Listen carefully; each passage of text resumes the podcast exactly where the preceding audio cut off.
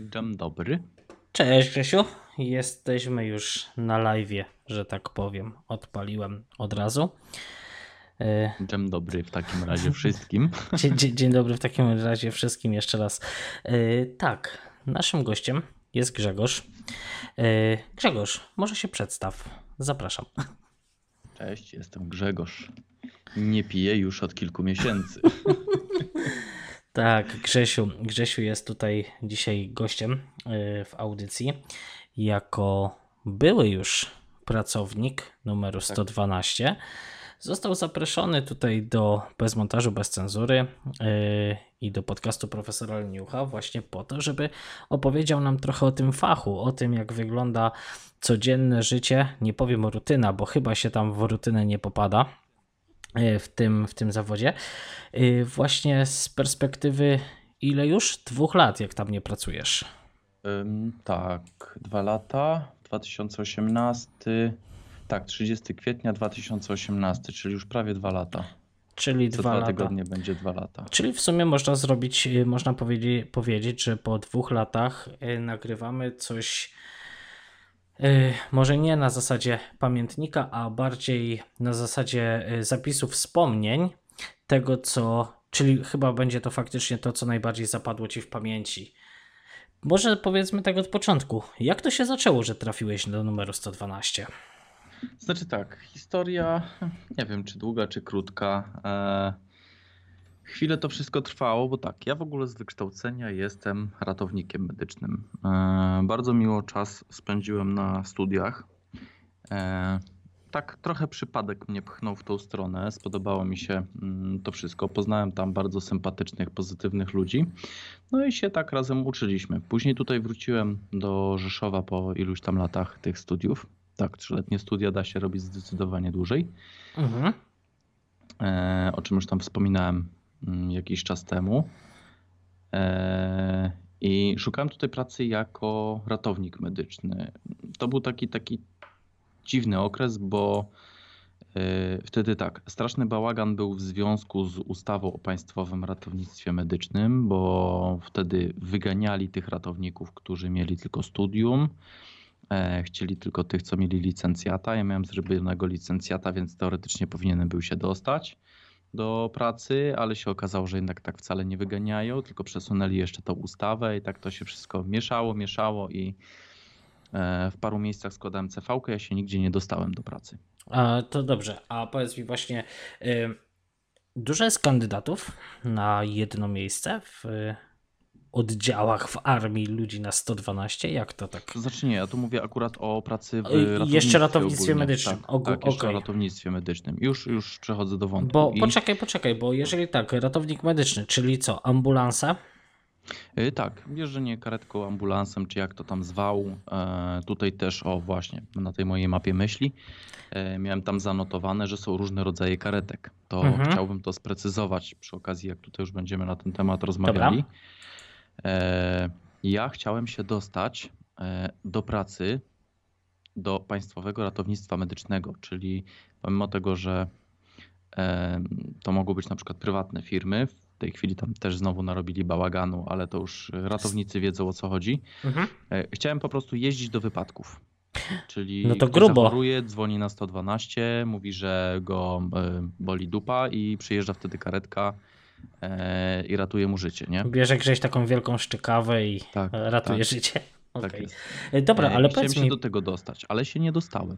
E, mhm. Bo, no mówię, wtedy to był ten taki bałagan, że mieli wywalać trochę ludzi, ale ich jednak nie powywalali. E, ja też jakoś specjalnie nie cisnąłem, tym bardziej, że właśnie się dowiedziałem o e, takim czymś jak 112 i tam złożyłem CV-kę. E, rozumiem. A powiedz mi, czy um, to nie jest taka przesada, żeby chcieć jeździć na karetce, jak mówisz, do wypadków, to jednak trochę drastyczne rzeczy są, no bo nie zawsze jeździsz do pani, która akurat złamała sobie paznokieć uderzając w inne autko, tylko no chyba bywają też ofiary śmiertelne, no to nie wiem, czy taka frajda na co dzień, mm. czy to wy, wy, Co, wynika... No jak człowiek młody, głupi po studiach, to go tam ciągnie, nie? Mhm. No dobra. e, nie przeszkadza. Później to można się z tym oswoić, można się do tego w pewnym stopniu przyzwyczaić, albo można się później leczyć u psychiatry, nie? Okej, to do takiego wątku jak leczenie się u psychiatry, to yy, No to przejdziemy jeszcze może dojdziemy. później.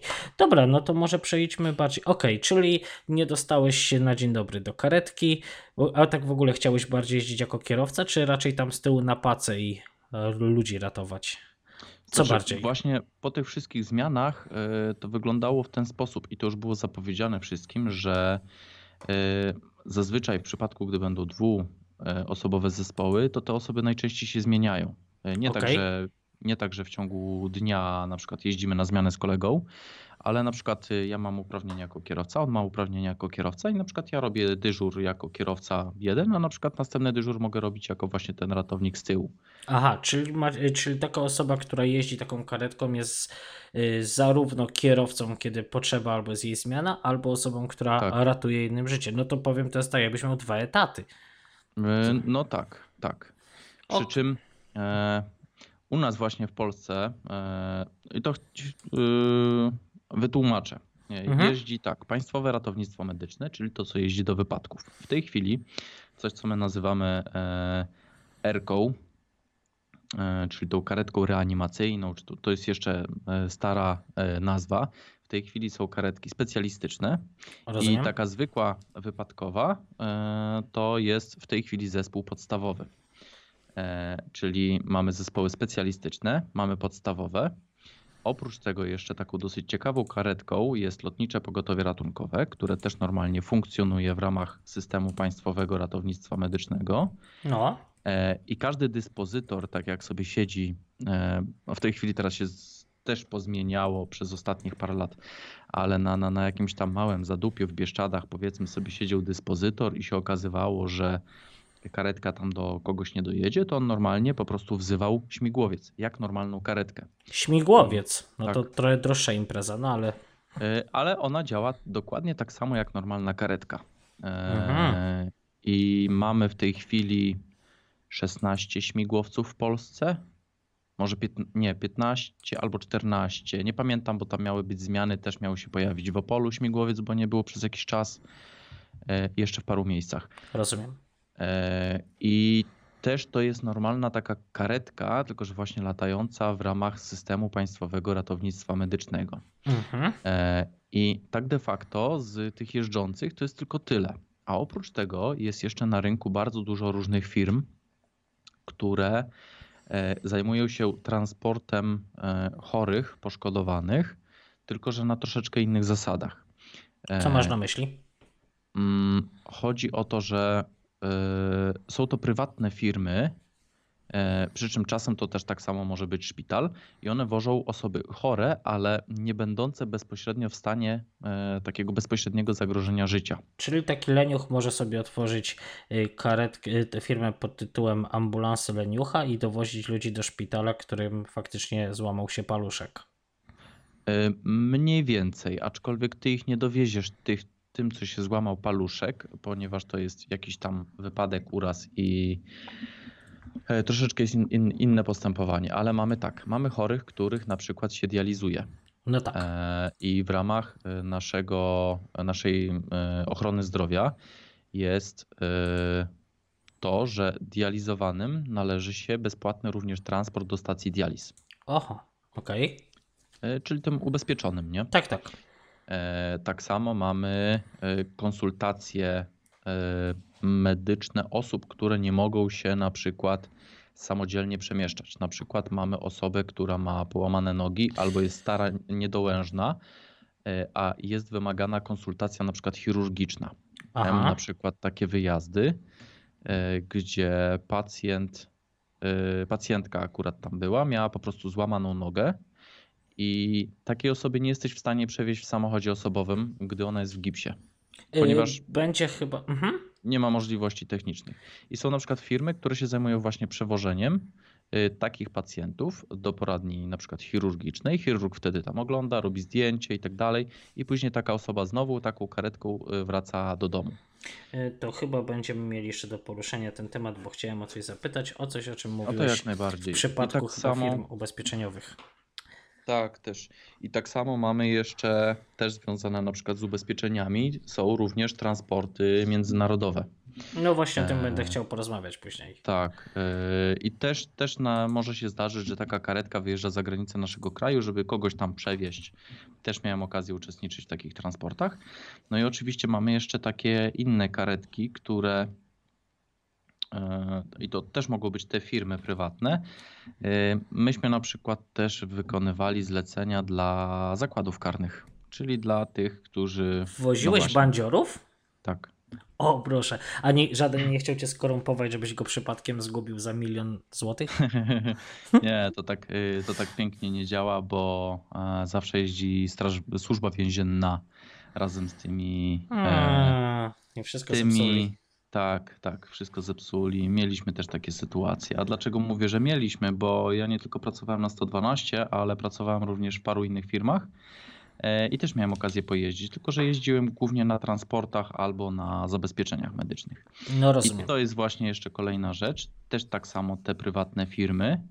e, Może się okazać, że jedzie po prostu sobie na przykład dwóch ratowników, jedzie na mecz i oni po prostu zatrzymują się koło stadionu i gdyby się na przykład któremuś piłkarzowi coś stało, to w razie czego na przykład taka karetka, no zazwyczaj się nie wjeżdża na stadion, ale nie wiem czy byliście, oglądaliście kiedyś żużel.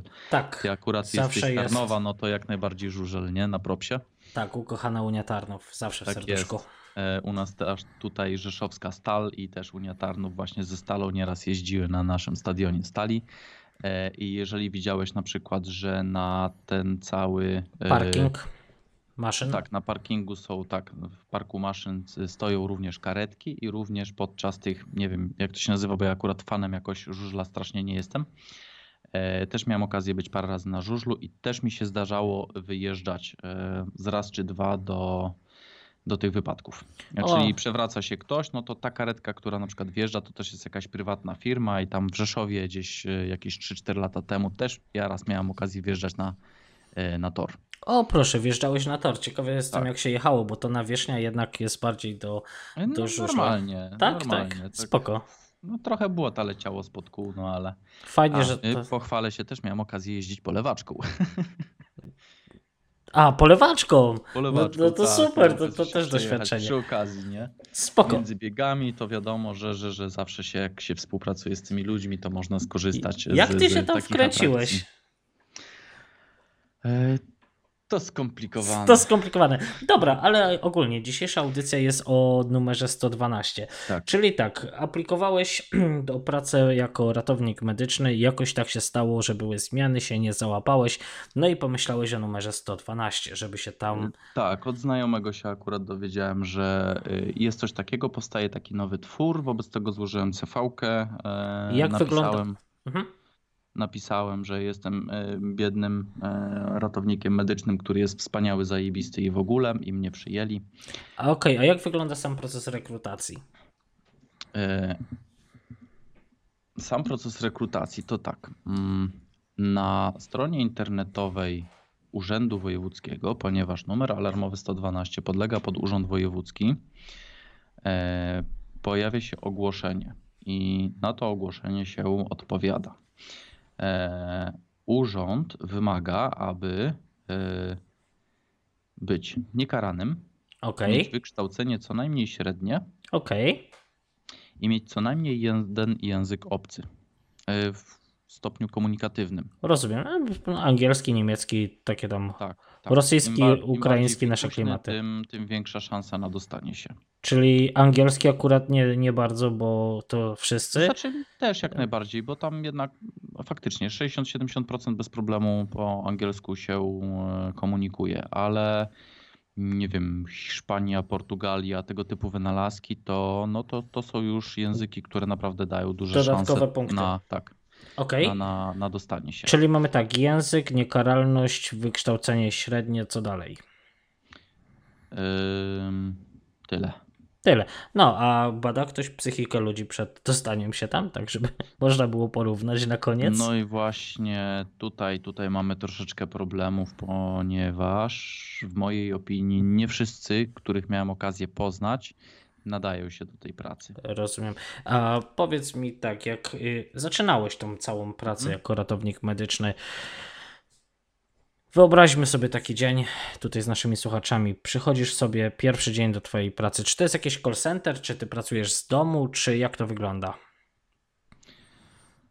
E, Nie, to wszystko się pracuje lokalnie. To jest call center e, w stylu open space'a. Okej, czyli Jeżeli przychodzi. ktoś ma do czynienia z korpo, no to będzie wiedział o co chodzi. Jeżeli nie, no to już tłumaczymy. Jest wielka sala.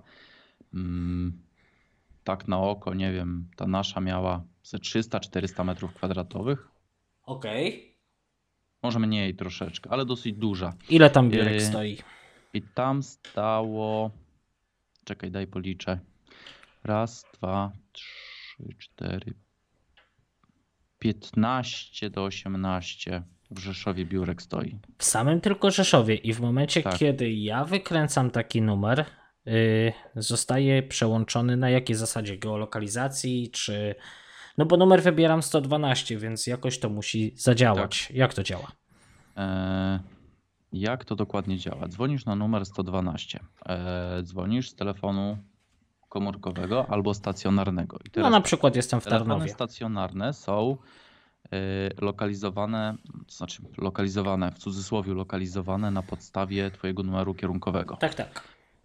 Y, Wobec tego cię wpina na podstawie tego numeru kierunkowego do danego województwa, więc y, tutaj nie mamy problemu. Jeżeli chodzi o numery komórkowe, to łapie cię na podstawie lokalizacji BTS-a. BTS-y to są anteny komórkowe, Tak, tak. Które, z którymi się łączą telefony komórkowe. Rozumiem. Jeżeli ten BTS jest y, na dane województwo, to cię połączy z danym województwem. rozumiem. I teraz pierwszy dzień Grzesia w pracy, yy, albo taki przeciętny dzień Grzesia w pracy, przychodzisz, czy tam są jakieś zmiany typu 8 godzin, czy przychodzisz na ile chcesz, E, czy... I teraz tutaj mamy dużą różnicę, czy to jest pierwszy dzień, czy przeciętny dzień. E, Dobra, zaczynamy od, pier- od pierwszego dnia. Jak to się zaczyna? Złożyłeś yy, tam papiery, dostałeś się, nie wiem, No była dobra, jakaś to rozmowa tak kwalifikacyjna? Tak, była rozmowa kwalifikacyjna, tam sprawdzili wstępnie język. e, Okej. e, Co tam jeszcze było? Ale w sumie, czekaj, sprawdzali czy nie sprawdzali? Nie pamiętam, czy sprawdzali. Nas przyjęli 10 osób. Okej, i teraz E, chętnych było od 50 do 100 osób. W tej O! chwili nie pamiętam. Czyli też sporo. E, W tej chwili nie pamiętam, ponieważ to były przyjęcia w 2011 roku, więc już kawałek. A to też się mogło e, zmienić, ale przychodzisz, z- załapałeś się do takiej pracy, przychodzisz pierwszy dzień i co widzisz, co słyszysz, co ci E, pokazują? Teraz tak. e, Myśmy się dostali do pracy e, jeszcze zanim to wszystko ruszyło we właściwy sposób, więc e, był tam strasznie duży bałagan. My byliśmy w ogóle pierwszym naborem w Rzeszowie i nikt nie wiedział co i jak, jak to ma wyglądać. Mieliśmy tylko jednego przełożonego, który pracował z miesiąc, dwa miesiące, może dłużej, plus jedną kierowniczkę, która pracowała tam no, parę lat dłużej, ale ona się tym wydziałem zajmowała tam od no, roku powiedzmy, nie? Okej, Więc to była jedna wielka niewiadoma, jak to będzie wszystko wyglądało. I to wszystko było faktycznie mocno na partyzanta. Na chwilę obecną, jeżeli ktoś się przejmuje, to przychodzi e, tam do nas do pracy, na tego open space'a i jest oddawany, że tak powiem, pod, e, pod Skrzydła. opiekę. Tak, pod skrzydła kogoś, e, kto tam już pracuje. Najczęściej są to osoby, które już pracują od wielu lat. E, I takie osoby po prostu opowiadają, jak wygląda taka praca. E, I teraz tak, operator numeru alarmowego, e, zgodnie z ustawą, co w mojej opinii i, wielu, opi- i opinii wielu osób jest bzdurą, musi być certyfikowany, a później recertyfikowany. rozumiem. Ale możesz to znaczy- wytłumaczyć tutaj dla słuchaczy? tak. Generalnie chodzi o to, że e, trzeba zdać egzamin państwowy na to, żeby być operatorem numeru 112. Jak taki egzamin wygląda? E, rozwiązuje się test. Myśmy w ogóle ten nasz pierwszy test to był totalna bzdura, bo no ale to są już zaszłości historyczne, które już teraz na szczęście nie mają w ogóle e, miejsca. Nas się pytali, jak się nazywał pierwszy lekarz, e, który wymyślił karetki, albo lekarz Napoleona Bonaparte, nie? Aha, bo w ogóle nie wiedzieli, co z nami zrobić, jakie pytania zadać. A tam ustawodawca sobie stwierdzi, że ma być test 25 pytań i wiesz, za przeproszeniem uj. A Mhm. kto te py- pytania wymyśli, czy one będą miały sens, czy nie będą miały sensu, ich to nie obchodzi. Czyli jakie, były, 25 pytań. jakie pytania cię tam No to zaskoczyły? ja miałem na przykład pytanie, jak się nazywał lekarz Napoleona Bonaparte, który Żartujesz, wymyślił nie, nie, nie. system pierwszych karetek. Poważnie. Poważnie. Ja gdzieś mam jeszcze te pytania zapisane, musiałbym pogrzebać na dysku, także jak coś, to możemy jakiś ten e, suplement do tego e, nagrać jeszcze w przyszłości, jakby się pojawiły jakieś pytania. Okej, to za, E, zawsze można. Tego, tego było naprawdę dużo takich perełek. E, I teraz tak, zgodnie z rozporządzeniem, bo to podchodziło pod rozporządzenie, a jeszcze tak sobie przypomniałem, e, żeby się dostać do tej pracy, to trzeba było się nauczyć paru ustaw.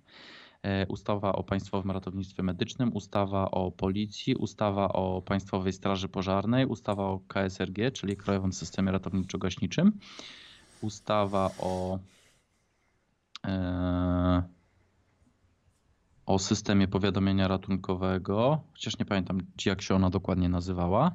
Mhm. E, I z tych ustaw mogły być jakieś pytania podczas e, egzaminu i również podczas tego właśnie już szkolenia e, certyfikacji również z tych ustaw były pytania. Pytanie jest Plus teraz, ode- kodeks karny, część artykułów, plus kodeks wykroczeń, część artykułów. ile trzeba poświęcić czasu, żeby się tego nauczyć? E, To zależy. Jeśli masz egzamin jutro, to student się tego nauczy. Rozumiem. Ale jeżeli, jeżeli faktycznie chcesz się tak przygotować, żeby zdać ten egzamin i, i później zgodnie z tymi ustawami pracować, no to nie wiem, to zależy, bo jeżeli miałeś do czynienia w ogóle z tym, w jaki sposób są pisane ustawy, czyli miałeś styczność ogólnie z prawem, Mhm. to powinno ci wystarczyć na to 2 do 3 tygodnie. Jeżeli Dwa e, do ni- trzy tygodnie? Tak. O matko. Jeżeli nie miałeś do tej pory, e, nie wiem, czy czytałeś w ogóle jakiekolwiek ustawy Nie. Pra, no to polecam prawo o ruchu drogowym, nie?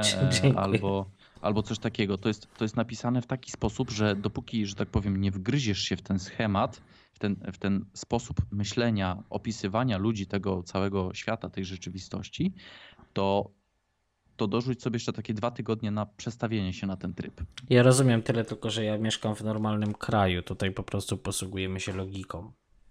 Yy, Nie, to ja będę powtarzał cały czas. yy, To jest takie mądre słowo właśnie jednego z naszych operatorów, yy, Tomka. Bardzo serdecznie pozdrawiam. Tu jest Polska, tu się pije. Ale to tak. Tak. Czyli nie E. posługujecie się logiką, wy musicie się uczyć, y, uczyć na pamięć jakichś Tak, bzdur, tak, podczas tak, gdy, tak. Gdzie, gdy wszędzie na świecie, w cywilizowanym kraju, kiedy Yy, komuś nie, urwało nie, rękę, nie, to... Nie, nie, nie masz racji. Cały świat nie jest cywilizowany, to nie Polska jest tylko taka wyjątkowa. No nie żartuj, przecież E, w Irlandii, kiedy coś się dzieje, komuś urwało mu rękę, to nie przychodzi Dobrze. nikt się nie pyta, ty stary, a co ci się stało? Tylko wiedzą, że mu urwało rękę i próbują pomóc.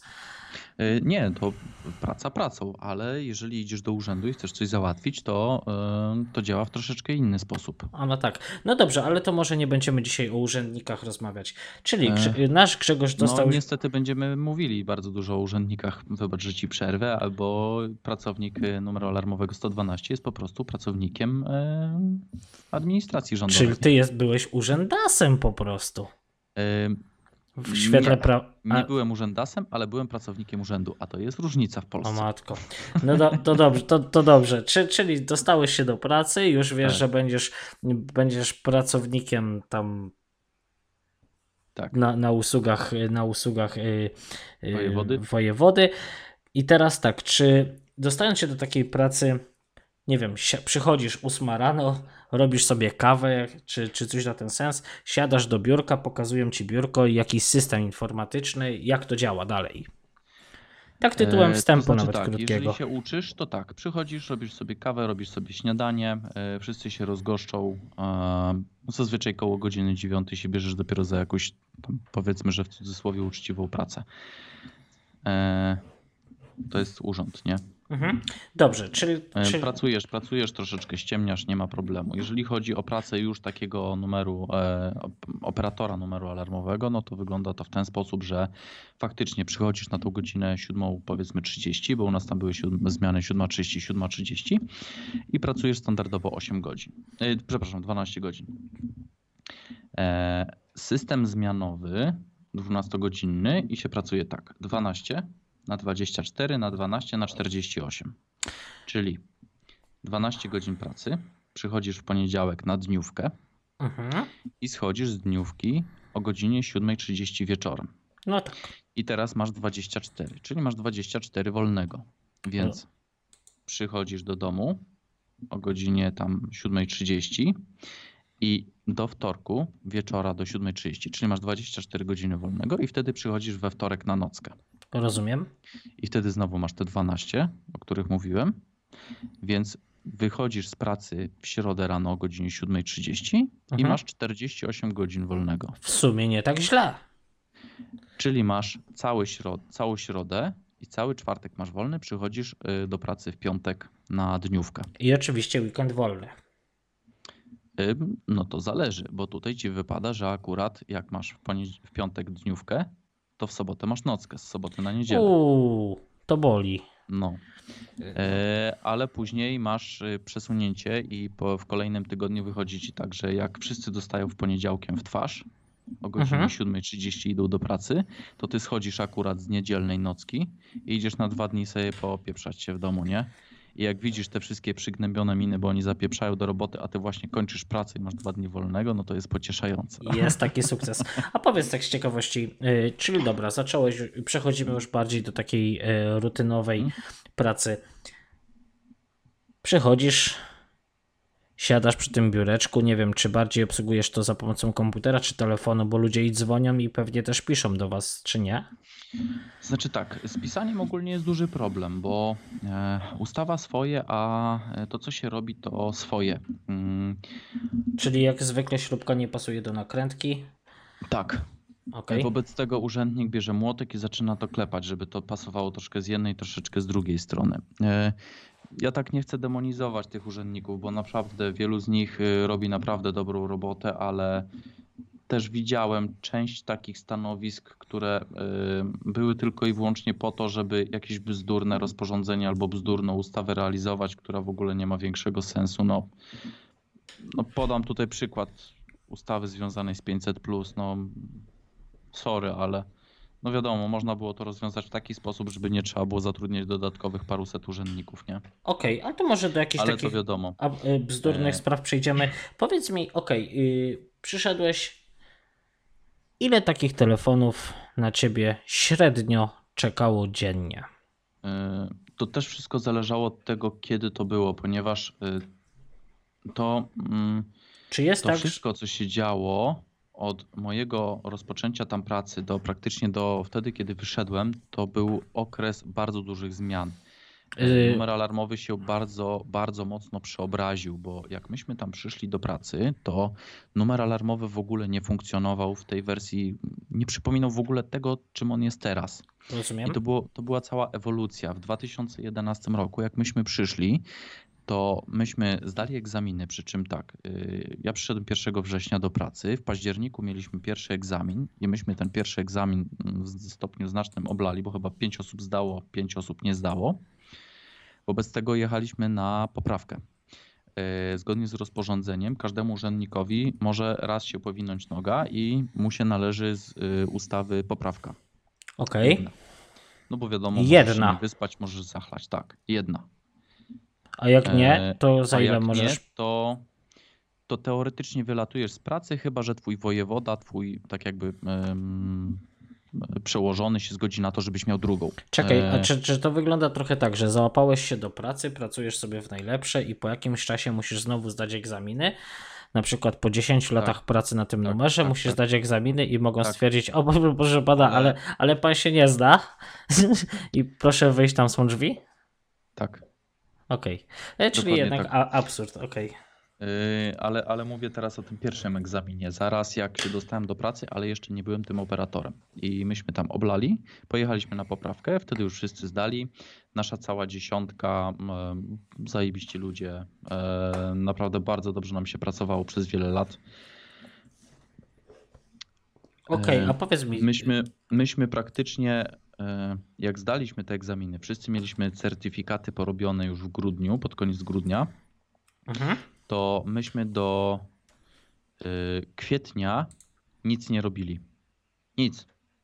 Y, to nie tak, że ściemniasz, po prostu nic. Myśmy siedzieli i generalnie nic nie robili. Szukali nam zajęć. To, to wysłali parę osób do urzędu, żeby tam pomóc komuś z papierkami, to kogoś innego do jakichś tam biurowych rzeczy, bo e, system w ogóle nie działał. E, numer alarmowy przez, e, który był wtedy odbierany, ten 112, był jeszcze cały czas podpięty do straży. Sieć teleinformatyczna OST 112 w ogóle nie działała. O matko. Także nas zatrudnili, ale myśmy nie mieli co robić. Nie mieliście infrastruktury do tego. Tak, tak. Okay. Ta infrastruktura dopiero była, może nie tyle, co nie było tej infrastruktury, co ona jeszcze, że tak powiem, nie miała e, wypuszczonych wszystkich e, gałęzi na wszystkie strony. Tak Roz... mniej więcej jak masz, e, nie wiem, sieć internetową, która jest dobrze rozbudowana w całym mieście, ale podłączonych jest tylko kilka komputerów. Rozumiem. I jeszcze a wszystkie do... pozostali czekają, nie? W dodatku nie ma wyjścia na zewnątrz. Powiedz mi, a jak wygląda podział Mężczyzny, mężczy, mężczyźni, kobiety. Tu się na płeć w ogóle nie patrzyło i. Ale czy było tak, że na przykład była dominująca rola przed mężczyzn lub kobiet? Nie, nie. Czy było tak? Nie.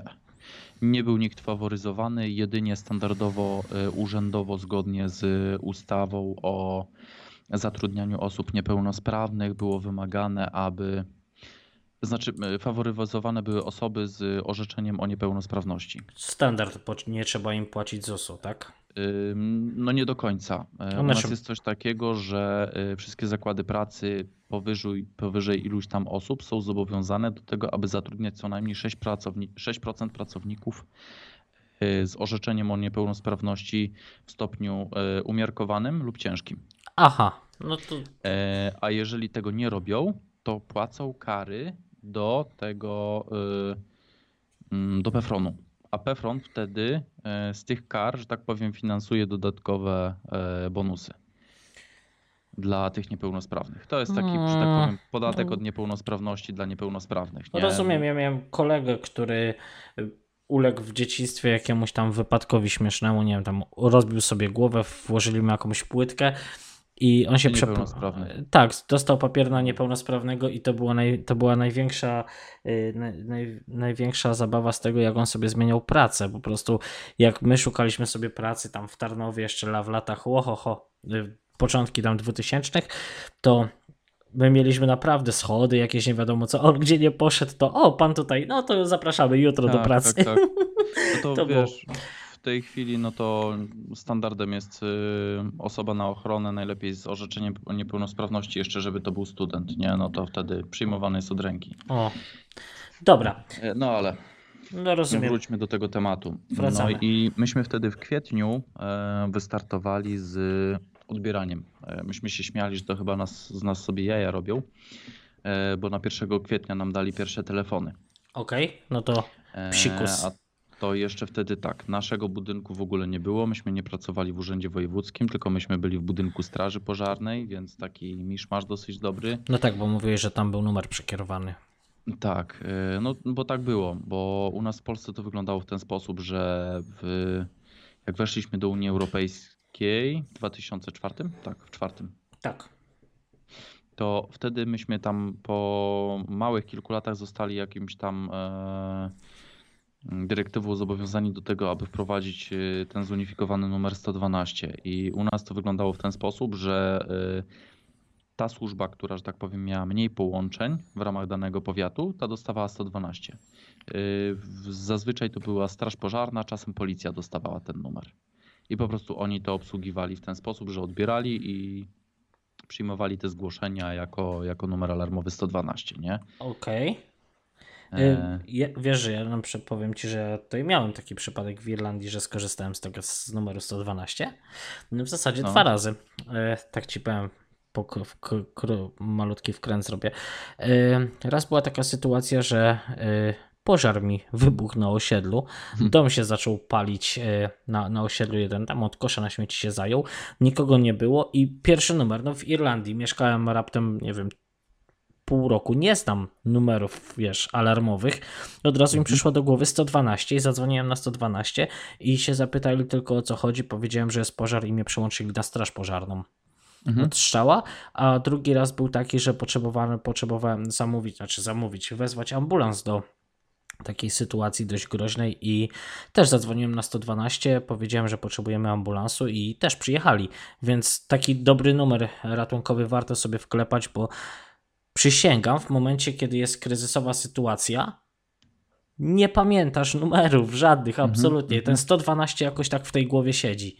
No ale dobra, to a powiedz mi, a ty może orientujesz się, jak wyglądała sprawa, jak wygląda sprawa takich numerów 112 za granicą? Czy chcesz o tym tam, czy bardziej się trzymamy Polski?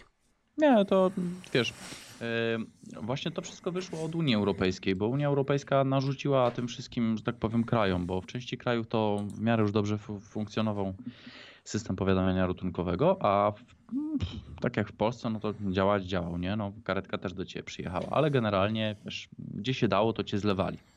Mhm. E, W innych krajach nie wiem jak wcześniej działało, ale po wprowadzeniu tych y, dyrektyw to się tak troszeczkę zunifikowało. Mm, I my mamy tutaj operatorów e, numeru alarmowego, tam w innych krajach mamy PSAP, czyli Public Safety Answering Point y, Operator, nie? Okej. E, I że tak powiem, my z nimi już w tej chwili współpracujemy. Może nie, że tak mamy bezpośrednie jakieś takie linie połączenia czy coś, ale oni wiedzą, że my tutaj pracujemy na pewnych zasadach. e, My wiemy, że oni tam pracują na pewnych innych zasadach i e, dużo takich rzeczy jest po prostu wdrażanych. Ja już w tej chwili nie pamiętam, jak wygląda obsługa na przykład e, zgłoszeń zagranicznych. Mhm. Bo, bo dużo rzeczy teraz się zestabilizowało, nie wiem, na przykład typu, że ktoś wyjechał za granicę, albo na przykład, y, albo ja rozmawiałam z moim synem e, i on, nie wiem, udaru dostał albo coś takiego i teraz my musimy na podstawie tego, dzwoni kobieta ci z jakiejś podrzeszowskiej wsi i mówi, że jej syn, który jest tam w Irlandii w jakimś tam miasteczku, dostał prawdopodobnie udaru albo go napadli, nie? I teraz musisz się z tamtymi służbami skontaktować. No tak. No. E, I to w tej chwili jest tak dograne, że to już bardzo szybko lata. Okej, a jak to. E, Bo jeszcze wcześniej, no to wiesz, myśmy szukali po prostu tamtych służb. y, W internecie się szukało numerów. Jeżeli był problem ze znalezieniem, no to przez konsulat, ewentualnie przez jakieś takie dyplomatyczne te sprawy, ale zazwyczaj się tam starało kontaktować bezpośrednio z tamtymi służbami z jakichś tych większych miast, a oni już tam puszczali dalej, nie? Okej. E, W tej chwili na tego typu rzeczy już są po prostu procedury, już są dograne, że jeżeli to jest na przykład któryś z tych krajów, yy, tam mamy listę krajów, mieliśmy, nie, nie wiem jak to w tej chwili dokładnie wygląda, ponieważ już tego nie monitoruję, nie mam też takiego e, zawodowego mm, kontaktu z tymi ludźmi, bo tak prywatny to mam, ale, ale no nie wpieprzam się już w to, bo mnie to tak średnio już e, interesuje, nie? Jest tam lista krajów, gdzie się obsługuje to w ten sposób, a część krajów na przykład się obsługuje to w troszeczkę inny sposób, ale to też już jest, no gdyby zadzwoniła taka kobieta, to czas reakcji jest na poziomie no kilku minut, Kilku minut? tak. Wow. Więc no to już w tej chwili jest dopracowane. Wtedy jakby coś takiego się stało te 10 lat temu, no to powiedzmy, że poniżej 10 minut jesteśmy w stanie zorganizować, że stamtąd karetka już wyjeżdża, nie? Rozumiem. Nie, no No to. ale to, no to się rzeźbi, nie? Rzeźbi się. No w tej chwili no nie ma, nie ma rzeźbienia, bo jest na to procedura jakaś tam. Mhm. No na początku był właśnie bardzo duży z tym problem, że myśmy nie mieli procedur. E, A według rozporządzenia, za to dostaniesz po dupie, za to dostaniesz po dupie, za to dostaniesz po dupie, ale tak de facto nie masz co robić. Poczekaj, Grzesiu, bo ja się zastanawiam, czy nas to przypadkiem nie wyłączymy. My sobie nagrywamy, jak coś to, ja to z, z Mhm. uploaduję jeszcze raz, ale. Puść mi proszę ten link do tego, e, co teraz leci na żywo. To ja będę też monitorował. Wiesz co? Chyba się wykrzeczyło, ale jak coś to. Nie no, pokazuje, że nadajemy na żywo. Już momencik. No dobrze, A a. Aha, tak, rozpoczęło jeszcze raz 60 sekund temu, coś przerwało. coś musiało. Ale dobra, Dobra, jedziemy dalej. jedziemy dalej. E, I co tam dalej było? No w tej chwili to jest dopracowane. Tak samo z koleją były też problemy. No to teraz się pojawiły te naklejki na wszystkich przejazdach kolejowych. E, To też jest bardzo duże ułatwienie, bo teraz każdy przejazd kolejowy, na którym jeździ pociąg albo może przejechać nawet pociąg widmo, on jest oznaczony. E, Jeżeli coś się zdarzy na przykład na przejeździe kolejowym, to masz podejść do Krzyża Świętego Andrzeja. Kojarzysz taki krzyż, co tam jest na tych No, Halo, halo? przy, przy A, przejazdach? Tak, tak, tak. przejazdach? Yy, niekoniecznie Jest kojarzę.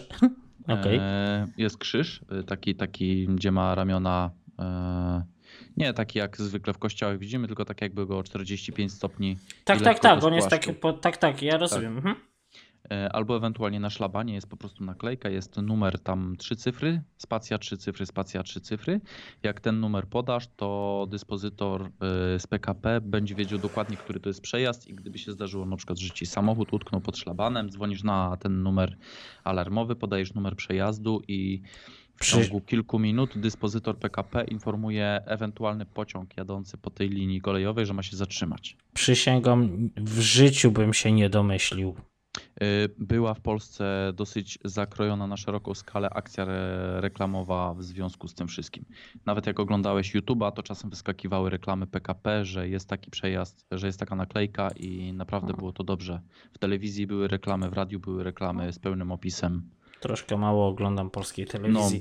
No, domyślam się.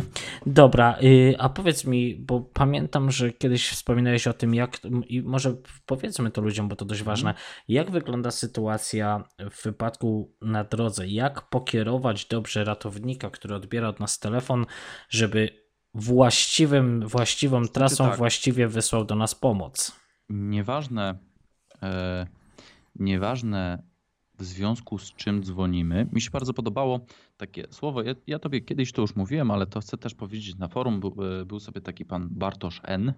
E, Mówię N, ponieważ on był tam później e, podejrzany o łapówkarstwo. To był Mhm. jeden z kierowników w Małopolskim Urzędzie Wojewódzkim. Była dosyć głośna sprawa. Nie wiem, czy wziął tą łapówę, czy nie wziął tej łapówy, ale powiedział tam parę mądrych słów, między innymi, że dla jednego kryzysem będzie to, że e, właśnie miał wypadek i cała jego rodzina zginęła, a dla kogoś innego kryzysem będzie to, że mu prąd wyłączyli. Rozumiem? A my jesteśmy od tego, żeby pomóc mu poradzić sobie z tym kryzysem. Z jak dziwnymi kryzysami w cudzysłowie miałeś do czynienia? Yy, Tego było naprawdę dużo i tak przypominać sobie ze strzała to by było ciężko, ale e, czekaj, wcześniejsze pytanie mówiłeś. E, Coś miałem powiedzieć, coś miałem powiedzieć i zgubiłem wątek. Aha, i generalnie nasza praca polegała na tym, żeby pomóc ludziom sobie radzić z tymi kryzysami. I mm, najważniejsze w tych kryzysach, żeby opanować tego człowieka, zapanować nad jego emocjami. E, I tu mieliśmy trochę podpowiedzi ze strony psychologów, ale to też nie od razu, Mhm. e, tylko dopiero po pewnym czasie, jak się ten cały system klarował. I wtedy pomóc mu, e, temu człowiekowi e, ogarnąć ten właśnie kryzys i pom- y, pozwolić mu pomóc y, dojechać służbom do niego, żeby mu pomogły już na miejscu. Rozumiem. Więc generalnie najprostszym sposobem e, jest po prostu słuchać pytań tego operatora Mhm. i starać się na nie odpowiadać. Jeżeli operator się zapyta, na jakiej drodze to się stało, na tej drodze koło mojego domu.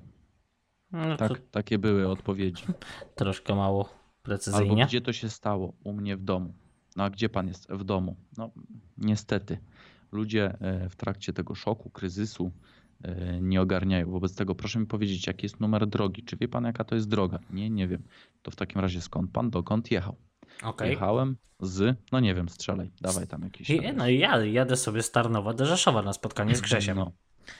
Czy jechał pan autostradą, czy jechał pan tą starą trasą, którą się kiedyś jeździło? Panie, ja nie wiem, a czym to się różni? Autostradą pan jeździ, czy tą, tą trasą, co się kiedyś jeździło? Panie, tym co do wnuczka jeździłem tyle lat. Takie tam, No, przez no pole. No. ludzie po, po, po chwili zaczynają odpowiadać, że to jest na przykład trasa krajowa, tam może numerów nie pamiętają, O. że jadą główną drogą, że w tej chwili są w miejscowości takiej i takiej i że na przykład jest tutaj taka i taka stacja benzynowa, nie? Mhm. E, mi na przykład bardzo mocno pomagało w czymś ty, w takim e, lokalizowaniu tych miejsc to, że ja naprawdę bardzo dużo jeździłem samochodem. Dzięki No tak, bo- ja miałem, ja zresztą mam też bardzo dobry, wydaje mi się tak, że mam e, dobry taki zmysł przestrzeni i dobrą pamięć do tego, gdzie jadę. Okej. E, I, I nawet jak jadę na drugim końcu Polski po kilku latach, e, jeżeli jadę tą samą trasą, to ja poznaję te miejsca, że tamtędy już jechałem, nie? Mhm. E, I to mi naprawdę bardzo ułatwiało, bo jak ktoś mi mówił na przykład, e, że to było tam e, jakaś tam miejscowość właśnie między Rzeszowem a Tarnowem e, i tam jest taka i taka stacja benzynowa, to ja bardzo często te trasy znałem. E, No tak, ale- Wiedziałem, kojarzyłem. Raczej No, nie każdy tego nie operator miał, no to już tak. musiał jakoś, jakoś szukać, ale na szczęście już od wielu lat mamy mapy Google, które naprawdę bardzo dobrze działają. A czy są jakieś aplikacje takie typu, że wiesz, odpalasz aplikację, nie wiem, taka po, pomysł dla tych aplikacji 112, może to już mają dla numeru, że można sobie pobrać taką aplikację i na zasadzie w momencie, kiedy by nam się coś stało, tylko klikamy, Tak wiesz, jest. pach i nas Jest. lokalizuje i automatycznie, no to, Jest. a już myślałem, że im to No. sprzedam. Nie, nie, nie, nie ma tak dobrze. A, E, No i e, jak się będzie odpowiadało na te pytania, które operator zadaje, to jest bardzo duża szansa na to, że sobie ze wszystkim poradzimy. okej. Najważniejsze jest tylko właśnie słuchać i odpowiadać. I to, to, jest, to jest jedyne, co trzeba Czyli- robić. Czyli pytania są precyzyjne. Tak, bardzo precyzyjne i to są pytania e, kawa czy herbata. Czy Możesz masz, odpowiedzieć tylko tak albo nie. czy te, te pytania y, masz gdzieś spisane, czy ty na bieżąco z głowy jedziesz? W wiesz takim co? przypadku dzwonię do ciebie, a ty do mnie E, próbujesz sobie zanalizować Operator sytuację. ma możliwość, że tak powiem, obsłużyć powiedzmy, że kilkaset różnych zdarzeń. Powie, tak przybliżenie. nie? Kilkaset. Kilkaset różnych zdarzeń. Wow. Chodzi mi o kategorię. Okej. Czyli na przykład masz, nie wiem, pożar. Jaki to jest pożar? Czy to jest pożar budynku jednorodzinnego, czy wielorodzinnego? Czy wiaty śmietnikowej, czy pożar nieużytków? Czy pożar lasu? Yy, Czy pożar obiektów, Jeju, yy, no. powiedzmy, składowania wysokiego, czy czegoś tam? Pożar to pożar, jeżeli- nie? Nie? Yy, No właśnie. No tak, ale masz podkategorię. Pożar, budynki jednorodzinne mieszkalne, wielorodzinne mieszkalne. I teraz tak, przy wielorodzinnych mieszkalnych musisz ustalić, na którym piętrze jest pożar, bo jeżeli jest na przykład na trzecim piętrze, to musisz jeszcze ustalić, czy to jest trzecia kondygnacja, czy trzecie piętro, czyli czwarta kondygnacja. Okej. U nas się mówi, że to jest trzecie piętro, czyli czwarta kondygnacja. Ale Trzecie piętro plus parter, tak? Oczywiście. Tak. Mhm. A to jest różnica taka, bo e, standardowe drabiny Straży Pożarnej obsługują tylko tam trzy albo cztery kondygnacje. Więc dla nich kondygnacja jest bardzo istotna. Czyli w zasadzie Bo mógłbyś wysłać... z wyższego piętra, to oni już muszą ściągać inny wóz drabiniasty. No tak, no tak. I teraz tak, czy tam są ludzie, czy już, czy to jest budynek opuszczony? E, czy w danym mieszkaniu już wszyscy uciekli, czy nie uciekli, czy, czy, czy A skąd wiem, można wiedzieć? Może ktoś tam zasłabł, bo go zaczadziło na przykład. Eee, Wiesz co, ale może dzwonić na przykład sąsiad. Aha, Albo może zasadzie. dzwonić ktoś faktycznie z bloku obok, że Mhm. widzi pożar. Okej. I wtedy wiesz, no niektóre pytania pomijasz, a niektóre, niektóre zadajesz. Ale bardziej lecisz z głowy, nie masz szablonu na to, że otwierasz znaczy, sobie... Jest szablon. Jest szablon. zostaje w głowie. Tak, Aha. masz po prostu jakiś tam komplet pytań, które, że tak powiem, obligatoryjnie musisz zadać i wiesz. Czy są ranni i tym podobne. Tak, dokładnie. Bo Okej. przede wszystkim tak, gdzie to się stało, później co się stało, czy są osoby poszkodowane i, i ewentualnie dodatkowe pytania.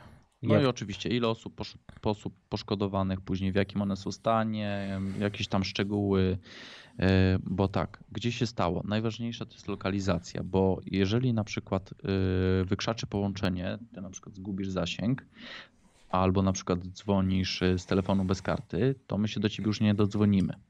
Ale jeżeli mamy lokalizację, to wtedy może pojechać albo policja, albo straż pożarna, albo ktokolwiek, jakakolwiek inna służba, która jest najbliżej, nawet straż miejska jakby trzeba było. Mhm. Może na miejscu są sokiści, nie? Tak, Czyli służba ochrony, ochrony kolei, tak. Mhm.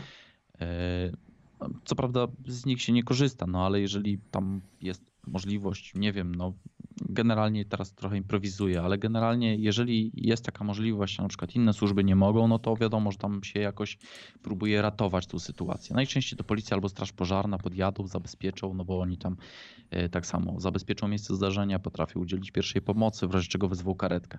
Rozumiem. Później, później dopiero co się stało, bo mamy lokalizację, to już coś pojedzie.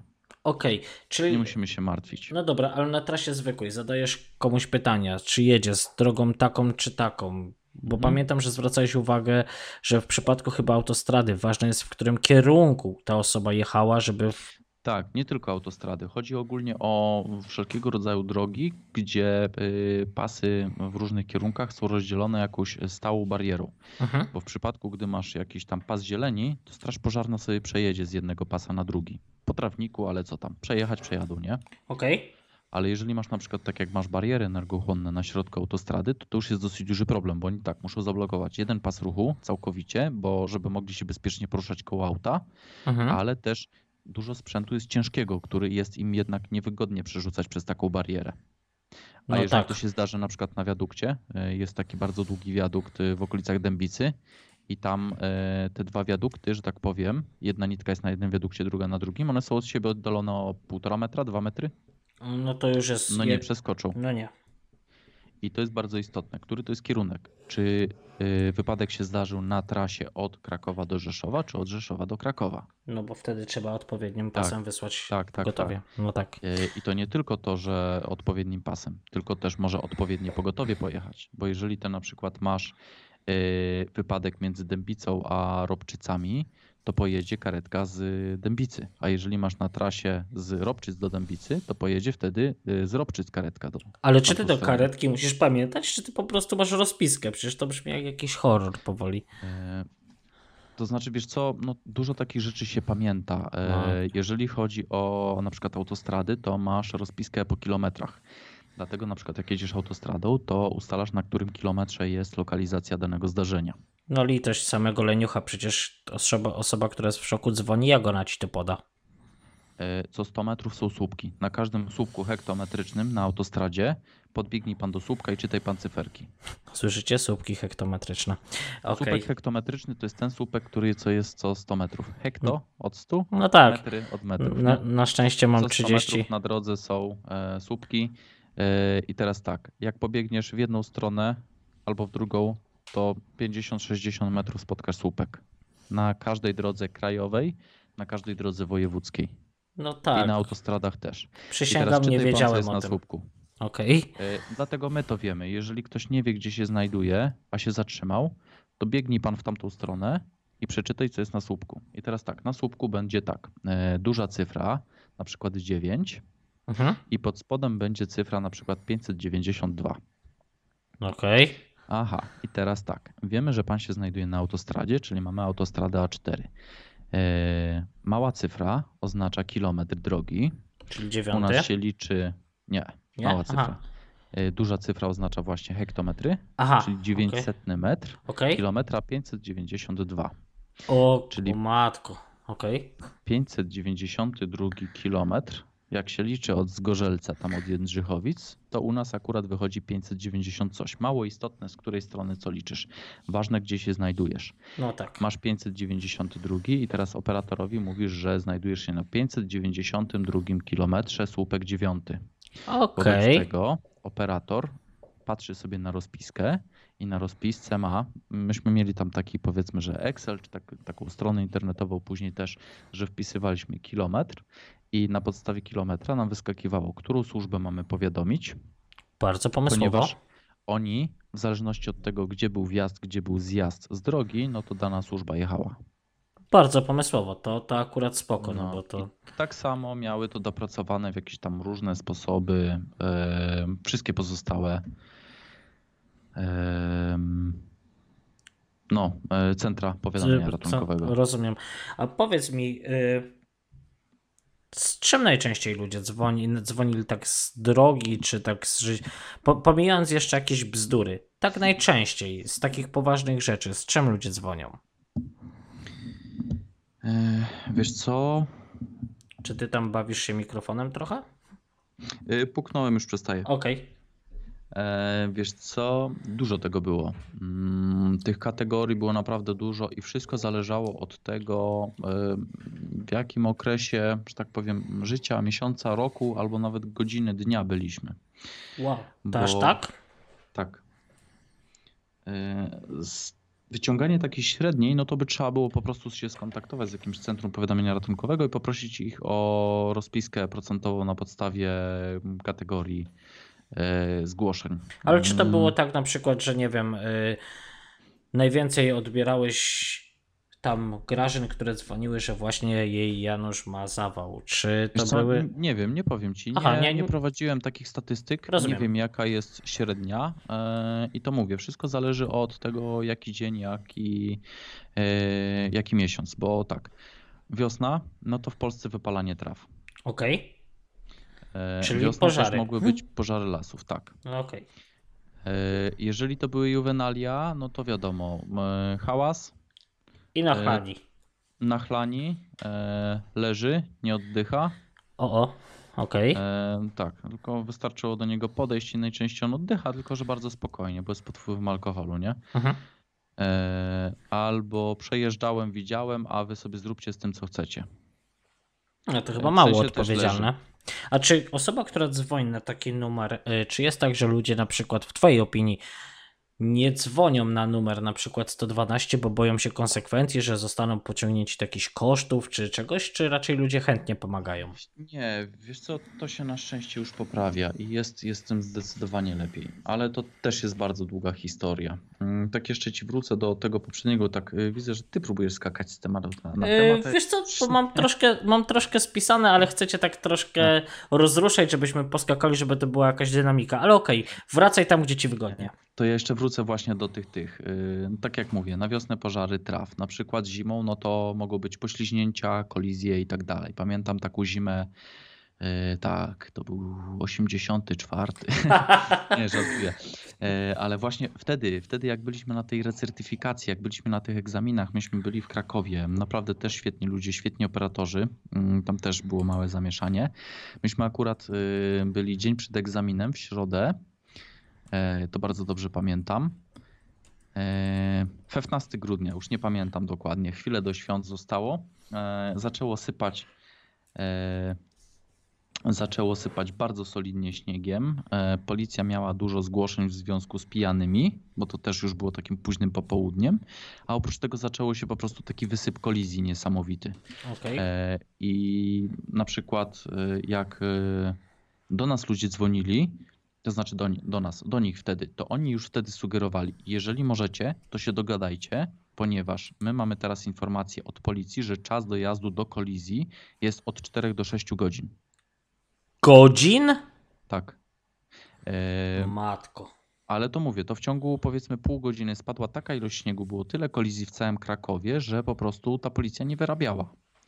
I tu wiesz, dwie godziny, po chwili trzy godziny, po chwili cztery godziny, po chwili dzwonili i mówili, no weźcie tego, nie przyjmujcie, pozbywajcie się tego jakoś, bo cztery godziny ponad i to jest tyle, tyle czasu oczekiwania na radiowóz. A wystarczy oświadczenie spisać, nie? I to, to jest zazwyczaj wystarczające. Okej. E, I teraz tak, e, tak samo w- jeżeli chodzi o e, godziny. Jeżeli powiedzmy tam masz od poniedziałku do powiedzmy, że czwartku, no to tak, od czwartej do szóstej jest taki relatywny spokój rano. Od szóstej do ósmej ludzie jadą do pracy, wobec tego troszeczkę kolizji się zaczyna, ale nie za dużo, bo tacy ludzie zaspani, więc powoli jadą. Później od dziewiątej do jedenastej zazwyczaj spokojnie. E, Po 11 zaczynały się na przykład wypadki w pracy albo w szkole i tak trwało mniej więcej to do godziny 15. Oczywiście też były wrzutki różne, typu pożar, typu nie wiem, alkohol, awantura czy coś, albo leży, E, ale że tak powiem takimi falami to było bardziej odczuwalne. Później znowu od 15 do 19 kolizje i od godziny 19 do pierwszej w nocy alkohol, awantury. Jeżeli to na przykład był weekend, no to te awantury trwały na przykład do drugiej, trzeciej w nocy, czasem do czwartej. Juvenalia to nawet do piątej, szóstej rano. E, także mówię, e, święta, no to znowu więcej samobójców. E, Samobójcy na święta. Wisielce. Tak. Pewnie. Na przykład, tak. No. Ferie albo wakacje, no to gówniarzaria się bawi telefonami, głuche telefony, albo chciałbym zamówić pizzę, he, he, he i się rozłącza. Nie? No właśnie, a, y, przepraszam, przerwę. Y, co czeka? Bo to chyba nie jest tak, że y, można sobie zadzwonić na numer 112, zrobić heheszki z ukrytego numeru i być bezkarnym. To chyba tak nie działa. Nie, tak nie działa. To znaczy, mm, ściągalność, ścigalność tego wszystkiego też jest zależna od tego, co się stanie, bo e, nie musisz podkładać bomby do tego, żeby siedzieć 8 lat. E, Wystarczy, że powiesz, że jest bomba i Mhm. na przykład stwierdzi, że jest w szpitalu i przeprowadzą na przykład ewakuację, dwóm pacjentom się zejdzie i ty zostaniesz odpowiedzialny za to. O chodzi, no tak. I wtedy idziesz siedzieć na 8 lat. No, to i tak za krótko.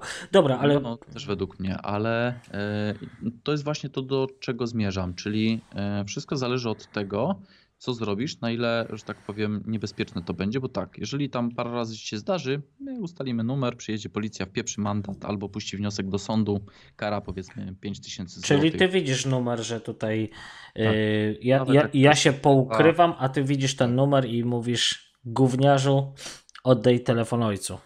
E, Tak, miałem czasem tak, że sobie dzieciak na przykład zadzwonił z ukrytego numeru tak raz, drugi, trzeci. Ja mówię, słuchaj, wiem, że twój tata nazywa się na przykład Józek jakiś tam, e, mieszkasz tutaj i tutaj. Weź sobie proszę odpuść i tutaj najczęściej, tutaj najczęściej było słychać pik, pik, pik, pik. Ta, a, nie, a nie było, a skąd pan wie? Przecież ja ukryłem numer. E, No nie, nie, to tego już nie wiedzieli. E, Okej.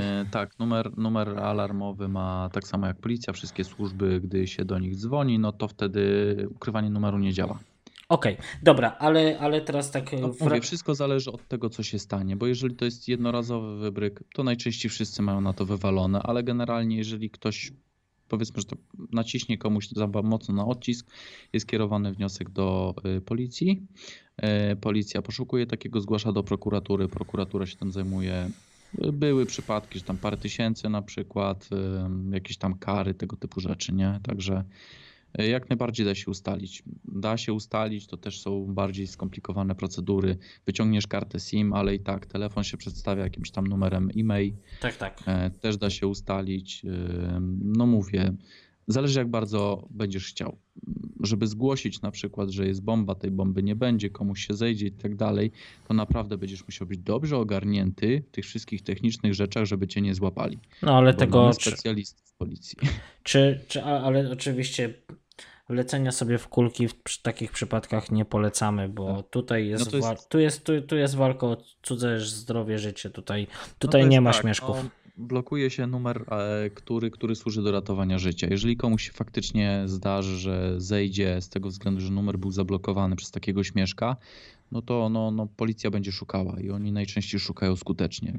Śmieją się z tych naszych policjantów, może i faktycznie OPP i krawężniki tak y, czasem śmieszni są, ale jeżeli chodzi o specjalistów e, z wywiadu, tych technicznych, e, hakerskich, Czyli informatyków mamy tak dobrych. nazywają, informatyków naprawdę mamy na bardzo wysokim poziomie. To, To, Super. są, to są specjaliści zajebiści.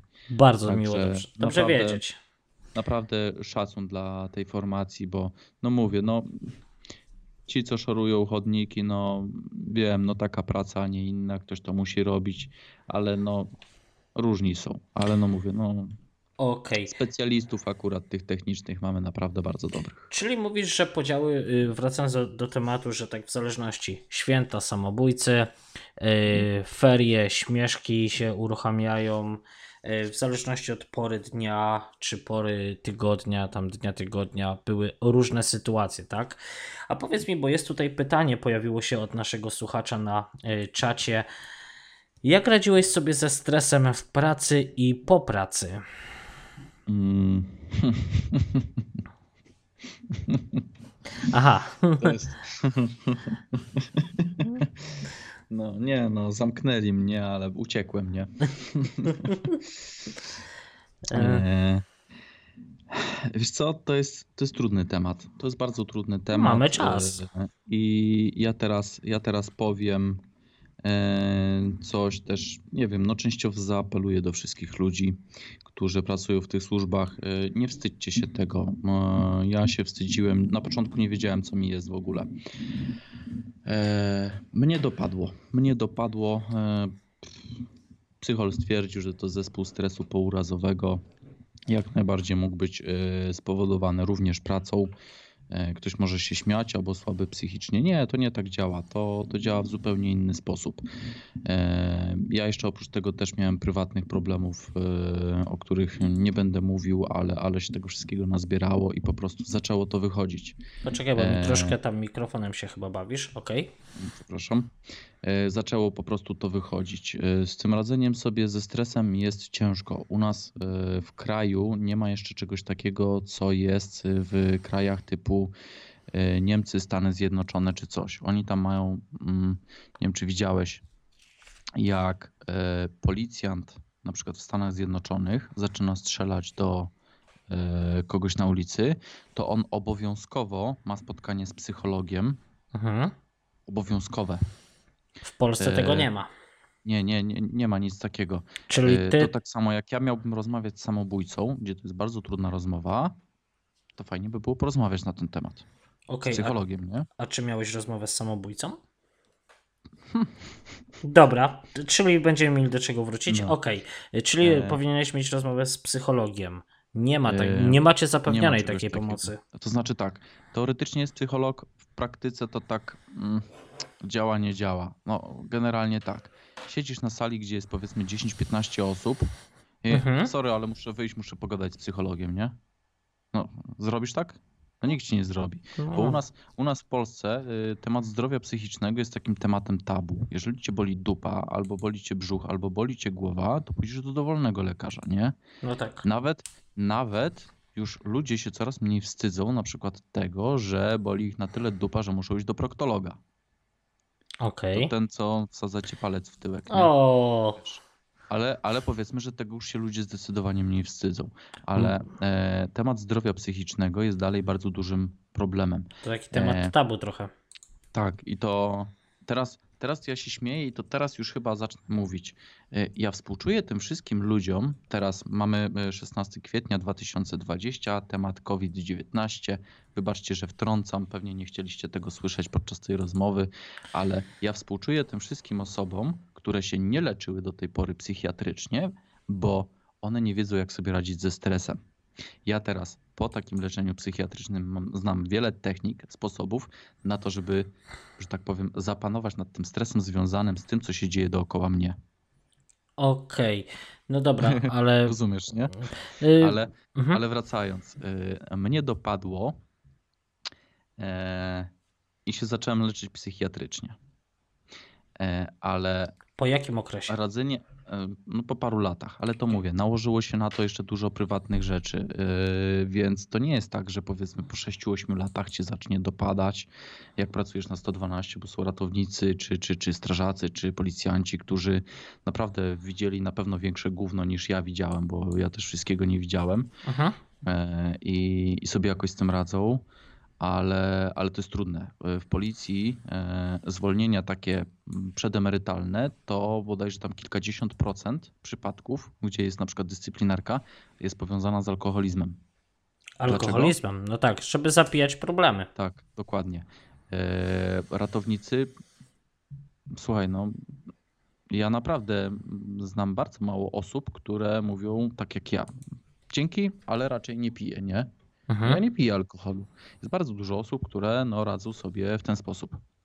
Część chodzi do jakichś psychiatrów, psychologów, ale się do tego nie przyznają. Ja też się na początku nie Wolą- przyznawałem. nie? Wolą zapić problem. Tak. Yy, A no, u nas po prostu nie ma czegoś takiego, że, że, że, że, że to jest norma. Bo w tej chwili w w Stanach Zjednoczonych, jak oglądasz film jakiś tam amerykański, to widzisz, no ja to konsultowałem ze swoim psychiatrą albo tam y, psychoterapeutą, nie? Mhm. To są osoby, któ- którzy, którym się płaci za to, żeby ci pomagali radzić sobie ze zdrowiem psychicznym. Mhm. A u nas czegoś takiego nie ma i to szczególnie w tych zawodach, tych takich trudnych, e, gdzie no naprawdę widzisz niesamowite gówno, e, to, to powinno być. Ja pamiętam i do tej pory będę pamiętał, e, to znaczy bardzo długo będę pamiętał na przykład to, jak niewiele brakowało, a miałbym wieść na transporcie dziecko trzyletnie, które nażarło się kreta. To Kreta tego do udrażniania tak, rur, tak, tak, tak, to tak, takie dziecko było w stanie. Tragicznym. O To, matko. ten, ten dźwięk, który słyszałem, ten niby płacz, to był taki charkot, taki, taki jazgot takiego po prostu zażenonego zwierzęcia. To, to jest coś, czego po prostu nigdy nie zapomnisz. To jest, to jest, to zawsze zostanie, nie? I weź sobie z takim czymś poradź. E, a ja tylko tam stałem obok. Ja nie pracowałem bezpośrednio przy tym dziecku. Matko. I teraz tak, masz takie trzyletnie dziecko, nie? Mhm. E, jak temat ogarniesz? No, no, no to, jest, to, jest, to jest w chuj trudne. No, ale w takim przypadku bardzo dobrze, że nie, się, nie patrzyłeś do kieliszka, jak to się mówi. Tylko problem polega na tym, wydaje mi się, że jeżeli nie, nie masz spotkań z psychologiem, psychiatrą, to tobie w głowie się to Zostaje. kumuluje Tak, tak, i tak. to pączkuje Tak. i ilość problemów, która przytacza z czasem takiego ratownika medycznego sprawia, że Mhm. taki ratownik to jest taki trochę jak weteran po wojnie, który wraca Tak, i nie może się znaleźć w normalnym świecie za Tak. bardzo. U mnie, e, u mnie właśnie psychiatra zdiagnozował post-trauma stress disorder, czyli zaburzenia związane z e, tym e, stresem pourazowym, nie? Przy czym stres pourazowy nie musi być związany bezpośrednio z jednym wydarzeniem. Okej. U mnie się to po prostu skumulowało. Problemy w domu, problemy w pracy i po prostu to się na siebie nałożyło. Tutaj właśnie jest to pytanie, jak radziłeś sobie ze stresem w pracy i po pracy? Ogólnie radzisz sobie, dopóki się, że tak powiem, cały system zdrowotny nie wykrzaczy. Ten system zdrowotny nasz w organizmie. Bo pójdziesz na rower, pójdziesz na spacer, napijesz się czasem, spotkasz się ze znajomymi, e, psycholog na jakimś tam recertyfikacji ci powie, no wiesz co, y, zamiast pić Coca-Colę i hamburgera z McDonalda, to powinieneś sobie y, wziąć kanapkę w domu przygotować i y, do termosu zabrać herbatę, bo to lepiej działa na psychikę, bo dzięki temu taki, taki, taką masz namiastkę domu. Wiesz o co chodzi? No nie? tak, ale to, To- No wiesz, no tak, no słyszysz tutaj zażenane dziecko jakieś, wiesz i, i no tak, no kanapeczka z domu ci na pewno pomoże, nie? No ja wiem, że to w troszeczkę inny sposób działa, ale to, no to jest takie porównanie mniej więcej. Tak, troszkę pomoże, ale to jest tylko, tylko jakaś tam drobna rzecz. A czy Tutaj- dzisiaj, czy dzisiaj się zmieniło na tyle, że y, pracownicy numeru 112 mogą liczyć na pomoc psychiatry? Czy To znaczy tak, Bez zmian. y, z psychiatrą tutaj, e, no to e, jest psychiatra, psychoterapeuta i psycholog. To Mhm. są trzy zupełnie inne osoby. tak, Przy tak, czym mogą być w jednej osobie, nie? no mogą. E, Ale w, po iluś tam latach w końcu doszło do tego, że e, dla operatorów jest dostępny psycholog, z którego oni mogą, że tak powiem, skorzystać. Ale to było, nie wiem, 2015 rok dopiero się pojawił. Czyli ciebie ominęło troszkę. Znaczy, to znaczy nie, no ja jeszcze pracowałem tam przez 3 lata, ale wiesz, to jest dalej. Siedzi ci taka osoba powiedzmy za drzwiami, to pójdziesz do takiego psychologa o tak sobie pogadać? No, No, no, a nie w pójdziesz, czasie bo wolnym, czy tak jakoś samo. tak, kiedy jesteś po pracy, czy coś takiego? no nie, bo psycholog ma w- tam gabinet w budynku. Znaczy możesz przyjść po pracy, no ale po co przyszedłeś? No nie, z psychologiem sobie pogadać, nie? No nie wiem, wiesz, powiem no- ci no szczerze, że dalej- jakby mi się sypała psychika, to tylko pytanie, czy jakbyś był odbierany przez współ... ym, Ale wiesz co, to... to pracowników. y, A w jaki sposób wiesz, że ci się sypie psychika? No, bo- chociaż taki, Bo że na przykład jeżeli nie masz śpisz... powiedzmy białaczkę, jeżeli No. masz y, białaczkę, no to idziesz do lekarza, on ci robi badanie krwi, ci wychodzi, że masz białaczkę. A y, to, że ci się pierdoli w głowie, to nie masz żadnego markera we krwi na to. No ale są I- chyba jakieś takie systemy, jakieś objawy typu budzenie się w nocy, jakieś problemy z oddychaniem, przyspieszone tętno, poty czy coś. Nie, To są rzeczy, które-. Nie, to tak tylko tak na chwilę, nie, to aż nie śpię, bo, bo, bo mnie po prostu ten, nie wiem, wyspałem Bo, się. bo mnie Leniuch zdenerwował. No, No okej. wiesz, wymówkę sobie zawsze znajdziesz. No E, okej. Więc, więc, więc no, nie wiem, no, to, jest, to jest jeszcze naprawdę bardzo mocno do dopracowania. To mówię, to powinno być jakoś przez pewien czas, wydaje mi się, że takie rozmowy to powinny być obligatoryjne, że na przykład raz Co kwartał idziesz siadasz, i- powiedz, nie, raz w miesiącu. Raz w miesiącu, okej. powiedzmy 50 paru operatorów, czy tam 60 paru jest na przykład w Rzeszowie, raz w miesiącu siadasz, czyli praktycznie możesz psychologa, e, psycholog może takie dwie rozmowy godzinne albo półgodzinne przeprowadzić. No okej, a przejdźmy do drastycznych sytuacji. I wtedy, Czy... wtedy wiesz, wtedy e, nie ma takiego e, czegoś jak właśnie, że wchodzisz, o, on jest psychiczny, bo poszedł do psychologa. No, takie ocenianie głupkowate. Takie- Bo no, ludzie ja się, wiem, ale- ludzie ale się tak tego wstydzą jest, jeszcze. Tak właśnie jest, tak. Jak y, ja po, na przykład byłem tam już do towarzystwa, jak już skończyłem tam pracę, to ja mówiłem, że po prostu stresu za dużo, nie? A jeden kumpel, a bo tam stresu, bo sobie ze stresem nie radzisz. Ja mówię, weź kurwa zamknij pysk, bo się po prostu nie znasz. A jak się nie On znasz, tam to długo pracował? odzywaj. Nie będę mówił, ponieważ... Nie e, chcę, żeby został namierzony. O, w ten Tak, sposób. dokładnie. Rozumiem. A powiedz mi, bo tak zaciekawiłeś mnie, po co samobójca dzwoni na numer 112? Nie wiem, gadaj z psychiatrą. Okej, dobra, ale odbierałeś E, ale- taki telefon i czy miałeś wrażenie, że taka osoba bardziej chce sobie porozmawiać, czy żeby ktoś jej powiedział, żeby czegoś nie zrobiła, czy to był Słuchaj, taki jak desperacji? e, Samobójców, samobójcy nie dzwonią, samobójców się znajduje. E, Jeżeli samobójca dzwoni, to znaczy, że on nie chce być samobójcą. E, To znaczy, że on potrzebuje pomocy. Mhm. E, Mi się raz zdarzyło tylko, e, że zadzwonił gościu i no to był chyba typowy samobójca i powiedział, że on jest tutaj i tutaj w tym miejscu, że on właśnie będzie skakał z mostu i że on tylko to mówi po to, żeby łatwo było znaleźć jego ciało. O matko.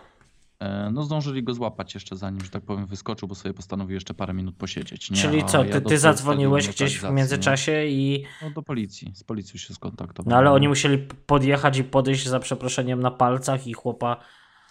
Znaczy, wiesz co, nie wiem. e, Tu jest przechlapane z tą pracą, że. Znaczy, przechlapane. Może to ma plusy, ma, może ma minusy. Ty widzisz tylko sam początek tego zdarzenia, ale nie widzisz końca. E, Jeżeli jest koniec dosyć widowiskowy, to widzisz jego zakończenie w gazetach lokalnych. No tak, w telewizji. Spadł, Tak, spadł i się rozpadł. Tak, tak. E, I, a sporej części tych wszystkich zdarzeń, które tam mają miejsce, to nie widzisz. Nie znasz Więc- finału. nie znasz finału i tam jest taka Okej. niepewność, czy go uratowali, czy go nie uratowali, czy coś się stało w ten sposób, czy w tamten sposób, czy, czy e, wiesz, że dałeś dupę na przykład podczas rozmowy, ale to nie wyszło i czy to mogło wpłynąć, czy nie mogło wpłynąć, wiesz, takie, takie czasem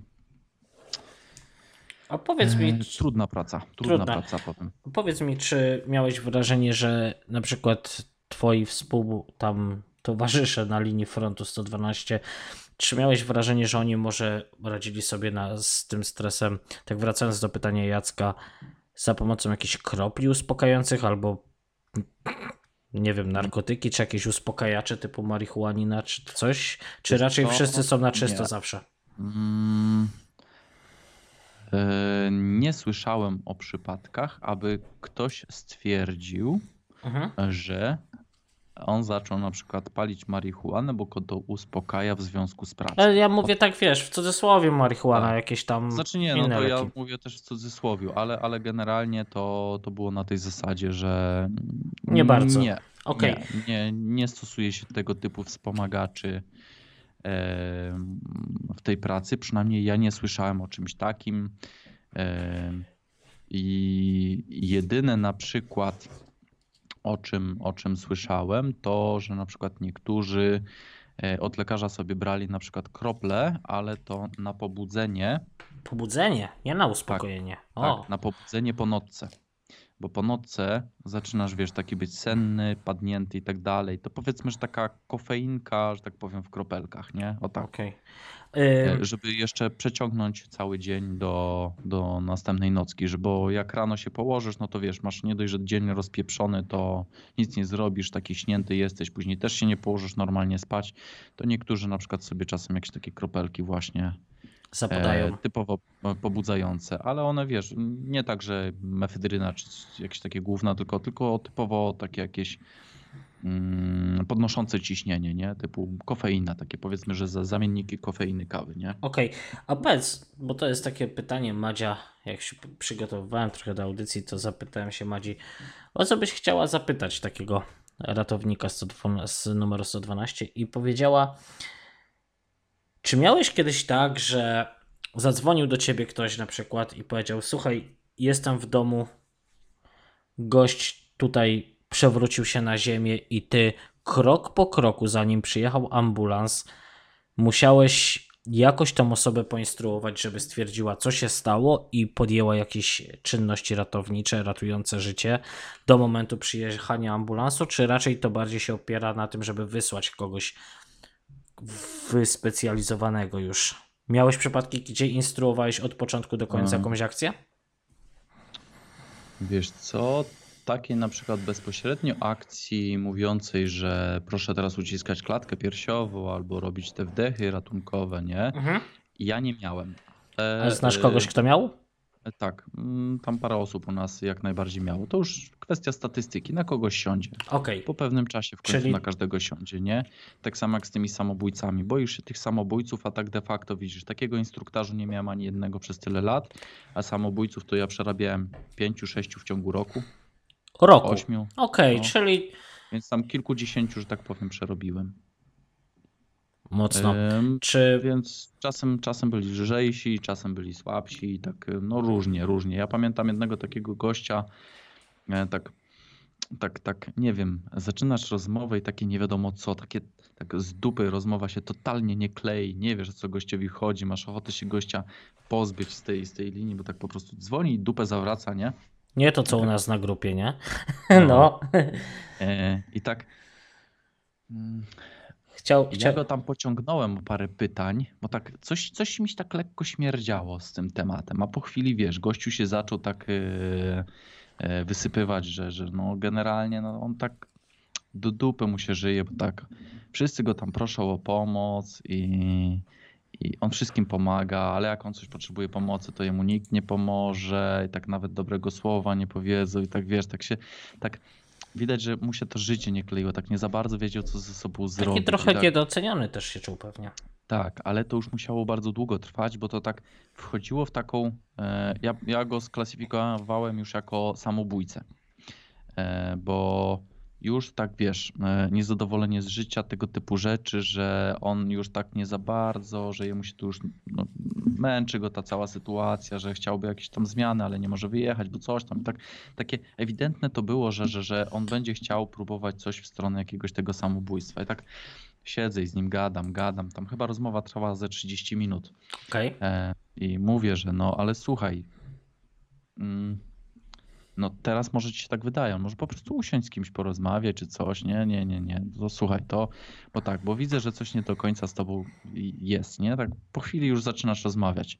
Powiedz mi proszę, czy chcesz popełnić samobójstwo, nie?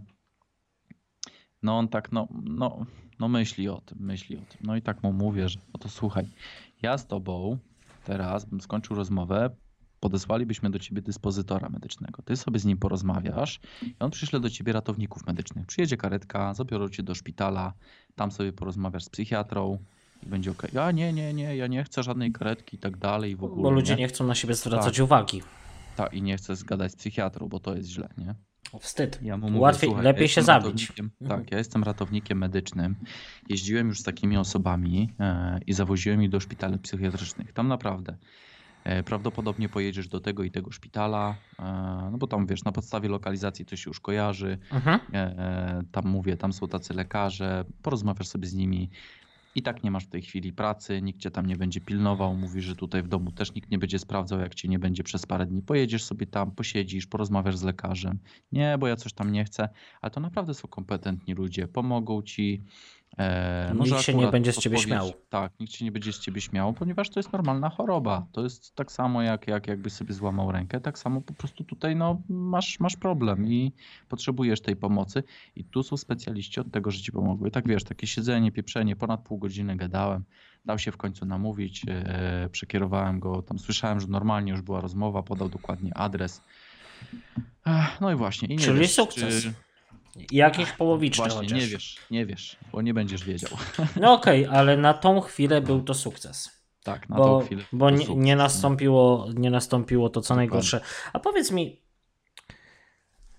czy wy jako ratownicy 112, czy tam ratownicy medyczni, sytuacja jakaś taka, macie, no jakaś taka większa się dzieje, ale czy wy możecie wjechać na jakieś takie chronione tereny bez problemu, typu nie wiem, lotnisko, czy tak sobie teraz o tym pomyślałem, że coś się dzieje i tak cię wzywają i czy tak potrzebujesz jakieś papiery, czy po prostu włączasz koguty i wjeżdżasz na pas startowy, żeby coś ratować? Tak z Znaczy ciekawości no, tylko. e, Wiesz co, z lotniskami jest troszeczkę inna historia, bo na lotniskach jest, e, to mówimy oczywiście o ratownikach medycznych, Tak, tak. O, Tak, nie, o, nie o operatorach tam. nie o operatorach. E, Jeżeli chodzi o zabezpieczenie lotniska, na lotniskach jest coś takiego jak lotniskowa straż pożarna. Mhm. E, I to jest normalne, mają swoje wozy bojowe, oni nie funkcjonują w ramach e, Krajowego Systemu Ratowniczo-Gaśniczego, tylko oni po prostu obsługują tylko i wyłącznie to jedno lotnisko. Oni tam po prostu siedzą, tak samo mają dyżury po, chyba po 24 godziny, bo tak pracuje Straż Pożarna, czyli 24 na 72. E, I oni tam po prostu non-stop sta, y, stacjonują. Czyszczą Mhm. sprzęt, malują i tak dalej w ogóle. Oni mają być zajebiści i przygotowani, wyspani. Bo jak się coś dzieje, to tam już wiadomo. No, pełna pompa. Mhm. E, I, I teraz tak, nam się nie zdarzyło, żeby się w, Sa- w Rzeszowie spieprzył jakiś samolot. Nie słyszałem też o jakichś większych przypadkach. E, No mieliśmy przykład naszego Wrony, co to wylądował bez kół. Bez podwozia, no tak. Znaczy, tak, no. E, Ale tak, podejrzewam, że tak. Straż pożarna tam była na miejscu, ale podejrzewam, że tam ze trzy albo cztery karetki musiały co najmniej być przysłane z e, systemu. Mhm. E, Więc prawdopodobnie to jest na zasadzie, że tam jakaś straż na lotnisku po prostu otwiera bramy, jak widzą, że karetki wjeżdżają i ci się po prostu pakują. E, Przy czym tak, y, ratownicy medyczni e, są to normalni pracownicy. E, Inaczej jest w przypadku Straży Pożarnej i Policji, gdzie są to służby. Jest to służba, która w swojej tej przysiędze e, ma również z narażeniem własnego życia i zdrowia chronić życie obywateli. Okej. E, Wobec tego oni wchodzą do strefy zero, czyli do tej strefy, gdzie jest bezpośrednie zagrożenie. Ratownictwo medyczne stoi z tyłu. Dopiero gdy straż pożarna ci powie, że możesz tam się pchać i jest bezpiecznie, to dopiero wtedy tam wchodzisz. Jeżeli nie jest bezpiecznie, to straż pożarna ci wyciąga em, tych, których trzeba ewentualnie tam dalej ratować. I Rozumiem. dopiero w tej strefie pierwszej, już bezpiecznej dla ratowników, dopiero tam się straż pożarna zajmuje. To tak przy czym nie wiem, jak to wygląda, jeżeli chodzi o lotnisko. Wiem, że mają swoją straż pożarną. Nie wiem, w jakiej obsadzie. Nie wiem, na ile są w stanie zabezpieczyć oni ludzi, ale i tak ci ludzie docelowo będą jechali do jakiegoś szpitala, wobec tego jakieś karetki przyjadą. To by trzeba było pytać właśnie e, kogoś, kto pracuje w lotniskowej straży pożarnej albo zajmuje się ochroną lotniska. To Rozumiem. więcej powiedział na ten temat, na temat procedur. Dobra.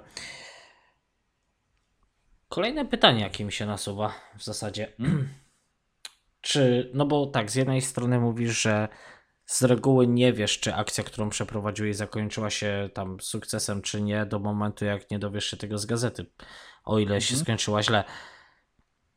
Wyrzuty sumienia u takiego ratownika z numeru 112. Czy mogłeś coś zrobić? Idziesz do domu i się gryziesz. Kurde, mogłem coś zrobić lepiej. Operatora 112. Operatora, przepraszam, przepraszam, operatora. E, Jaki wyczulony, no. No, słuchaj, ja tutaj też mam zapisane e, nie służba zdrowia, tylko ochrona zdrowia. Nie ma czegoś takiego Właśnie, jak służba zdrowia Kuknij tam, kuknij sobie tam y, w te swoje mapy myśli, a w międzyczasie może, może powiedz, co z tymi Dobra. wyrzutami sumienia. E, wiesz co, nie wiem, ja tam nie mam wyrzutów sumienia. Ja Zimny drań. Wszystko zajebiście zrobiłem, nie? Okej.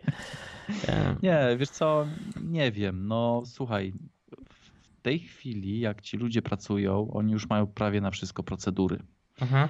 E, więc na pewno jest im zdecydowanie łatwiej. Najgorzej było na samym początku, gdzie myśmy, że tak powiem, to wszystko dopracowywali dopiero. Myśmy to, no to była jedna wielka improwizacja. To te pierwsze telefony, jakie myśmy w ogóle przyjmowali, no to było takie. Miałeś tam jakieś wytyczne i miałeś sobie radzić, nie? Mhm. E, to było takie. I to, to też ten Bartek N, Bartosz N powiedział. Jak nie, nie wiesz, co robić, to, to, to po prostu radź se. Masz sobie poradzić. Nieważne jak, ty masz sobie poradzić. E, I to też były mądre słowa, bo parę razy się przydały. Czasem, czasem się zdarzało, że ktoś dzwonił, miał jakiś problem, był problem z ogarnięciem tematu. E, I parę razy dzwoniliśmy o trzeciej nad ranem do ambasady jakiegoś tam kraju i próbowaliśmy, wiesz, się coś tam dowiedzieć.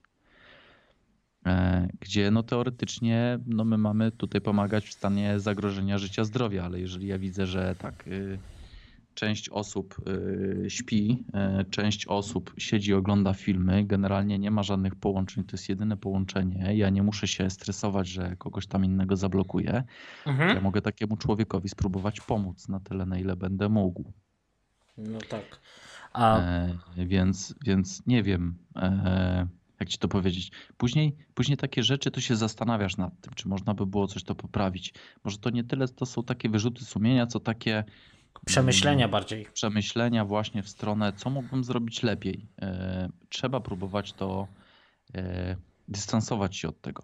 E, na mnie się żona wkurwiała przez parę lat, jak tam Okej. pracowałem, bo przychodzi i mi kłapie, nie? No, że ona to robiła w pracy i tam to robiła w pracy, nie? No to wiesz, jak ty słuchasz, że a ja to robiłem w pracy i niechcący koledzy złamałem tutaj palec i teraz musi przyjechać karetka, no to wiesz, nie masz ochoty słuchać już co ktoś inny robił w pracy. No tak, Zwłaszcza jeżeli jest to dołujące.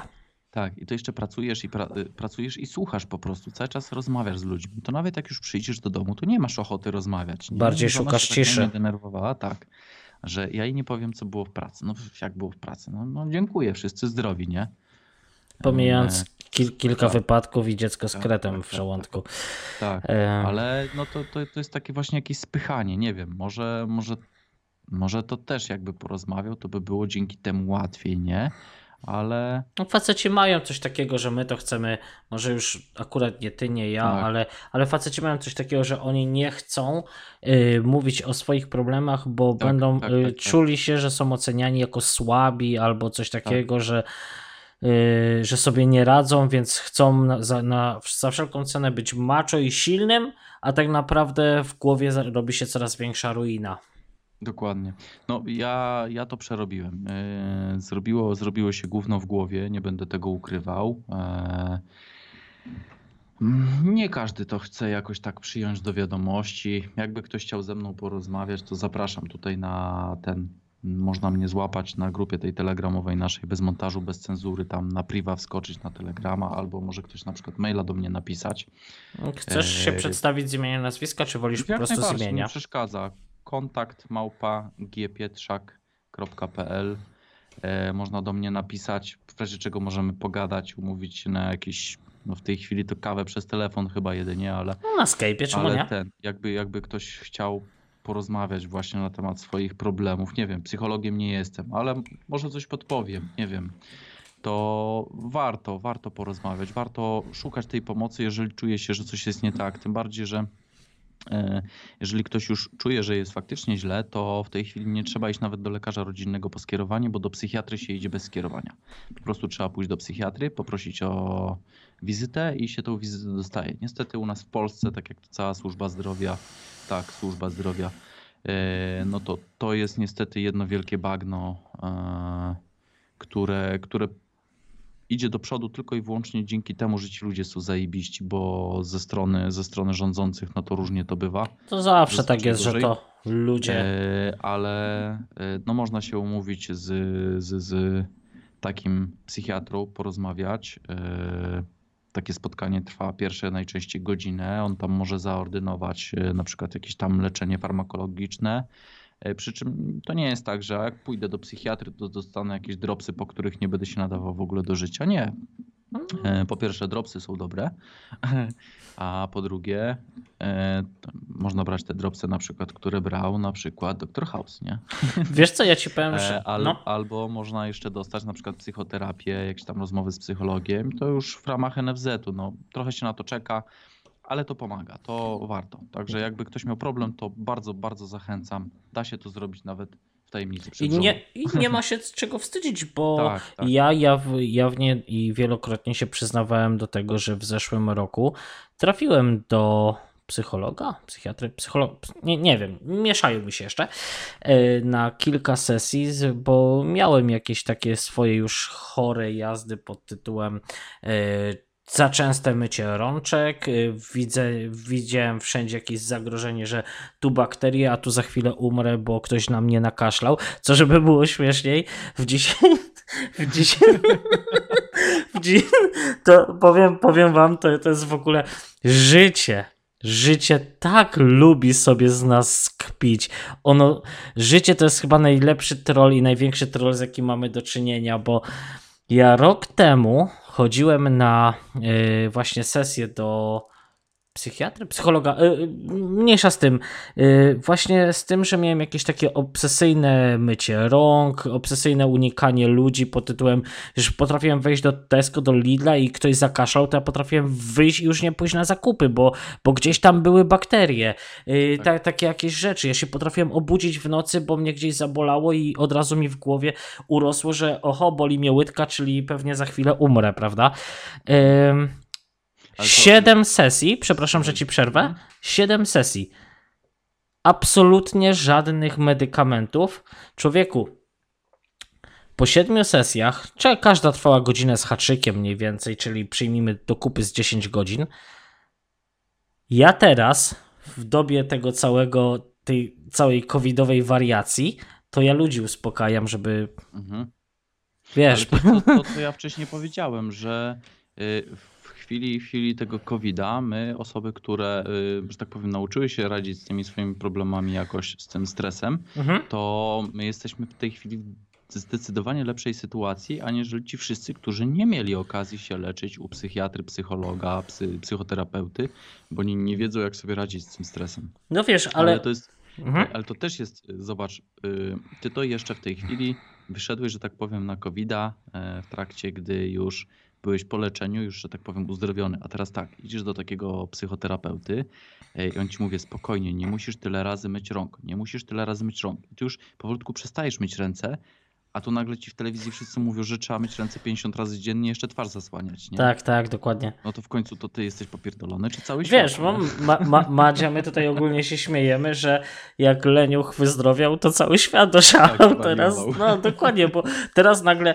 to, co dla mnie było normą i codziennością, czyli dbanie o higienę, zwłaszcza, że ja mieszkam w Irlandii i nie powiem, że to jest kraj burdasów, tylko tu są po prostu inne Mm, inne, inne standardy i, i to, że ktoś tutaj po prostu, nie wiem, idzie do, do sklepu, kupuje sobie jedzenie na deli, płaci tam przy kasie, po czym otwiera sobie tam klamkę od samochodu, yy, siada i tymi brudnymi rękami to je.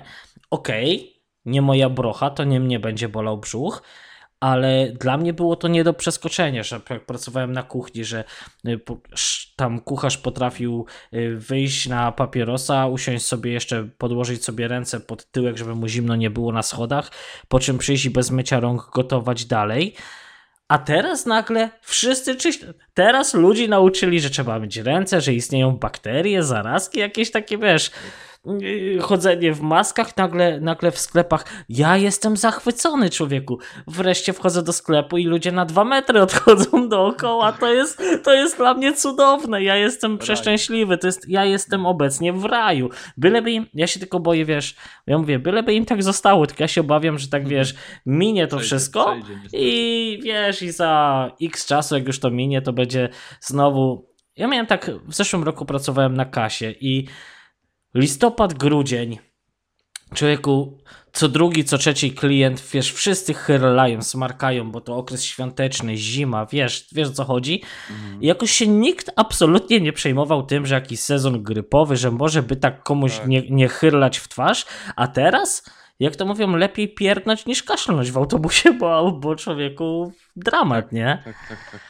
No dobra, ale, ale wiesz co, miałem hmm. taką prośbę, może sobie kuknij jeszcze w te twoje mapy myśli, bo ty tam tego spisałeś tyle, że może będziesz chciał do czegoś eee, wrócić. Było, było. E, wiesz co, tak teraz mi się przypomniałem z tymi wszystkimi służbami. E, mhm. A jeszcze tutaj widzę od e, Aresa pytanko. To tylko z jednorazówką, znowu kartą, inaczej klapa. Pewnie chodzi o to e, zgłaszanie. Dzwonienie, tak, tak, tak. Tak. Wiesz co, Aresie, nie. To nie tak. E, bo jeżeli policja będzie chciała, to i tak cię ustali, bo w sklepach masz monitoring, bo BTS podłapał cię ten, wtedy, o tej godzinie, korelacja z inną kartą, tego typu rzeczy. Tam naprawdę jest tak dużo zależności, że Szczerze? nawet i z jednorazówką cię złapią, także spokojnie. spokojnie. dzisiaj się ukryć przed kamerą albo w sklepie, albo gdzieś skierowaną na ulicę z latarni z jakiegoś obiektu tak. publicznego, to nie wiem, chyba kanałami byś musiał chodzić. Ja nie jestem po moim własnym osiedlu w stanie chodzić, y, moim własnym, na osiedlu, gdzie mieszkam, no. żeby, żeby nie wpaść w kamerę jakiegoś sąsiada, kogokolwiek, Tak, sklepu. No, czy... Słuchaj, no ja na wsi mieszkam w tej chwili też tak samo. Przed domem kamera łapie tak, że jak ktoś zejdzie z chodnika już na, przejdzie wzdłuż e, drogi, przy samej drodze, ale nie na drodze, to już będzie go łapało, bo mam tak ustawioną idealnie kamerę, że jak ktoś chodzi po drodze, to nie, żeby ktoś nie miał problemu. Ale to ludzie na to nie patrzą. To na ciebie patrzy 20 kamer sąsiadów, jak będzie trzeba, nie? No tak. No, dobra, y, słuchaj, y, no to tak, y, wiemy już, że czy jednorazówka, czy jakikolwiek telefon, ale i tak nie polecamy utrudniać i tak życia ludziom, Tak. którzy tam naprawdę mają nie, nie najlżejszą robotę. robić, jest tam co robić. Ja powiem tak, ym, przez, przez tych parę lat to się zmieniło bardzo dużo, bo tak, jak myśmy przyjmowali najpierw zgłoszenia, to sam numer alarmowy to było 112 i ludzie jeszcze nie wiedzieli jak na to dzwonić. W tej chwili dzwonią zdecydowanie częściej. Mhm. E, Ale to też dlatego, że numer alarmowy z założenia e, wychodzi takiego, że on ma ci pomóc w każdej sytuacji. E, Nieważne z czym masz problem. Czy to jest wypadek e, typowo medyczny, czy to jest faktycznie, że trzeba się skontaktować z PKP i zatrzymać pociąg przed torami kolejowymi na torach. Musisz być naprawdę turbo ogarnięty, żeby szybko Tak. działać. Niestety miałem okazję poznać parę osób, które się dostały do tej pracy. Nie wiem w jaki sposób, ale e, nie jest to praca dla każdego. No, nie chcę oceniać, nie będę dawał tutaj nazwiskami, ale, ale no nie każdy się nadaje do każdej pracy, o tak. I, i, i, i te, takie osoby powinny być eliminowane. Tutaj by trzeba było poprawić coś w tym całym systemie, żeby dało się takie osoby, nie wiem, Myślisz, że były tam pociotki? do czegoś innego. Pociotki tylko po to, żeby zarabiali. No nie, no bo to praca, mówisz, nie Wiesz jest co, łatwa. y, może pociotki to tak nie, ale tak, byli krewni y, osób pracujących w urzędzie, jak najbardziej. Okej. Y, Podejrzewam, że w związku z tym, że one się dostały, jeżeli przeszły przez ten pierwszy etap weryfikacji, który jest typowo nastawiony na punkty, Okej. Yy, Czyli- No to już dalej, czyli tak, one przez ten po prostu etap musiały przejść, bo jeżeli by nie przeszły, no to dupa, nie? A Mhm. jeżeli już przeszły i trafiały do rozmowy, no to już tam, wiesz, można naciągnąć punkty. Przy czym te wszystkie osoby, które faktycznie pracowały z, ze strony rodzin tych osób, które pracowały w urzędzie, to to były akurat konkretne bardzo osoby i bardzo dobrze sobie radziły w pracy. Uważam, że bardzo dobrze, że się dostali do tej pracy, bo oni byli w tym naprawdę dobrzy. Okej. E, Byli też tacy, co właśnie nie byli pociotkami i się właśnie nie nadawali. Nie? Na Mhm. szczęście nie było dużo takich osób, ale jednak parę się tam znalazło. E, To jest moja prywatna opinia, nie będę tutaj mówił nazwiskami. E, pewnie Nie, nie, nie, to nie ma sobie- Sądzą, że może ja też się do tego nie nadawałem, bo, bo sobie nie radziłem, bo później chodziłem do psychiatry, nie, ale... Wiesz, tu e, nie chodzi o to, żeby jest- sobie jest z innymi problem, rzucać problem, nie? Tak kłody, to raczej chodzi o to, żeby tak mniej więcej powiedzieć. Słuchaj, może, nie wiem, jakąś przerwę dla słuchaczy, dla nas sobie zrobimy. Chcesz sobie tam może skoczyć po jakąś kawkę, herbatkę? Możemy, możemy jak najbardziej takie trzy minutki szybko zrobić, a później wtedy ja sobie zasiądę, zacznę czytać z tej kartki, ty już mnie nie będziesz przerywał. Ja sobie, Leniuch, ty już sobie pójdziesz. Tak, ja- pójdziesz sobie spać. Ja sobie, ja, ci zadzwonię, jak skończę, to przyjdziesz Tak, i tu dobrze klikniesz. słyszę, że Madzia po sąsiedzku tam też to podsłuchuje, się Yy, nie, to ja. nie? Aha, Nie, Madziuszka, Madziuszka czyta książkę tam gdzieś u góry. aha. E, dobra, to faktycznie dwie minutki ja sobie tak e, uzupełnię herbatkę e, i faktycznie przyjdę zaraz. A, Także... a ja będę w pełni profesjonalny i poproszę tutaj słuchaczy, żeby mi powiedzieli, czy muzyka jest wystarczająco głośno, bo ciężko to ustawić, szczerze rzecz mówiąc, jak się samemu odsłuchuję, Yy, ale włączę tutaj coś spokojnego, niech Dobra. sobie... Ale posłuchaj, to może nie bawmy się w 3 minutki, 5 minut mogę, ile chcesz. Ja za trzy minuty będę, także spokojnie. Dobra, E, także za chwilę wracam, będziemy się jakoś wyłapywać. Okej. Dobra, to ja na razie zmykam, idę sobie dolać i zaraz... to będę. może wycisz, pamiętaj, żeby się tam wyciszyć na Spoko. Skype'ie. No hej.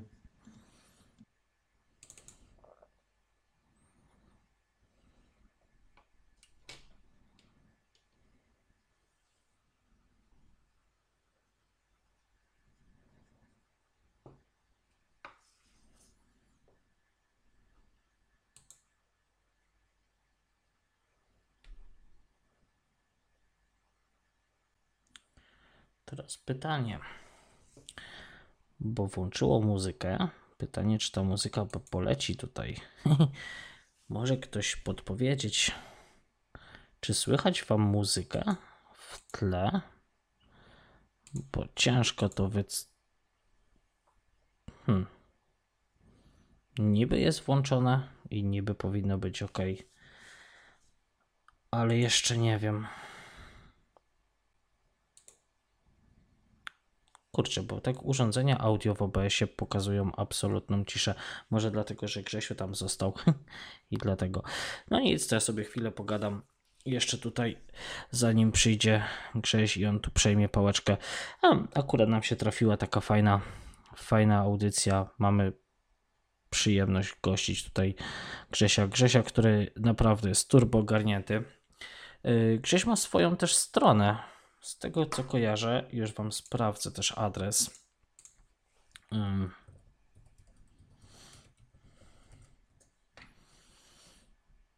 Tak, jest to notes informatyka gpietrzak.pl. Ja sobie często sprawdzam, ale akurat ją tak gdzie- gdzieś mi chwilowo przepadła. Ym, jakieś takie grzesiowe projekty i różne, różne ciekawostki, które on sobie tam spisuje. Dajcie ludzie znać. Nic nie słychać, pisze tutaj do mnie Jacek. Ok, to ja spróbuję jeszcze. No ale to jest, to jest ciekawe. Wydaje mi się, że to przez to, że mamy połączenie z. Ja spróbuję to rozłączyć i się dzwonię z Grzesiem jeszcze raz, ale to już przy następnej y, tutaj nutce. Zakończę rozmowę na chwilę i zobaczymy, może teraz OBS coś przejmie. Tak, przejął. Na tej zasadzie to działało. Dobra.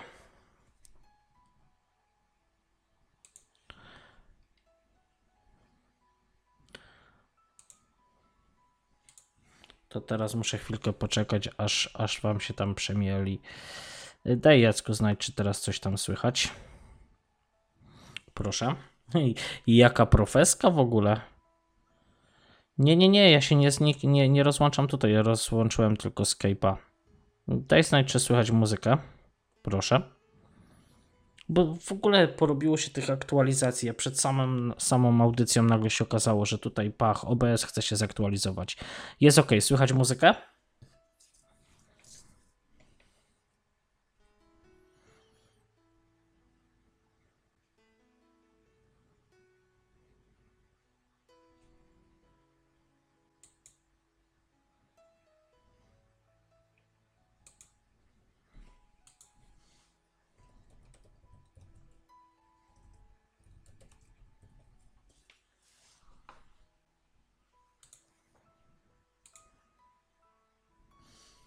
Cisza, nie słychać muzyki. No to ja nie rozumiem o co tu chodzi, bo żeby było śmieszniej, to OBS mi ją pokazuje, że jest. Może ona jest jeszcze za cicho. To jest jakiś hit. Nie umiem, nie, nie mam pojęcia o co tutaj chodzi.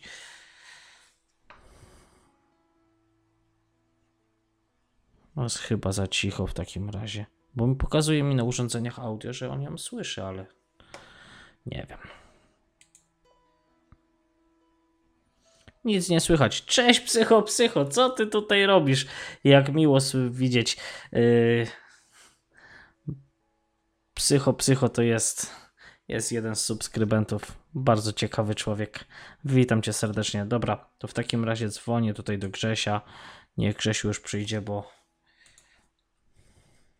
Okej, Grześ mi napisał, że już jest.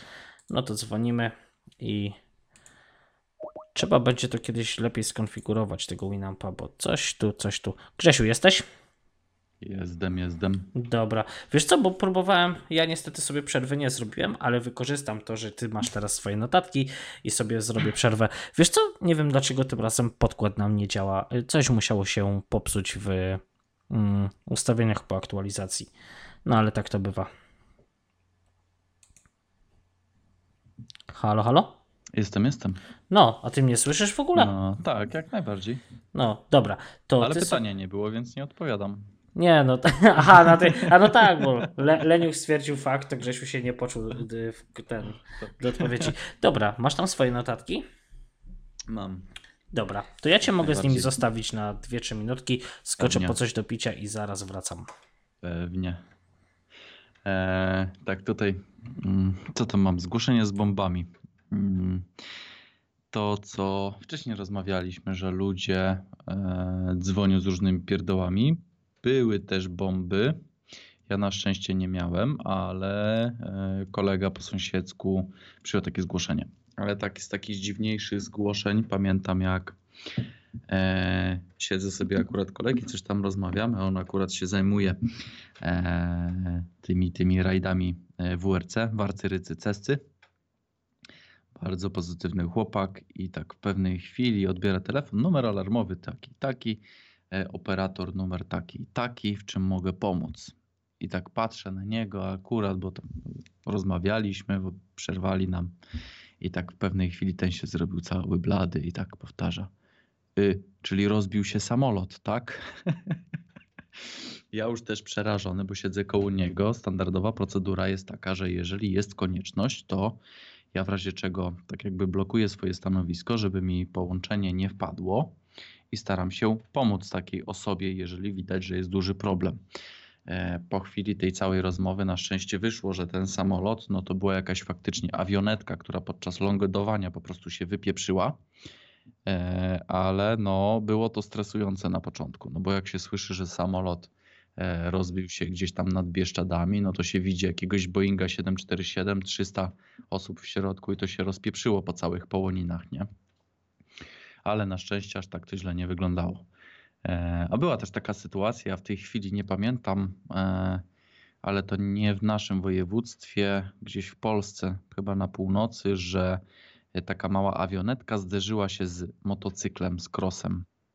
E, tak, śmiesznie to brzmi, ale właśnie gościu jak podchodził do lądowania w pobliżu lotniska, to jakiś gościu sobie przejeżdżał takim krosem i po prostu, no faktycznie, no tego motocyklistę rozdarło troszeczkę śmigłem. Podobno nie Ups. było co zbierać i e, taki sobie wypadek, nie? Motocyklista się zderzył z samolotem.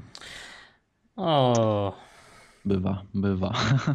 znaczy, bo chciał, chciałem trochę pikanterii, ale że aż tak, to już dostałem takim chili mocnym. No, Mm. bywa, bywa. E, To okropne. W ogóle to jest. e, A to akurat w gazetach gdzieś było można poszukać. E, Samolot się zdarzył z motocyklem, to na pewno wyskoczy. Właśnie to. Dobra, E, ja ci tu nie przeszkadzam. Tej pracy mm, dużo bym naopowiadał. Mm, Tak teraz jeszcze z tych właśnie notatek punkt po punkcie. E, taki kolega Wojtek. E, I to, to mnie strasznie denerwuje, że to jest w urzędzie. e, W ogóle praca w urzędzie to jest mm, coś zupełnie innego. To, to nie jest tak, że się idzie do pracy i trzeba wykonać jakąś pracę przez 8 godzin, robić dla tego wyzyskiwacza, przedsiębiorcy, nie? Wstrętnego kapitalisty. Tak, wstrętnego kapitalisty. Nie, idziesz do urzędu i pijesz kawę, a później drugą, a później gadasz z kolegą i z koleżanką, nie? E, później popracujesz ze 2-3 godziny i jeszcze kawę można, a później pójść na obiad, nie? To jest tak, nie wiem, no ja też nie chcę narzekać, bo tam naprawdę poznałem pozytywnych ludzi. E, co prawda jestem zdania, że część z tych pozytywnych ludzi według mnie powinna stamtąd spieprzać, wziąć się za jakąś uczciwą pracę e, i naprawdę zdecydowanie lepiej by sobie tam poradzili, em, coś troszeczkę bardziej by te skrzydła rozwinęli. No ale i niestety w Polsce też tak mamy, że mm, e, co z tego, że ty z kimś pracujesz? Kopnij go w dupę, jeżeli masz możliwość, nie? E, To nic, że nad kolegą jest jeden przełożony, drugi przełożony, trzeci przełożony, czwarty przełożony, a nad tym wszystkim jest jeszcze wojewoda. E, Skoro jak przyszła skarga na naszego kolegę, to e, przyszła na skrzynkę Urzędu Wojewódzkiego bodajże i to już na wysokości, na tym pierwszym szczeblu powinno być załatwione na zasadzie weź spieprzaj, Dziadu. bo on się starał ci pomóc, a ty byłeś chujem. Okej, a poszło To nie. o to, że. Y, Wiesz co, ja już dokładnie sytuacji nie pamiętam, ale y, kolega miał taki, że tak powiem, trochę po chwili rozmowy miał już taki nieprzyjemny głos, bo tamten koleś był taki trochę irytujący, nie? Mhm.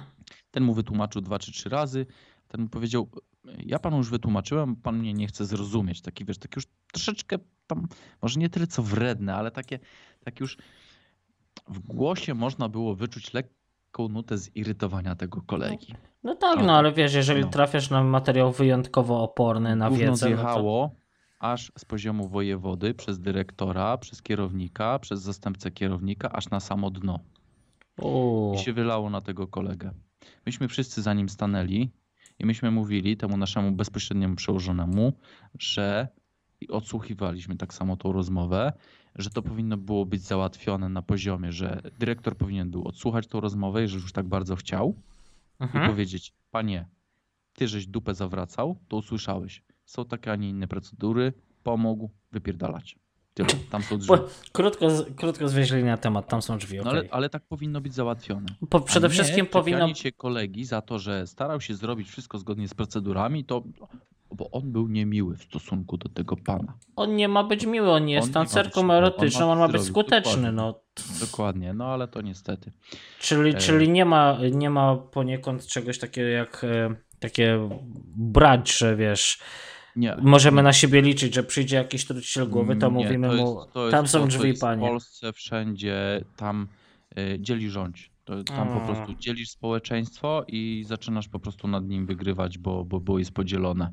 Bo część osób tak, część osób tak. To widać naprawdę w bardzo wielu y, zawodach. Tak samo wśród ratowników medycznych jest taki podział. Wśród pielęgniarek chociaż i tak tam oni troszeczkę lepiej lekarze się jeszcze na przykład bardzo dobrze trzymają. W policji jest zajebiście. Tylko, że oni to mają aż do takiej chorobliwej y, Przesady, taka totalna przesady, lojalność, że tak. gość zatucze że kogoś, a ty nic nie wiedziałeś. Co, no ale, tak. tak, tak, tak, ale tam jest, tam jest lojalność. I ta lojalność jest pod pewnymi względami dobra, bo gdyby coś takiego się zdarzyło w stosunku do policjanta, to, e, to, to, to, to by było załatwione na szczeblu właśnie, jakiegoś tam wysokiego gościa, który by powiedział spieprzaj dziadu i tyle, nie? Mhm. E, niestety w przypadku policji też te wycinki nagrań, co są, tylko tam, tam nie ma całej sytuacji.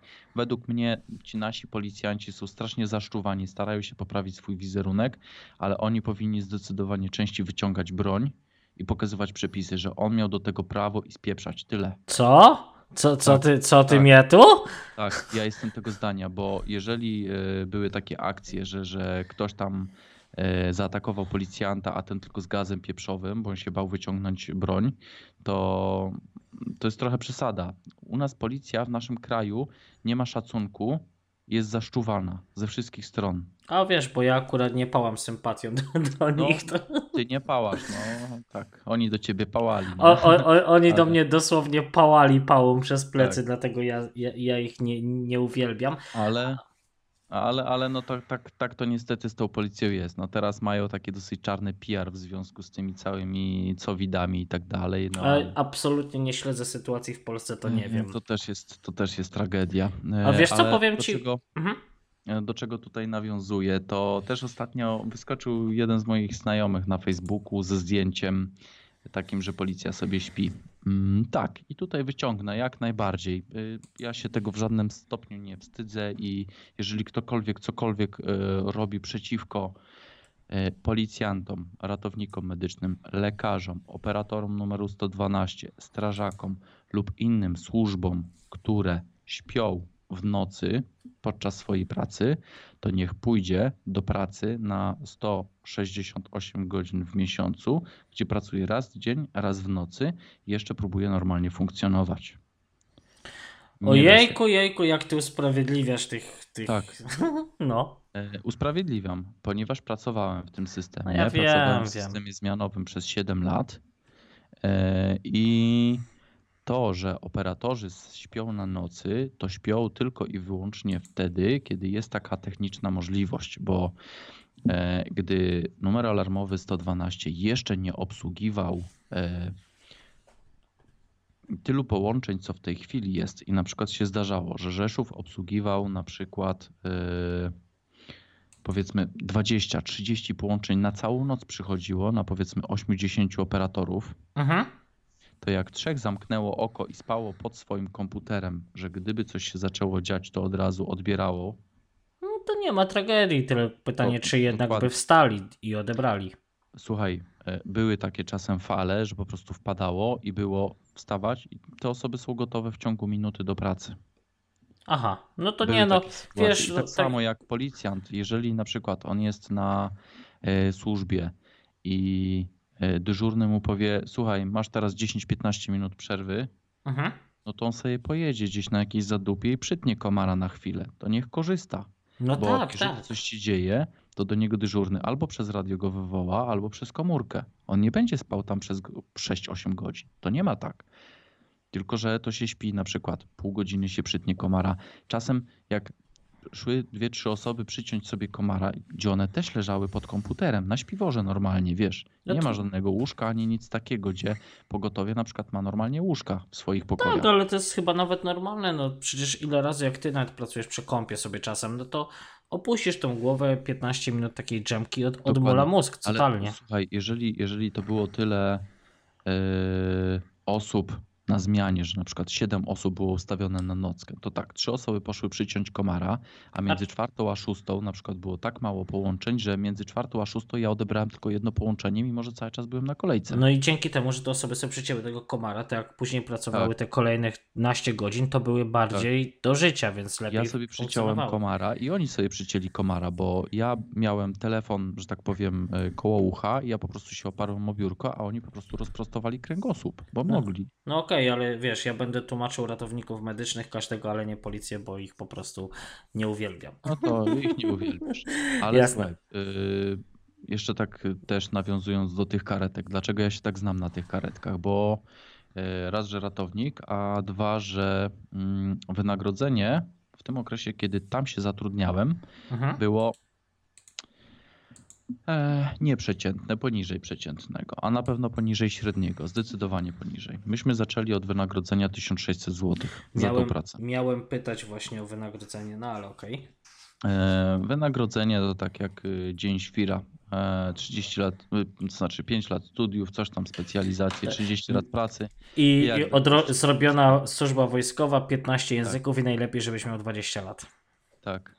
E, Oczywiście. jakby ktoś ci wpysk dał tego pierwszego, nie? No. E, I faktycznie, jeszcze do niedawna, jak ja kończyłem, jak ja wychodziłem stamtąd, to e, powiem tak. E, brałem kredyt na dom i się starałem o. I wziąłem zaświadczenie z zakładu pracy.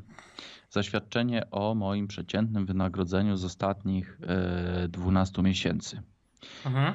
na rękę to, co oni mi wypłacili, dzieląc przez 12, wyszła mi kwota 2150 zł. No, Szału nie ma. Przy czym e, mówi się, że unda- urzędas dostanie trzynastkę. No tak, dostanie. E, I to była kasa już z trzynastką, z premią świąteczną na Boże Narodzenie, która była w wysokości około 300-400 zł, zależało od roku, jak tam budżet spiął sobie kasę. E, wakacje pod gruszą, Okej. bo no, wakacje pod gruszą to jest no takie coś, no, tam generalnie parę stówek małych wychodzi, nie? Nie pamiętam ile, 4, 5, 6, jakoś tak taki bonus raz na dwa lata, plus tam jakieś mikołajki, plus coś tam po kilkadziesiąt złotych, sto kilkadziesiąt, nie? I Mhm. te wszystkie bonusy z całego roku, razem z trzynastką, razem ze wszystkimi wynagrodzeniami, razem z wypłatami za nocki dodatkowymi, podzielone przez 12 dawały 2150 złotych. Story, ja nawet tego nie będę komentował. Po, pozwól, że sobie No. tutaj minutę ciszy zrobię. Tak. E, teraz w tej chwili udało się e, wywalczyć tym ludziom e, wyższą kasę. E, myśmy też próbowali, pisaliśmy, zakładali, próbowaliśmy te związki zawodowe i tak dalej. Nie wiem, ja już z tego wyszedłem. Nie wiem na jakim to tam etapie jest. W tej chwili jest dobrze, ponieważ osoba, która gdyby na takim stanowisku jak ja byłem, czyli tam koordynator, to w tej chwili dostaje na poziomie około 3000 zł netto. To jest, to jest tak mniej więcej, ale to jest dalej poniżej średniej krajowej. E, Mhm. I właśnie teraz tak, mamy operatorów, mamy koordynatorów. Koordynator może to nie jest tak osoba powyżej, tylko że ta osoba ma jakieś tam dodatkowe obowiązki, typu pisanie raportów, jakieś tam ewentualne dodatkowe rzeczy, że gdyby była jakaś awaria, to ona się tam kontaktuje z kimś innym, w razie czego ma pomóc innym operatorom, gdyby mia, mieli z czymś problem. Mhm. E, no i za to myśmy dostawali.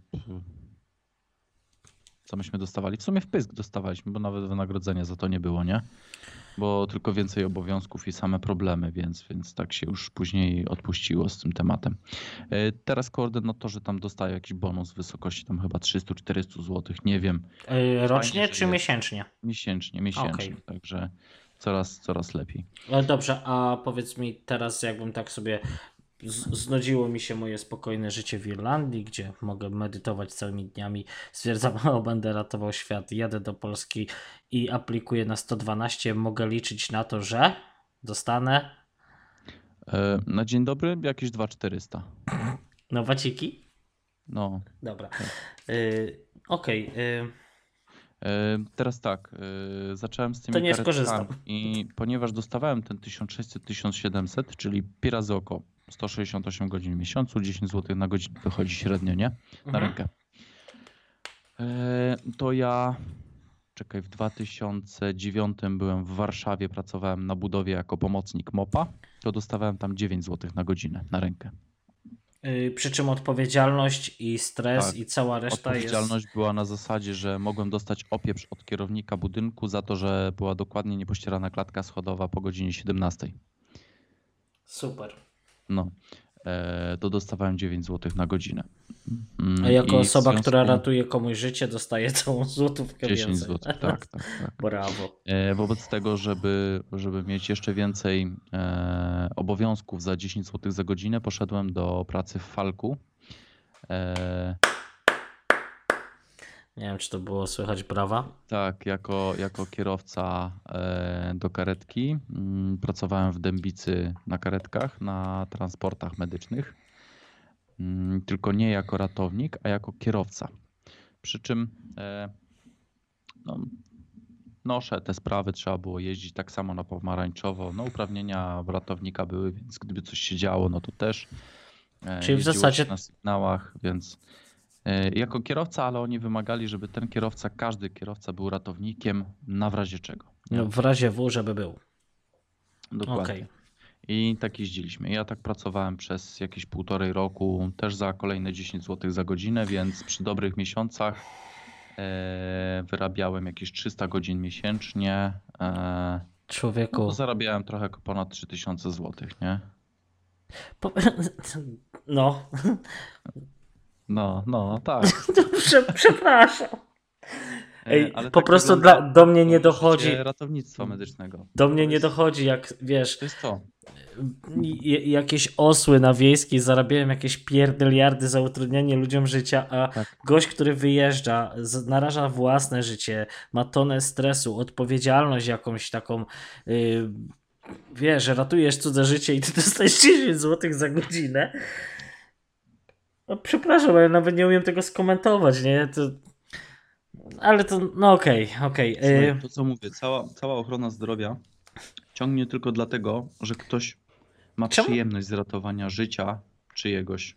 Czemu ty to nazywasz ochroną zdrowia, a nie służbą zdrowia? Bo No to nie jest zauważ... służba zdrowia. Służba zdrowia to byłaby wtedy, gdybyśmy byli pracownikami, e, nie pracownikami, tylko e, służbą mundurową. Ale nie jesteśmy. Okej, czyli ochrona zdrowia, która jest tak nie do... zdrowia była za komuny. Rozumiem. E, W tej chwili jesteśmy tylko pracownikami, którzy są bardzo kiepsko wynagradzani za to wszystko. Okej, a y, tak patrzę sobie w ten, te twoje mapy myśli, bo mnie też podesłałeś y, o tych pacjentach z oddziałów psychiatrycznych i A, no to tak. y, Są różne, że tak powiem, y, różne, nie wiem jakby to powiedzieć, oddziały na oddziale psychiatrycznym. no, I na otwarte, zamknięte. jest, no, tak mniej więcej. E, I generalnie tam się zawsze jakaś budka telefoniczna znajdzie, żeby ludzie mogli się kontaktować tam z rodziną, nie? Okej, Nie wiem, czy one w tej chwili są, ale jeszcze tam jak woziłem pacjentów tych parę lat temu, to E, czekaj, ja skończyłem pracę w, na transportach jakieś 5 lat temu. E, No to wtedy jeszcze były budki telefoniczne i czasem się zdarzało, że dzwonili. E, No to wiesz, na 112 da się zadzwonić zawsze za darmo, bez karty, bez niczego. No i dzwoni taki, wiesz, e, na szczęście jak dzień dobry, jestem Kazio. taki numer. Tak, jak zadzwoni taki numer, to najczęściej już widzimy, że ktoś zadzwonił z budki telefonicznej i widzimy, że budka telefoniczna, na przykład y, tam miejscowość Dębica, y, pod Dębicą, y, tam gdzie jest ten psychiatryczny. Kobierzyn jakiś. Nie pamiętam w tej chwili, aż musiałbym sprawdzić. Aż sprawdzę z ciekawości. Ale, ale nie zawsze jest z budki telefonicznej, bo czasem niektórzy dzwonią. O, z Ostraszęcina, tak. Okej. W Straszęcinie jest oddział psychiatryczny, oddział, szpital. E, I nie zawsze dzwonią z budki telefonicznej, a czasem mają niektórzy swój telefon komórkowy. I czasem z takiego telefonu komórkowego zadzwoni i ci powie, że no bo ja tutaj zostałem zamknięty na siłę i w ogóle nie chcą mnie wypuścić. I tak dzwonić taki gościu i nie wiesz co zrobić, bo to tak, albo porwanie, albo coś innego, nie? No, Po chwili zaczyna się sytuacja stabilizować, bo widzi, że to jest y, szpital psychiatryczny. To akurat do mnie z tego, z y, Żurawicy dzwonili, czyli tam pod Przemyślem, nie? no. E, I ci się tak zaczyna to wszystko składać. No ale generalnie tak, gościu opowiada jakieś niestworzone rzeczy, wiesz, Panie biją mnie tu. biją mnie tu jakieś inne pierdoły, jest tu jakiś lekarz, ale on w ogóle i tak, Przychodzi seksowna pielęgniarka i mnie dotyka. tak, tak, tak. Tylko ma strasznie włochate nogi. No. Wiesz, i, i generalnie no, na początku nie wiesz, czy to faktycznie jest to, czy, czy, czy może gdzieś tam koło tego szpitala, bo BTS nie zlokalizowany, ale w Żurawicy i w ogóle. No i wiesz, no dzwonisz do szpitala, pan jak się nazywa, dzwonię do tego szpitala i mówi, że no, ma ten problem, że coś, nie, to wiemy, taki jest, trudny i w ogóle. No to no co mam zrobić? No jest pod opieką generalnie, jest ubezwłasnowolniony, bo jest ubezwłasnowolniony przez sąd. Okej, tam czyli bezwłasnowolnie, on- okej. Tak, on tam dostał się po prostu do tego, no i, no i ma telefon, no i no to mówię, no zróbcie coś z nim, bo to on będzie całą noc dupę zawracał, nie? Mhm, ale ty nie, ty nie możesz takiego numeru, że widzisz, że się powtarza z tego samego, to jak na komórce zablokuj Nie. numer, dziękuję. Nie, nie No ma nie takiej ma. możliwości. Okej.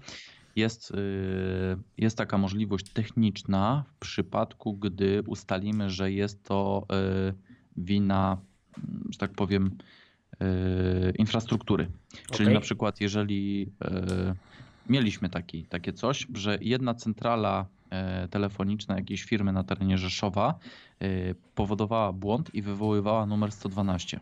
Mhm. E, I wtedy kontaktujemy się na przykład, tutaj mm, dostawcą infrastruktury tej całej jest Orange.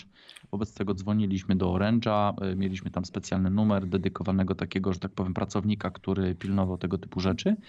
E, I on dostawał ten numer i powiedzmy blokował ten numer na kilka godzin. Rozumiem. I wysyłał, że tak powiem, zgłoszenie bodajże tam techniczne do tego, żeby oni sprawdzili, co się dzieje, że takie coś się dzieje. Bo teoretycznie zgodnie z dyrektywą unijną i ustawą e, każdy ma mieć zapewniony dostęp do e, numeru alarmowego. Ok, I jeżeli ty na przykład podpisujesz umowę komórkową, to w umowie komórkowej masz napisane, że możesz się skontaktować, że jest to, wiesz, e, urządzenie, które jak najbardziej może służyć do pomocy. Na przykład, jeżeli będziesz kupował jakiś pakiet, na przykład e, tego wirtualnego telefonu stacjonarnego, mm, tak, tak, tak, wiem. tak, to to tam nazywa. na przykład będziesz miał informację, że ten numer jest tylko i wyłącznie wirtualnym numerem i nie ma z niego możliwości technicznej zadzwonienia na numer alarmowy. I jest pełne ostrzeżenie. Ty, a Mhm. chyba Skype takie coś mi kiedyś pokazał, Tak, że mo- nie można. Okej. Tak. I to jest właśnie też to, że z niego nie zadzwonisz na 112, ponieważ to jest tylko wirtualny taki operator. A tam Mhm. masz zapewnione to prawnie i musi ci ten numer zadziałać. Wobec tego nie ma technicznej możliwości prawnej Blokady. e, blokady takiego numeru, który ci podzwania, ponieważ jest to niezgodne z prawem. Można to zrobić na zasadzie technicznej, tak, jeżeli, tak jak mówię, faktycznie się ustali, jest jakiś błąd centralki i centralka na przykład podzwania, to wtedy oni to blokują i e, próbują ustalić, dlaczego tak się dzieje, naprawiają i wtedy odblokowują go tam parę, paręnaście godzin max, nie? Ty, a wiesz, ja miałem taki przypadek, to już mogę podać, bo nawet jakby ktoś rozszyfrował numer, to i tak już nie należy do naszej rodziny.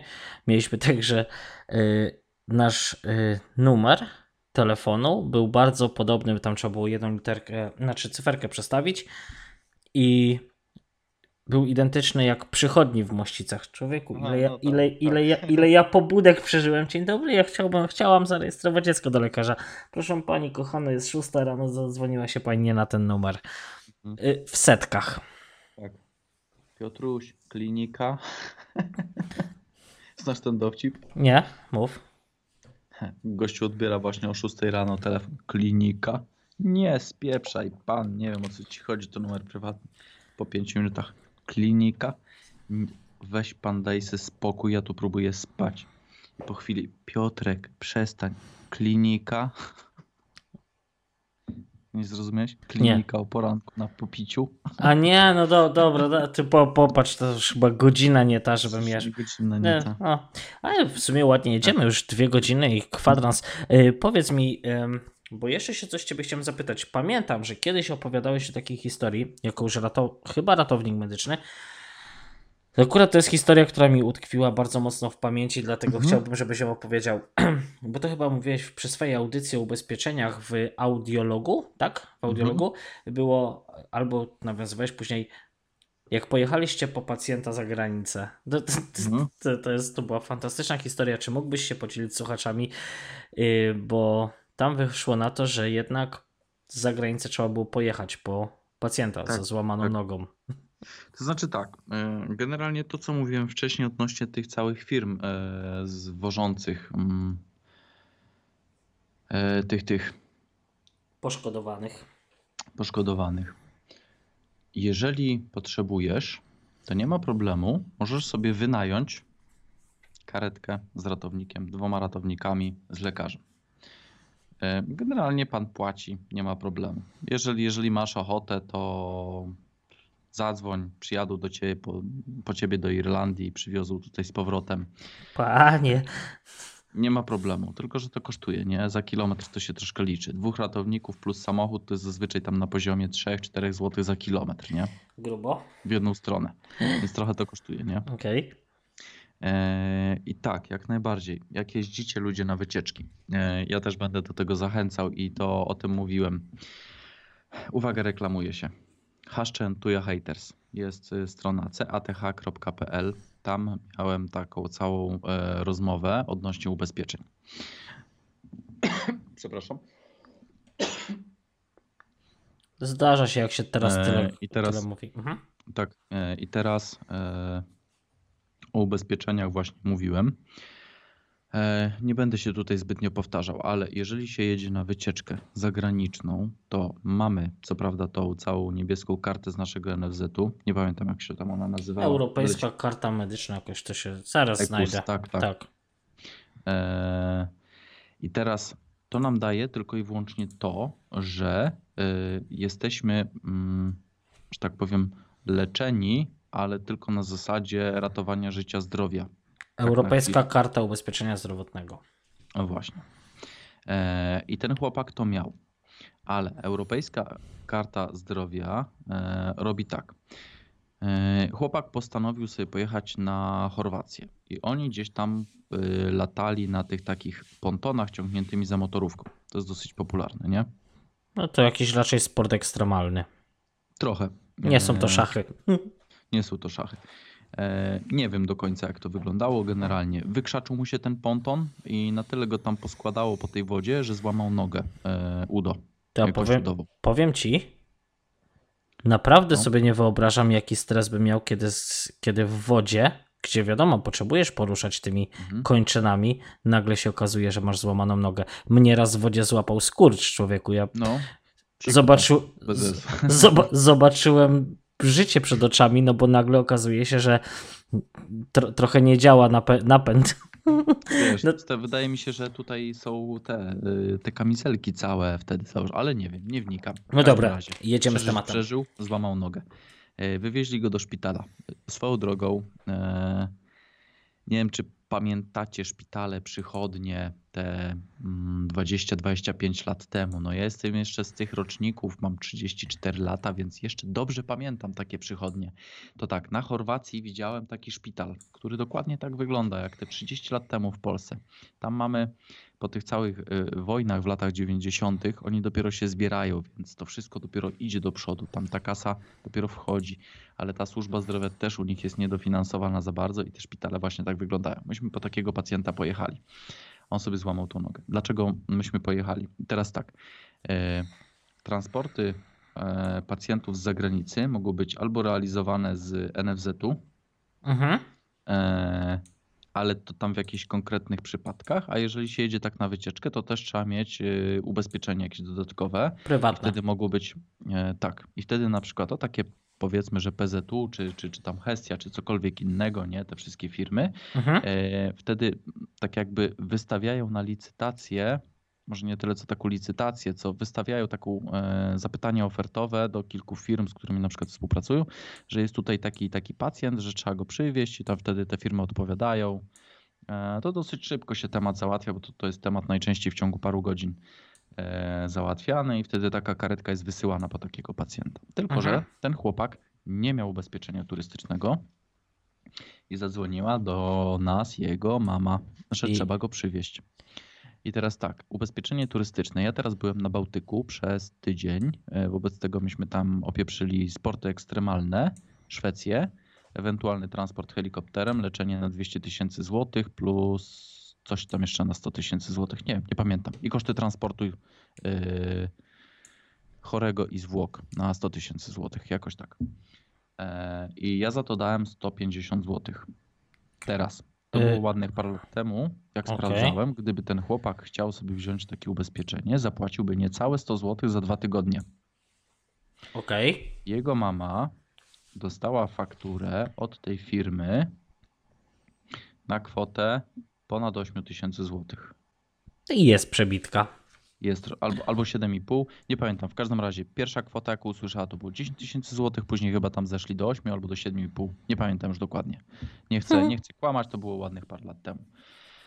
Więc tak, bierzcie ubezpieczenia. e, Mi nie płaci ani PZU, ani Hestia, ani Warta, ani nikt. Kurwa, weźcie, zapłaćcie, bo kasy brak.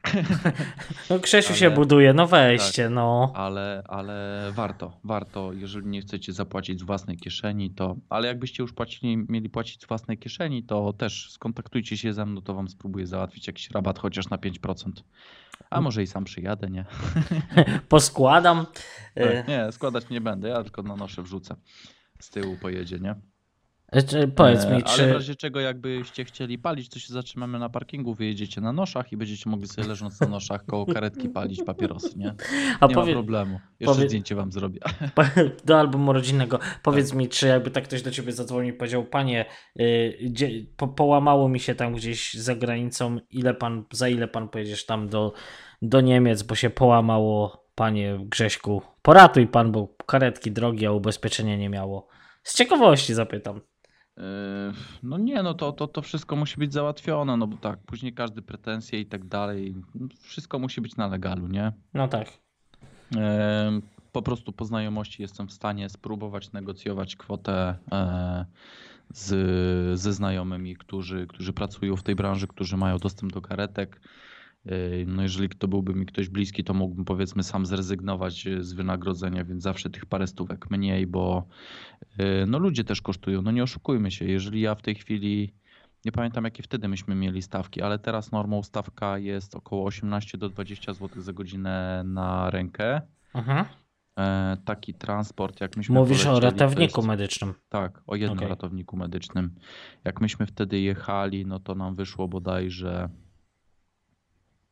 Czekaj, samej jazdy nam wyszło 28 godzin. To kapka. 28 godzin plus coś tam, no to masz tak, powiedzmy, że pira za oko jeszcze tam na miejscu myśmy musieli się dogadywać z nimi, przerzucenie gościa na nosze, wyjechanie ze szpitala, yy, za dwa razy, trzy razy zatankować samochód, to też jest wliczone oczywiście yy, od tego, zależy jak się liczy, czy od kilometra, czy od godzin, nie, no to, w, to znaczy zależy w którą stronę, nie, bo od kilometra płaci klient, a nam się płaci za godziny, nie, Mhm. więc y, no tutaj też jeszcze dodatkowe godziny lecą. trzeba też coś zjeść, e, no to musimy też się zatrzymać chociaż na chwilę. No to wychodzi ci powiedzmy, że 30 godzin na taką trasę. Okej. 30 razy 20 zł, no to masz samo wynagrodzenie 600 zł za jedną osobę i to mówimy o wynagrodzeniu netto. No to doliczy jeszcze do Mm. tego wszystkie ZUSy i tak dalej, no to wyjdzie ci jakieś 8 stówek, nie? No to nie, to, to, to jest kawałek pieniądza, zwłaszcza No, na warunki jest. polskie. I tu jeszcze masz y, 800 za jedną osobę, 800 zł za drugą osobę, to masz 1600 zł za samo wynagrodzenie ratowników. A paliwo i tam amortyzacja, No, tak, jakaś tak, takie tak, tak, gadżety, to Dokładnie. robi ja w kwota. chwili obecnej nie posiadam swojej karetki, dlatego nie jestem w stanie bardziej znegocjować tej kwoty, aczkolwiek mam w planach posiadać takową. Chcesz E, mieć to karetkę? Tak. O To koszt. No proszę. ja w tej chwili mam zarejestrowaną działalność, która jest y, zarejestrowana jako działalność pogotowia ratunkowego. Czyli mi wystarczy, że ja sobie kupię karetkę i mogę już, e, że tak powiem, realizować takie transporty. Ile karet- karetka kosztuje? E, Plus to minus, zależy, Co tak. chcesz, plus minus, no to możesz powiedzmy, że taki Volkswagen Transporter 4, jeżeli kupujesz go w wersji powiedzmy cywilnej, taki powiedzmy 15-letni, to go kupisz za 10-15 tysięcy złotych, to w wersji karetkowej go kupisz za około 40 tysięcy złotych. Mhm. Plus Po- jeszcze do tego musisz część wyposażenia kupić, typu jakiś tam, nie wiem, e, respirator, e, A to chyba teraz nie ma. tego typu rzeczy. e, no ale takie rzeczy wypadałoby mieć ze sobą w karetce, jeżeli już się transportuje poszkodowanych, nie? E, Powiem Plus ci, że tam komplet leków, no to razem z tym sprzętem to, to powiedzmy 50-60 tysięcy złotych. Jeżeli będziesz chciał sobie kupić najnowszego sprintera, który w salonie kosztuje 150 tysięcy złotych, A no to wiadomo, i no mieć to... karetkę taką, która jeździ normalnie w systemie jako karetka specjalistyczna, to zapłacisz za nią pół miliona. Nie, to myślę, że to pierwsze się szybciej zwróci i zacznie na siebie Tak, zarabiać. Tak, tak, tak. No dlatego w państwowym ratownictwie medycznym są nowe i po paru latach jak one schodzą, to później idą na transporty do prywatnych firm, które działają w ramach tych firm, które są w PRM-ie, a później to idzie na ten, na takie właśnie transporty, które e, mogą sobie jeździć na spokojnie. Okej, y, patrzysz sobie tam w te swoje notatki jeszcze, bo powiem ci, że tutaj tego jest tyle, że Jest, jest, jest. Em. Y, Co tu mamy, to tak. No to O tych pielęgniarkach na oddziale geriatrycznym. Wiesz co, a to było odnośnie czegoś innego, teraz już Okej. nie pamiętam dokładnie. To jest, to jest generalnie to, jak wygląda nasza. Służ- ta ochrona. Tak, tak. Już y, się nauczyłem, nasza, widzisz? Hmm? y, Ta nasza cała ochrona zdrowia. Mm, A, już wiem. Y, To tak, teraz było gdzieś niedawno, że właśnie y, a propos święta idą, zostaw babcie w szpitalu, nie? E, To te babcie dosyć często lądują na jakiejś geriatrii, mm, czy, czy, czy, czy czymś takim, nie, nie wiadomo nawet na co. E, I część tych ludzi, na przykład jak y, na Ojomie jest y, jedna pielęgniarka na jedno łóżko, Mhm. to na przykład na oddziale geriatrycznym albo czymś takim wewnętrznym, czy gdzieś tam, gdzie zazwyczaj leżą, to jest dwie pielęgniarki na cały oddział. Grubo. E, Więc taka osoba, taka babcia, jak sobie tam leży, no to wiesz, no i się zaczyna nagle smutno robić, bo nie ma kto się nią zająć, wiesz o co chodzi, nie? No nie ma z kim pogadać, telewizor Tak. na żetony NBP Tak. i te sprawy. Dokładnie. E, coś miałem powiedzieć. E, wiesz, jakby to głupio nie zabrzmiało, to dobrze, że wywożą babcie do szpitala, a nie do lasu i nie przywiązują jak psów. E, ale to tam do drzewa, bo Mm, Wiesz, no to też Co- jest co roku tu- problem, bo y, jeżeli chcesz się faktycznie babci pozbyć na święta, jak nie miło. do szpitala, to No. tylko do DPS-u. Zapłacisz za jeden miesiąc hotelu za 3000 zł, to, to wtedy wiesz, nauczysz się, że jak taniej babcia wychodzi w domu, nie? E, Albo ale zabrać ze sobą. się, no, no nie, no to jest po prostu patologia, nie? No, bo, babcia po prostu nie pasuje, nie, nie, nie, nie, spina się w ten nasz y, wizerunek świata, który byśmy chcieli mieć i się babci wywozi do szpitala, bo... E, a wiesz, jak ludzie potrafią robić? 3-4 dni przed świętami, zbliżają się święta, po prostu babci nie dają leków, bo babcia się źle czuje, że ją boli w, kl- w klatce piersiowej, nie, czy coś. Nie, babcia leków, ci, że poważnie. I babcia leków nie dostaje, no to ją biorą na oddział, no bo babcia się źle czuje, nie? Czy pani bierze leki? No nie, ostatnio nie dostawałam. No to jest, to jest Eee. patologia, to jest patologia, nic z tym nie zrobisz, ja... nie, ja, ja bym tuk, ja bym tuk, solił, piły łańcuchowe i te sprawy. Słuchaj, No. ja też, ja też, ale No wiadomo, no nie jest- możemy być strażnikami Teksasu, no. No, no, no, no dokładnie, niestety. niestety. No nie. Yy, Pytałeś o jakieś tam nietypowe zdarzenia. Wiesz co? Yy, To nie jest tak, że są nietypowe zdarzenia. To jest to, co powiedziałem wcześniej. Dla każdego kryzysem jest co innego i praktycznie wszystko tam może się zdarzyć. A gdy już usłyszysz taką historię przez telefon, że nie jesteś w stanie uwierzyć, że nie To no, co słyszysz? to się, to się kurwa nie dzieje. To po prostu nie może być.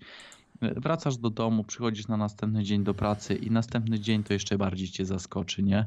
Mhm. To wtedy masz. Nie, to, to co było wczoraj, to, to jest pikuś. Dzisiaj to dopiero jest jazda, nie? E, I tak każdy dzień, tak każdy dzień po prostu wychodzi jakaś tam konkretna, kolejna perełka. Ja nie pamiętam tego wszystkiego. tak ja czytam, że- Teraz... Brakło gościowi wody na przykład. Tak, Albo że dziadek miał omamy węchowe, tudzież Tak. dziadek czołg. możesz, możesz wyjaśnić? Mogę, ale to są dłuższe historie. A to mamy- ja mam czas. Do powiedzenia, jak najbardziej. E, no to po kolei, brakło gościowi wody. Mm, Zadzwonił do mnie gościu, e, ja miałem, i on mówi, że no ma problem, bo nie ma wody. Mhm. Mówię, No to ja nie widzę problemu. Nie ma pan wody, niech pan pójdzie do sąsiada, nie? Poprosi o wodę, a później hydraulika.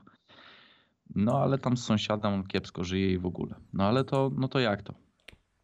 No bo to było tak, że jak mój dziadek żył czy coś tam i wiesz, zaczyna się cała historia, że on mógł korzystać z tej studni, ale później przestali korzystać z tej studni, bo oni się nie dogadali z tym. Ale była taka jeszcze druga babcia, która mieszkała z drugiej strony, no to on tam chodził po wodę, nie? A teraz babcia E. zmarła. Tak, nie, a teraz babcia coś tam się pokłóciła z nimi i zamknęła furtkę, gdzie oni sobie chodzili i zabierali tą wodę do studni, nie? E, no ja mówię, no dobra, no ale w czym jest problem? No bo, no bo, no bo, bo nie wiem, no bo, no bo nie mam wody po prostu i no co ja mam zrobić? No to tu nie może pan od tego, tu nie może pan od tego, no ale no w czym ma pan problem? No to no trudno, no to do sklepu polecić i sobie kupić, a później coś zorganizować, no nie? I, no i z, ale- takimi, z takimi rzeczami Ale ja nie mam samochodu. Aha. Y, Ja mówię, no dobrze, no a gdzie pan mieszka? No taka i taka mała wioska tam pod Krosnem, nie? Mhm. Mówię, no to pff, spoko, taksówkę niech pan sobie weźmie i A ja nie mam do pieniędzy. Biedronki, nie? No, i- a ja nie mam pieniędzy. No, a muszę dziecku jakąś kaszkę dać, bo mam córkę dwuletnią. Okej. Ja mówię, kurwa, ty debilu, ma dziecko, kurwa, a takie, nie no, po prostu i, i tutaj czasem w przypadku takich osób, jak później tam paru jeszcze następnych, to by się przydał taki oddział y, CPR Komando, który wpada w kominiarkach I robi- pałami i Okej. robi solą. E, nie wiem. No, ja naprawdę współczuję temu dziecku, bo, bo ono nie jest niczemu winne, a ma ojca kretyna, który no, nie potrafi pojechać do sklepu po wodę, bo, bo jemu sąsiadka furtkę zamknęła. To po prostu Y, no, rozwalił mnie, rozwalił mnie. To, to, i, t- Tak jak Słuchaj, mówisz, dla każdego są inne kryzysy, ale tutaj to Tak. już jest lekka przesada, no. ale i, i masz taki mindfuck i, i sobie myślisz, jak każdego dnia jest coraz ciekawiej, to czy mnie następny dzień zaskoczy? No to ja cię już zaskakuję. No. Y, Dziadek, który miał omamy węchowe. Tak. Nie, to ten to akurat taki dosyć typowy, nie? To... Dobra, a dziadek czołg? Dziadek czołg mi się podoba. Nie, y, dziadek, który miał mamy wechowe, to też jest taki jeden stały klient. Nie wiem, czy jeszcze żyje, czy już nie żyje. E, Miał trochę lat. Gościu był jakiś taki, faktycznie coś mu się popieprzyło w głowie e, ze starości, może z jakichś tam chorób psychicznych. Po prostu on czuł, jak mu tam e, wiatr wiał z drugiej strony niż e, zazwyczaj. To, to mówił, że jego tam próbują truć tam sąsiedzi, nie? Ale on Aha. faktycznie miał niestety napieprzone w głowie znaczy, no, choroba psychiczna. No, nie będę oszukiwał. No tak to wyglądało. On po prostu do nas dzwonił. E, Tam był u niego parę razy dzielnicowy. Wie, że się chłop leczy psychiatrycznie. Mhm. Dzwonił ponarzekać, ponadawać, wiesz. I, i, Pogadać no, no, sobie no, chciał. Tak, tak. Znaczy, wiesz, no to było takie bardziej, że się wkurwiał na cały świat, że jego tam znowu trują. Tak, wyślemy służby jak najbardziej, nie? Mhm. E, No i, no i nic z takim nie zrobisz, bo tak, on się leczy, ale się nie leczy, leków nie bierze, sam mieszka, e, nikt mu nie pomoże, nikt mu nie wytłumaczy, Czekaj, czekaj. dzielnicowy tam czasem podjedzie, wiesz. Nie leczy się, leków nie bierze, bo... E, Bo tak. Bo tak, no nie wiem, bo nikt o niego nie zadba, on jest sam na świecie. Nikt mu nie pomaga. Do niego podjeżdża czasem dzielnicowy. Myśmy tam bodajże z dzielnicowym chyba gadali, który, który tam podjeżdżał, nam powiedział, że jaka jest sytuacja, no i Mhm. nic z nim nie zrobisz. Po prostu jak dzwoni, to porozmawiać z nim chwilę, dać mu spokój. Przez miesiąc czasu, póki znowu wiatr się nie odwróci, będzie spokój, nie? Aha. I Dziadek, tyle. dziadek czołg. Dziadek czołg. E, nie wiem, ja nie pamiętam. On coś tam dużo o czołgu gadał. On, chyba jakiś były milicjant czy coś takiego. Też się chłopu popieprzyło w głowie i, i dzwonił. Ja tego Tuska syna to zajebie, ja tam kurwa bombę podłożę i w ogóle. No to wiesz, O, zgłoszenie z bombą, no ale tak. ym, wiesz, że dziadek klepnięty.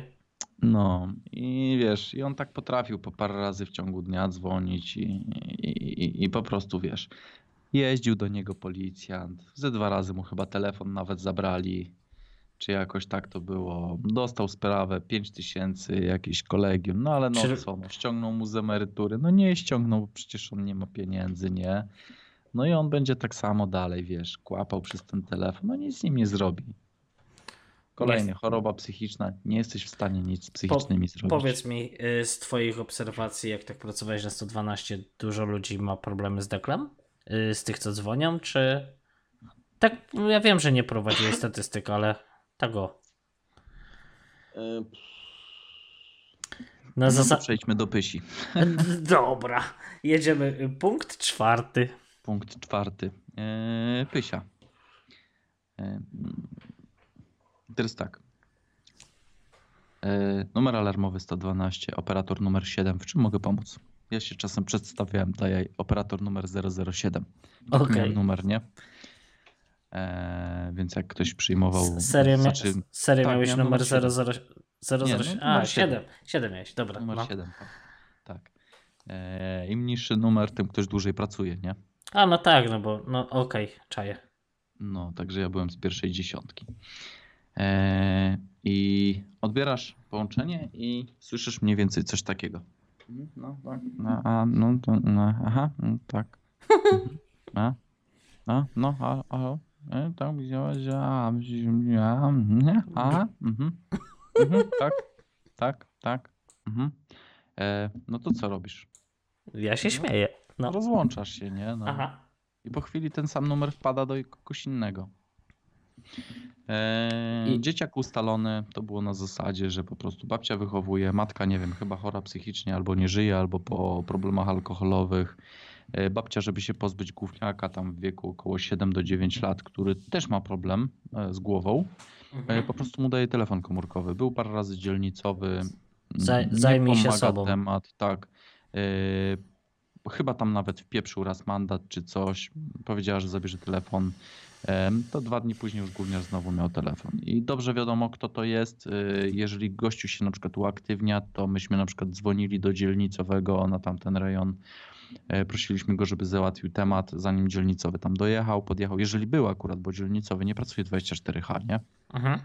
No to jechał tam, zgłaszał, no to się to uspokajało na parę godzin, nie? I później znowu dzieciak dzwoni. I potrafił, ten dzieciak potrafił y, miesięcznie wygenerować na poziomie kilku, kilkunastu tysięcy połączeń. Co? Prze przepraszam, ile? Jakie co? Kilka do kilkanaście tysięcy połączeń. W ciągu dnia on potrafił wygenerować kilkaset połączeń. Przecież to jest skrajnie nieodpowiedzialne, no ale trudno wymagać od dziecka. Tak. Tyle. Matko, to przecież za ten czas mogło zadzwonić tyle ludzi, którzy naprawdę potrzebowali pomocy. Tak, no ale siedzi ci 8 osób i ten blokuje po prostu co chwilę jednego operatora i tak sobie skacze z I połączenia tu, połączenia, i, tu jest I tu jest błąd tego, że nie możesz po prostu zablokować. Tak się zastanawiałem przez No chwilę, nie, bo nie możesz, bo ktoś może złapać zaraz za ten telefon i zadzwonić na numer alarmowy, bo jego babcia zawału dostała, nie? no tak. No. Więc nie możesz. No plusy i minusy. Nie, bo tak się zastanawiam. Czasem, wiesz, dzwonią teraz, zwłaszcza jak w Stanach mieszkałem, to bardzo często dzwoniły jakieś firmy z reklamami. Czasem się nawet w Irlandii jeszcze zdarzało kiedyś. Teraz są te programy takie fajne, że sobie możesz zablokować, jak już Tak, raz tak, zadzwonią. I tak się zastanawiałem, czy tak siedzisz na numerze 112, dzień dobry, a ja tutaj dzwonię z firmy ubezpieczeniowej. Jest pan zainteresowany, bo muszę normę wyrobić, ja już nie mam gdzie zadzwonić, to sobie zadzwonię na numer 112. A, a noż panu opylę ubezpieczenie. No niestety, nie ma takiej technicznej możliwości, żeby blokować. To znaczy A. technicznej, prawnej, nie? E, z tym jest problem. Yy, dziewczyna, która chciała skoczyć z mostu. Tak, no właśnie. Ja już nie pamiętam. Ktoś to od nas przyjmował. To było na zasadzie, że mm, było halo, halo, słyszy mnie pan? I tak słychać, no, że coś jest nie tak, że słyszy się rozmowy. Jak słyszysz coś takiego niepewnego, to przez chwilę nasłuchujesz, nie? Mhm. Mm, Ja, ja słuchałem później to połączenie i to było coś na zasadzie, że no i co, i co, będziesz tutaj skakała z tego mostu tu na Ciepłowniczej, wiesz, tak dalej. Jest tam most, wiesz, no to szybko, no co robisz? No pogotowie, policja i wysyłasz formatkę, nie? Mhm. do, do służb. Faktycznie pojechali, faktycznie tam chłopak stał, e, wybrał w kieszeni e, w kieszeni w telefonie numer e, 112, mm, to zadzwoniło i po prostu operator usłyszał e, rozmowę, jak tam rozmawiał z nią i, i, i przyjechały służby, wiesz. Jak sprytnie. No, no chłopak ogarnął, operator też e, dosyć dobrze, nie pamiętam kto to był, nie? No, bardzo sprytnie, bardzo sprytnie. Muszę No. powiedzieć, że to taka praca wymaga. Yy, oglądam teraz taki serial. Serial o Mossadzie na Netflixie jest i, i widzę, że u was było dokładnie to samo. Improwizacja Mhm, 100% mhm. i, z- i zero pewności. Tak. A, No to szósty punkt to już mówiłem. Okej. Eee, Wiecie, jeden bo- z tych, co chciał być samobójcą, ale mu nie wyszło, nie? Eee, Siódmy też mówiłem na początku Okej. rozmowy. babcia się zaczaskiwała na tak, balkonie. aha, no tak, dzwoni. A, zamknęli mnie, tu zamknęli, pomóżcie, pomóżcie, nie? Lokalizacja tutaj niedaleko, takie, e, taka mała wioska e, pod samym Rzeszowem. E, kurde, już nie pamiętam dokładnie, jak wyglądała ta rozmowa. No później wychodziło na to, że tak, że babcia miała jakieś takie drzwi, które się e, na uszczelce blokowały. Mhm. I ona wychodziła na balkon i jak wiatr kłapnął drzwiami, O, to ona nie wiedziała, smuteczek. że trzeba je tylko popchnąć, bo była chora psychicznie. Też lekko. O, I ona po prostu siedziała na tym balkonie na pierwszym piętrze i się darła, że trzeba jej pomóc. I wtedy ktoś dzwonił z sąsiadów, że drze się o pomoc, e, że trzeba jej pomóc, że nie wiadomo o co chodzi.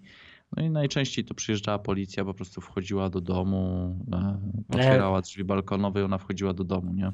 No ale to jak wchodziła policja do domu? Przecież nie wyważali jej drzwi za każdym razem, a Nie jednak. wiem, wiesz co, nie to pamiętam tam. bez e, technikaliów, Przez tak? balkon, e, nie wiem, nie pamiętam. Wiem, że wiem, że to było tak. Albo straż pożarna mogła tam być. Nie No, pamiętam. rozumiem, rozumiem. Wiesz, no, wleźli po balkonie nawet A- po jakimś a- kwiatku czy po czymś, nie. Ale to są To takie było, wiesz, sytuacje, wysoko, że. bo to tak, wiesz, w domu jednorodzinnym, no to te piętra też nie są nie wiadomo jak wysokie, nie? Także Czyli, czyli kooperacja przeróżnych służb, musiała być na wysokim poziomie, Tak, żeby tak, to tak, działało. Tak. jak mówisz, no wola ludu, bo je- jeżeli by ludzie nie chcieli, to za te pieniądze by naprawdę to olali i tylko tak jak mówisz, trzeba się wykazywać dużą taką chęcią pomocy innych, bo przy tych zarobkach, o których ty opowiadasz, to mnie by się nie chciało, panie. wiesz. Yy, Słuchaj, masz, masz takie na przykład zdarzenia i to też się tak śmieją. Czy jeździcie do kotów? Czy wam się zdarzało na przykład uratować kota? Jak kota? Kota z dachu albo na przykład z drzewa. Przecież koty same schodzą. Tak, albo spadają. No, dokładnie. No. Eee, I wiesz co, na przykład było takie jakieś, ale to już e, opowiadał nam jakiś strażak. Ja już nie pamiętam, czy to nam w Krakowie opowiadali, czy na jakimś szkoleniu, czy to może w Poznaniu, czy gdzieś indziej, nie? Mhm.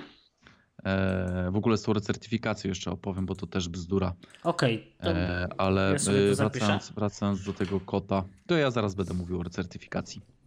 Wracając do tego kota, to tak zazwyczaj jak był jakiś kot, który siedział na drzewie albo gdzieś tam, no to wie pani co, jak on będzie się dar za 24 godziny, to proszę móc tam podstawić puszkę z jedzeniem. Jeżeli on tam dalej będzie siedział po kolejnych 24 godzinach i nie będzie chciał zejść do jedzenia, to my wtedy przyjedziemy. to za I kolejny... najczęściej masz spokój, nie? No Mhm. wiesz, kot nie zdechnie ci tam przez jeden dzień, nie? No nie. Eee, a jak zgłodnieje, to w końcu zejdzie. A jeżeli nie będzie mógł sobie poradzić, to wtedy nie zejdzie i za te 24 godziny on tam dele będzie siedział i mordę darnie. Jako Więc- posiadacz kota muszę powiedzieć, że dać kotu odpowiednią ilość czasu i zejdzie z każdego drzewa. Wiem, bo Tak. Luna nasza skacze i chodzi po przeróżnych drzewach. I wiele razy było tak, że faktycznie wyglądało na to, że już nie zejdzie, ale po jakimś czasie gdzieś tam kot se coś w tej głowie wyliczy, jakieś wzory Tak. i, i spadnie w końcu na te cztery łapy. Także Eee, no ale był jeden na przykład kot, o którym nam powiedzieli, że kot siedzi na dachu i nie może zejść. Eee, No, no dobra, no siedzi na dachu. Gdzie siedzi na dachu? No taka trzypiętrowa kamienica. Kurwa, jak on tam wlazł, nie? Grubo, grubo, grubo, no. No, co się okazało? Yy, Kamienica była bodajże tam chyba rynny były remontowane i było rozstawione rusztowanie. I prawdopodobnie wtedy kot wlazł, A rusztowanie Eee, zabrali. a rusztowanie po prostu złożyli w ciągu dnia. I tam po prostu kot no, darł mordę przez jeden dzień. Ale drugiego dnia chyba się zorientowali, że ten kot jednak wcale nie chce tych obliczeń wykonywać, nie? Aha. E, No i faktycznie pojechali, ściągnęli kota z dachu. No, czasem się zdarza i w ten sposób, nie? Mhm. No to No. Ratowa ratowanie zwierzaków i ludzi starszych, Tak. no to akurat jest spoko, że mimo, że uważam, że to powinno być jakoś inaczej rozwiązywane, bo to, te zasoby ludzkie chyba powinny być gdzie indziej przenoszone. Um, patrzę tak jeszcze.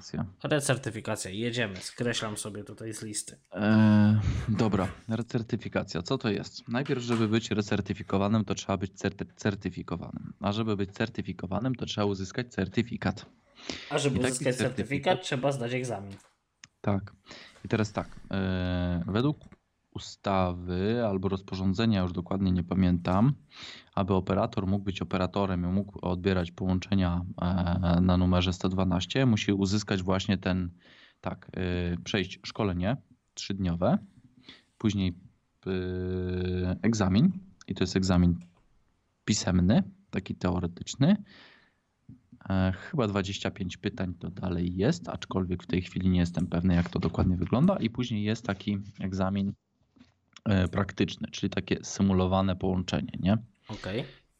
E, Podczas tego połączenia to mi się też hmm, podobało, podobało, bo nasz e, ten pierwszy egzamin wyglądał tak, że nas e, egzaminował ratownik medyczny, który nie pracował na 112, psycholog, który nie pracował na 112, kierownik jednego ośrodka, który nigdy nie pracował na 112 na słuchawce, wiesz.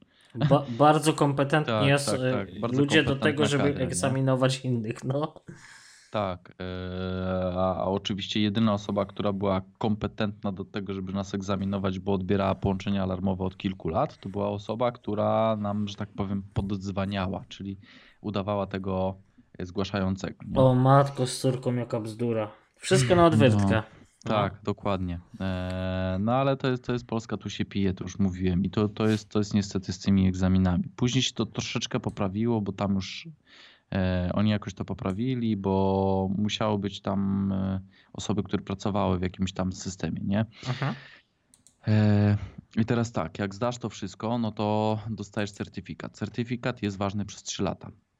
Po tych trzech latach konieczna jest recertyfikacja. I tak co 3 lata. I teraz tak, recertyfikacja wygląda dokładnie tak samo jak pierwszy egzamin. Znaczy też masz durne pytania, które nic ci nie dają. Jest tam na przykład część pytań z kodeksu wykroczeń, na przykład może być, albo z ustawy o policji, albo jakiś tam inny. Przynajmniej tak jeszcze było, jak ja byłem recertyfikowany, nie? Mhm. Ale generalnie za przeproszeniem na mi ten las, nie? No tak. Skoro ja pracuję na tej ustawie, korzystam z niej, no to po co ja mam być z niej egzaminowany? E, Tak samo z jakichś tam pytań związanych z psychologiem, czy e, pytanie typu, wiesz, e, żeby lepiej reagować na stres, to ja powinienem kupić sobie e, Coca-Colę i e, burgera, czy, czy, czy zabrać już- kanapkę z domu, nie? No to, to, to, to wiesz, takie są, takie są pytania po prostu na sztukę, taka, taka totalna bzdura. Ale przez chwilę była taka akcja, że k- ci ludzie, którzy tam pracowali i się zajmowali tą recertyfikacją, to oni e, po prostu pracowali niby na tym samym stanowisku, a ci pod górkę robili. E, Jak nieładnie. Takie po prostu upierdalanie w każdym miejscu, gdzie się tylko da, żeby, żeby tylko po prostu cię ujebać tak dla zasady, nie? Nie, wi- nie wiadomo dlaczego. To, e, jak to się dzieje, że idą pracować tam ludzie, którzy chcą pomagać innym, a swoim ziomkom po fachu robią... Dokładnie. I I jeszcze, nie umiem pojąć, wiesz, szczerze. E, W ogóle sam temat tej recertyfikacji to jest totalna bzdura, bo słuchaj, jakoś korporacje potrafiły to rozwiązać. Na przykład, nie wiem, jakiś call center. Ja pracowałem przez całe dwa dni w call center i przez te dwa dni oni mnie zdążyli nauczyć tego, jak dzwonić, jak rozmawiać. Jeszcze oprócz tego, ja w ciągu tych dwóch dni wszystkie moje połączenia przez pierwszy dzień były sprawdzane. przez drugi dzień, e, co któreś połączenie było sprawdzane i ja co 2-3 godziny leciałem na zaplecze pogadać na temat tych moich ostatnich połączeń. Tutaj nie ma czegoś takiego. A czemu nie mogłoby być w ten sposób, że na przykład e, są sprawdzane te połączenia wyrywkowo i jeżeli jest jakiś problem, to ja wtedy jestem recertyfikowany. A jeżeli widać, że wszystkie moje połączenia są ok, to ja nie muszę być recertyfikowany, bo ja się recertyfikuję każdego dnia. No tak, ale z drugiej strony myślę, że po prostu łatwiej. Znaczy, wie, ja, rozumiem absurd. To, to jakbyś miał prawo jazdy zdawać co, co, co 3 Co lata, trzy lata, dla, tak. dla, dla Tak, idei, tak, prawda? tak, tak. Mimo, że jeździ pan zawodowo, nie robi wypadków, Tak. wszystko jest ok, ale tak profilaktycznie zapraszamy na Tak. egzamin, nie? No to No. tak to jakiś absurd, nie? To No to pamiętam. jest po prostu bzdura. A wiesz, w, w tej chwili. No dobra, nie no, to, to, to szkoda, szkoda po prostu na ten temat gadać, bo to jest i tak tego nie zmieni. Mo, no, no ktoś musiałby po prostu chcieć to. Wiesz, mówisz, nie zmienić, zmieni, a- ale może jakimś cudem ta audycja trafi do kogoś, kto akurat może pomyśli. Wiesz co, no fajnie by było, tylko mo- że może- może chociaż- te osoby, które siedzą na tych wysokich stołkach, yy, oni mają to w dupie. I to jest tak, robiona, robiona jest po prostu teoria. Zamiast yy, przyjść się zapytać, jakby należało coś zrobić, no to ja mam przykład, jak tam, no nie chcę dokładnie mówić o co chodziło, ale Wiadomo, yy, żeby- no coś tam żeby nikomu nie- robiliśmy, nie, a tam po prostu dyrektor powiedział, nie, tak ma być i już. Mhm. Ja, ja mu mówię, że no słuchaj, no tu zaraz, no to, to co my robimy, zaraz będzie do wyrzucenia. Zróbmy to w ten sposób, to to będzie takie reusable, nie? Tak, tak.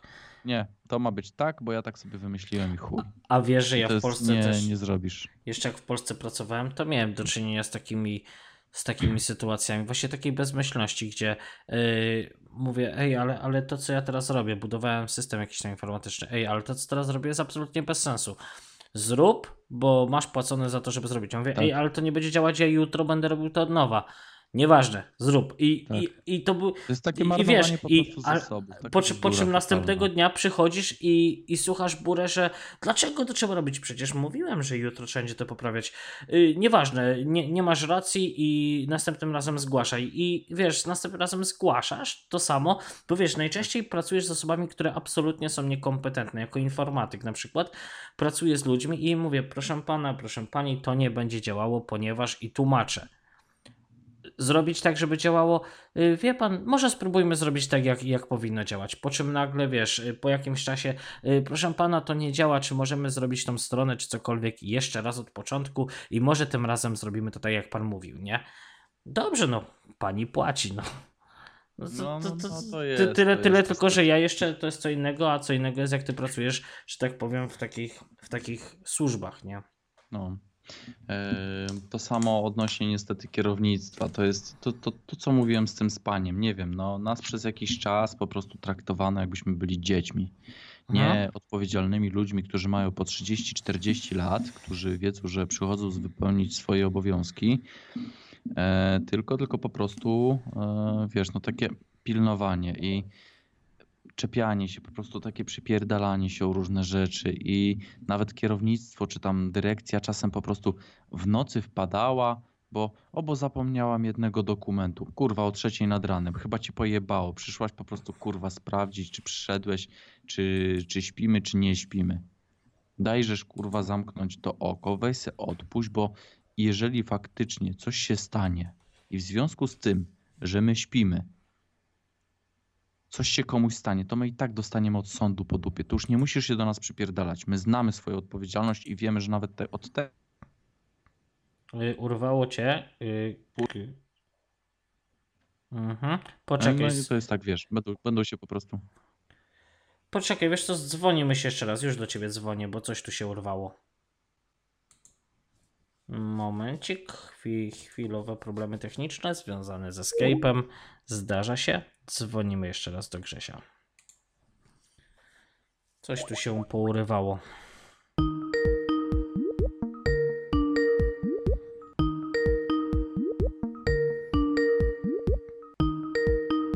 Mhm. Chyba Grzesiowi padł net. Dobra, spróbujemy za chwilę jeszcze raz.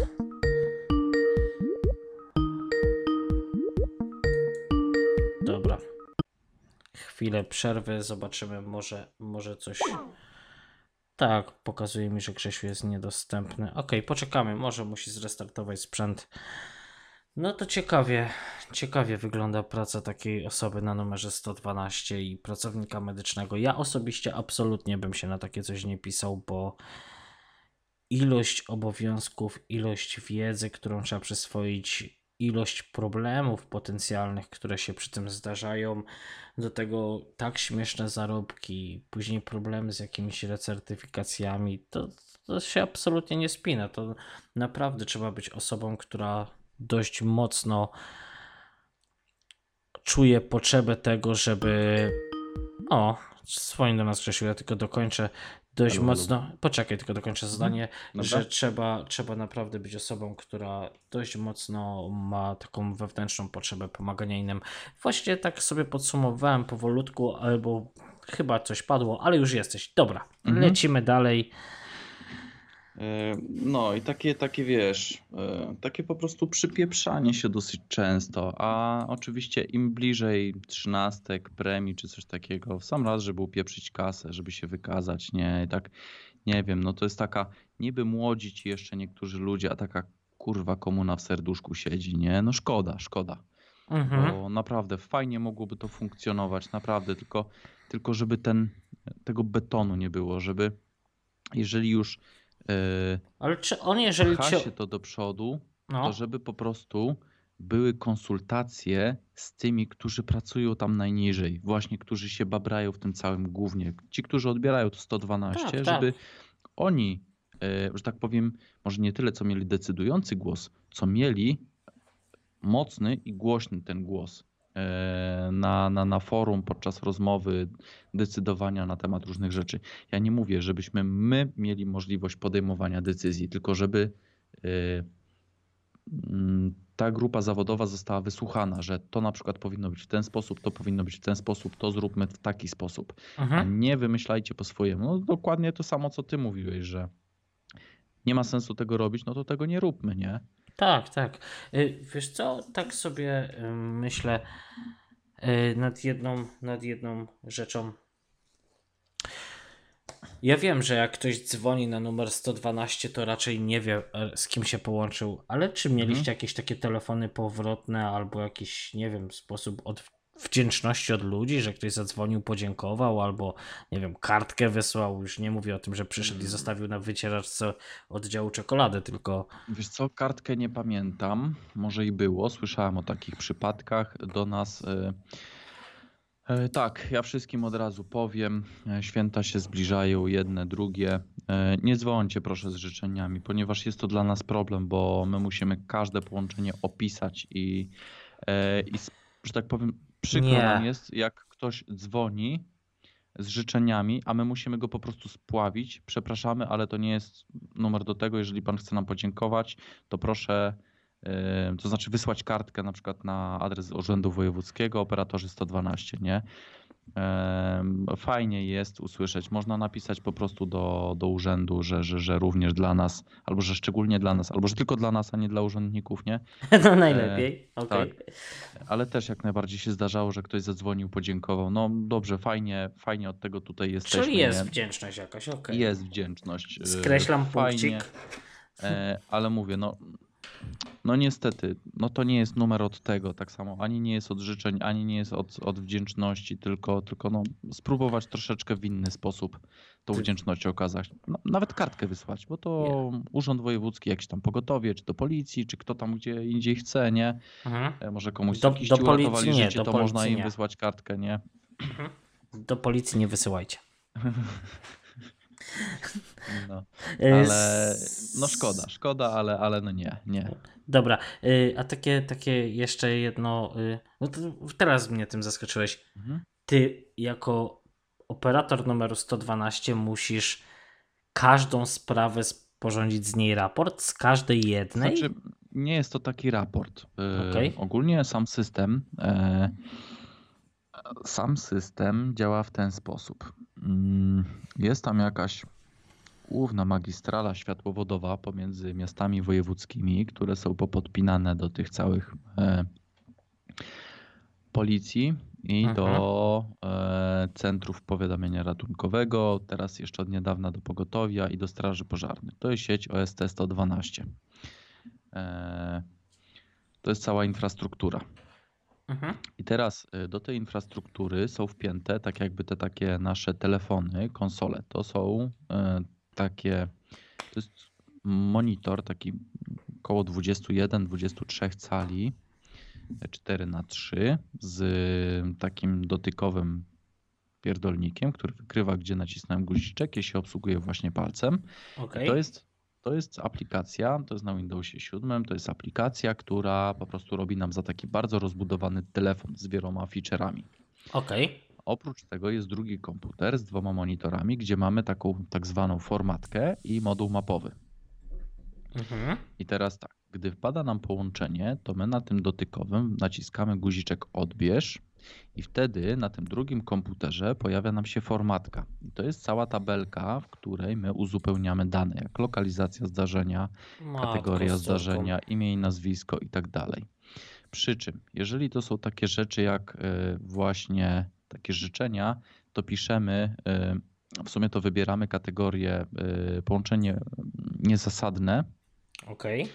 e, i dajemy tak jakby mm, to jest takie wyślij, ale nie wyślij. To jest tak, że ono sobie wpada do historii, jest jako połączenie niezasadne i tyle. I generalnie znika. No ale no trzeba coś tam wpisać. To znaczy wpisać, no wybrać tą kategorię. No to jest problem, ponieważ tak, yy, system wiesz jak działa na Windowsie. Nieważne co. Wszystko co działa na Windowsie działa raz szybciej, raz wolniej.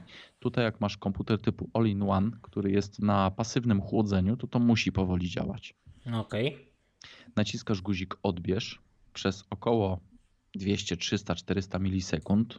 Ten cały sprzęt zaczyna reagować. Na drugim sprzęcie dopiero się pojawia formatka. Mhm. Ci ta formatka, rozmawiasz z tą osobą, połączenie niezasadne, dajesz zakończ połączenie. Na drugim monitorze wybierasz połączenie niezasadne, wyślij, naciskasz przycisk oflaguj się jako tam e, gotowy do przyjmowania zgłoszeń i cała ta procedura trwa około 15-20 sekund. Jeżeli O jest dużo połączeń w danej chwili, może teraz szybciej, nie? No kwestia optymalizacji. No liczymy połowę z No tego, ale no. powiedzmy, że 10 sekund to 15 może trwać. No to generalnie to jest wkurwiające. Nawet jeżeli ty książkę czytasz i jest cisza i spokój, to to jest wkurwiające, że musisz coś takiego zrobić. To nie jest tak, że podniesiesz słuchawkę i odłożysz. Nie. Byłem przekonany do tej pory, że omijając takie sytuacje, gdzie naprawdę było ostro, to że po prostu halo, dzień dobry, tam 007, Nie, nie, nie, nie. w czym mogę pomóc, dziękuję, do widzenia, tam są drzwi. A tu, ojeju. Problemem jest na przykład, gdy nas było na zmianie na przykład 7 osób, Mhm. to była nocka i tornado przechodziło koło Rzeszowa. To było ładnych parę lat temu. To myśmy y, po prostu wszystkie oznaczali jako zerwany dach, tylko adres, numer domu, ale te formatki jeszcze, że tak powiem, nie przechodziły, bo system jeszcze nie działał w sposób prawidłowy. Okej. I myśmy po prostu te połączenia zrzucali. E, tak, żeby się jak najszybciej formatki pozbyć, żeby już następne mogło wpaść, bo wtedy nie było czegoś takiego jak zastępowalność ośrodków, czyli jeżeli połączenia wpadały do Rzeszowa, to one czekały w kolejce w Rzeszowie. Tyle. Okej. W tej chwili jest tak, że jeżeli na przykład w Rzeszowie jest bardzo dużo połączeń, bo jest jakieś tornado, To a na przykład. Warszawa się nudzi, to one lecą do Warszawy po iluś tam sekundach. Powiedzmy tam po 20 czy 30 sekundach, jeżeli w Rzeszowie nikt nie odbierze, to one leci na Wa- Warszawę. Rozumiem. Gdzieś tam indziej.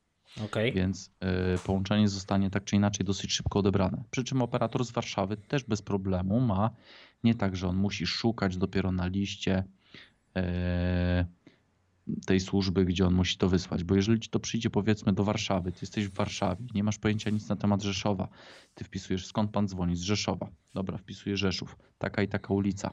To od razu podpowiada, że jeżeli to jest wybierasz kategorię na przykład pożar, są osoby ranne, to Mhm. ono ci od razu podpowiada, że straż pożarna taka i taka, e, policja taka i taka i pogotowie takie i takie. I to już masz wybrane z automatu. To jest jakieś ułatwienie.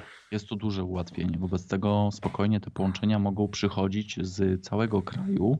I nawet jeżeli my nie znamy topografii tego miasta, jeżeli dokładnie ustalimy lokalizację e, i będziemy na 100% pewni, że nie ma takiego drugiego miejsca w tym mieście, to puszczamy to. Ale w razie czego, gdyby się tak faktycznie zdarzyło, że nie wiem, no są dwa McDonaldy na jednej tej samej ulicy, które wyglądają identycznie razem z jakimiś szczególnymi charakterystycznymi rzeczami, nie?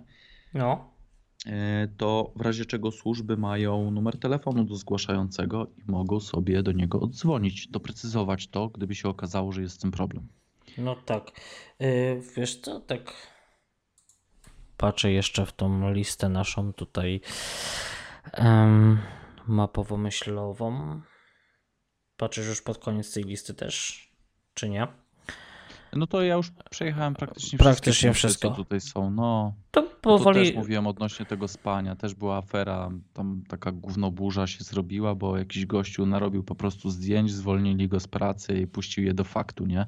O, brawo. E, Naprawdę no. pomógł. Kielce, jakby ktoś chciał sobie pooglądać. No ale to mówię, to jest dalej takie przypieprzanie się po prostu, jak się pracuje w systemie 12-godzinnym. Też trochę brak zrozumienia z drugiej strony. że... Tak, to, to, no to weź człowieku się po prostu odpieprz, nie rozumiesz jak to wygląda. E, Dziwię się, że osoba została wiesz, no to zwolniona, takie- bo, bo ktoś z przełożonych powinien ogarniać, że ktoś tam jednak psychicznie zapierdziela i potrzebuje jednak dychnąć. Tak, no jednak powiem ci tak, y, przyciąć komara na te półtorej godziny do trzech, gdy jest taka możliwość techniczna, żeby się nic nikomu nie stało, że gdzie, gdzie to no, nie stwarza zagrożenia, to według mnie to. Słuchaj, jeżeli idziesz do pracy na 8 godzin, to ci się należy 45 minut przerwy. Jeżeli idziesz Chyba do w pracy Polsce. na 12, w Polsce. Jeżeli idziesz do pracy na 12 godzin, to ci się należy 90 minut przerwy. Wobec tego, jeżeli ja mogę na 90 minut sobie wyskoczyć, to ja później mogę nie szczać, nie pić, nie robić nic innego, tylko 90 minut śpię. Więc za przeproszeniem spierdalać ode mnie, tak? No tak powinno być, tyle tylko jak No. mówiłeś, nie ma kooperacji i nie ma trzymania sztamy. No, nie ma, nie ma właśnie tego, to jest, to jest z tym problem i mówię, ja tutaj będę wszystkich służb bronił. Pracowałem tam w pogotowiu, jeździliśmy na transportach, jeździłem tak samo z lekarzem jako ta e, karetka nocnej świątecznej opieki zdrowotnej. Mhm. E, I też był, było zgłoszenie, syrena nam wyła, trzeba było wstać, spakować się do karetki, pojechać do pacjenta. A- Tak, ja miałem normalnie łóżko, ja miałem swój śpiwór, brałem ze sobą śpiwór, ja sobie ściągałem spodenki, ściągałem sobie koszulkę, kładłem wszystko koło łóżka. Jeżeli mi zadzwoniła syrena, ja w ciągu 30 sekund byłem ubrany. No taki trochę, taki trochę strażak. No ale dokładnie tak się pracuje. Karetka od y, tego y, ma wyjechać w ciągu 2-3 minut od y, przyjęcia zgłoszenia. Więc w sumie nikogo nie powinno boleć, że ty sobie śpisz, bo ty Tak. swoją robotę zrobisz. Tak, dokładnie, więc, więc lepiej chyba, żebym ja się wyspał. Tym bardziej, że no nie oszukujmy się, w tej chwili, żeby zarobić chociaż trochę jakieś sensowne pieniądze, to ty musisz pracować więcej niż 160 godzin. Nie słyszałem o przypadkach, żeby ratownik pracował 160 godzin. Nie ma. Nie ma. Chyba, że po prostu no, nie ogarnia tematu, albo po prostu w tym miesiącu mu mniej godzin gdzieś tam wyszło, nie? Mhm. Bo się A- po prostu zapieprza po 200-300 godzin. To jest norma. Powiedz, Na kontraktach jak pracują, to czasem niektórzy po 400 godzin i to się idzie wtedy na dyżur 24 i 24 wolnego, 24, tylko że pracujesz tak. Ja tak pracowałem, bo pracowałem tutaj 12. później czekaj, się- czekaj, czekaj, 400 godzin na miesiąc? Tak. To nie jest problem. Przecież to jest po kilkanaście godzin każdego dnia bez przerwy. Tak. Jak najbardziej. To, Słuchaj, to nie jest, że to słuchaj. nie jest problem, to jest bardzo duży problem. to- to jest bardzo duży problem, jeżeli chodzi o ogólnie o sam temat, ale nie jest to problem zrealizowanie czegoś takiego. Bo ja na przykład pracowałem. Musiałbyś być absolutnie singlem, bez, bez jakiejkolwiek Nie, rodziny. nie, nie, ja miałem żonę, e, córkę, córa się Hmm. urodziła, trzeba było troszeczkę porobić. Jak ja na przykład w poniedziałek rano wychodziłem do pracy, to e, z tej pracy dogadywałem się ze znajomym, słuchaj, przyjdź proszę 15 minut wcześniej. W drugiej pracy ja mówiłem, słuchaj, spóźnij się 15 minut. Oczywiście tam gdzieś to później odrabiałem jakiemuś tam znajomemu, nie? Pakowałem No. się w samochód, w pół godziny dojeżdżałem do Dębicy. E, W Dębicy robiłem kolejną dwunastkę. Tutaj się znowu urywałem 15 minut wcześniej, jechałem znowu z powrotem do tamtej pracy. Ja tak e, najdłuższe maratony, co robiłem, to 48 godzin. Ale są tacy, co robią po 72, po 72 Nie. godziny wracają do domu, dopiero do domu. Nie, nie chcę o tym słuchać. Przepraszam. Ale To- tak, znaczy, ja się wiem, no ja to jest wiem, norma. tylko- Słuchaj, ja jeszcze w międzyczasie czasem się zdarzało, na przykład, nie wiem, no, mm, to też yy, Na transportach na przykład, jak jechałem yy, pacjenta na przykład zawieźć do, do Bydgoszczy, Mhm. z Rzeszowa do Bydgoszczy i z powrotem, no to jest kawałek, nie? Nie wiem, czy wiesz, gdzie jest Bydgoszcz. Y, tak, No, Kaszuby. Tak, wiesz, tak. dlaczego Kaszubi mają odstające uszy i płaskie czoło? Nie. No, to, to jest dowcip pokazywany, więc sobie zobacz na YouTubie. Ale to właśnie dlatego, że mają blisko morza, no to już wiesz. Dobrze. Y, Pytanie mnie teraz naszło, bo już mnie zdewastowałeś 400 godzin. To jest nieprawda. Y, Dobra, to jest prawie 14 godzin każdego dnia bez przerwy. Nie, ale to się wtedy robi Nie. 24, 24, 24. Robisz trzy takie dniówki, dwa dni wolnego i jeszcze później ci zaskakują ze dwie dniówki. Brawo. Y, to Dlatego chyba się leczyłeś na głowę, bo, bo bez jaj człowieku ja bym nie przeżył. Tygodnia bym tam nie przeżył. Y, Pytanie, no bo wiesz, tak sobie myślę, pisałeś takie jakieś tam raporty, czasem coś wysyłałeś, Mhm. albo przełożeni, jak daleko w górę, czy to do wojewody, czy to jeszcze gdzieś dalej idą takie raporty i czy później są problemy, że ktoś się przypieprza, panie, coś tam? Czy, czy, ja- jak daleko to zachodzi i, i czy, z jak Wiesz bardzo co? wysokich stołków można spodziewać się problemów? To zależy. Od? Bo jeżeli gówno nie wypłynie, Okej, to raport idzie tylko do szafy. po prostu. I nikt na to nie patrzy. Mhm. Wszyscy mają wyjebane. Czasem się robi jakąś tam statystykę roczną, to się wtedy wyciąga raporty i się sumuje słupki, nie? Ojej. E, W cudzysłowie, nie? No, wiadomo, robota, że żeby- W systemie w tej chwili teraz jest wszystko, po prostu wyciągasz raport y, roczny i to, to ci generuje w ciągu kilku, kilkunastu sekund całą kwerendę, nie? Mhm.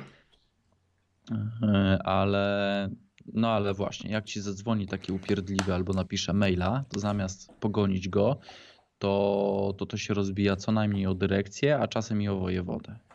I przepraszanie za to, że, przypierdolą. że Tak, żyjesz, tak? tak, tak. Brawo.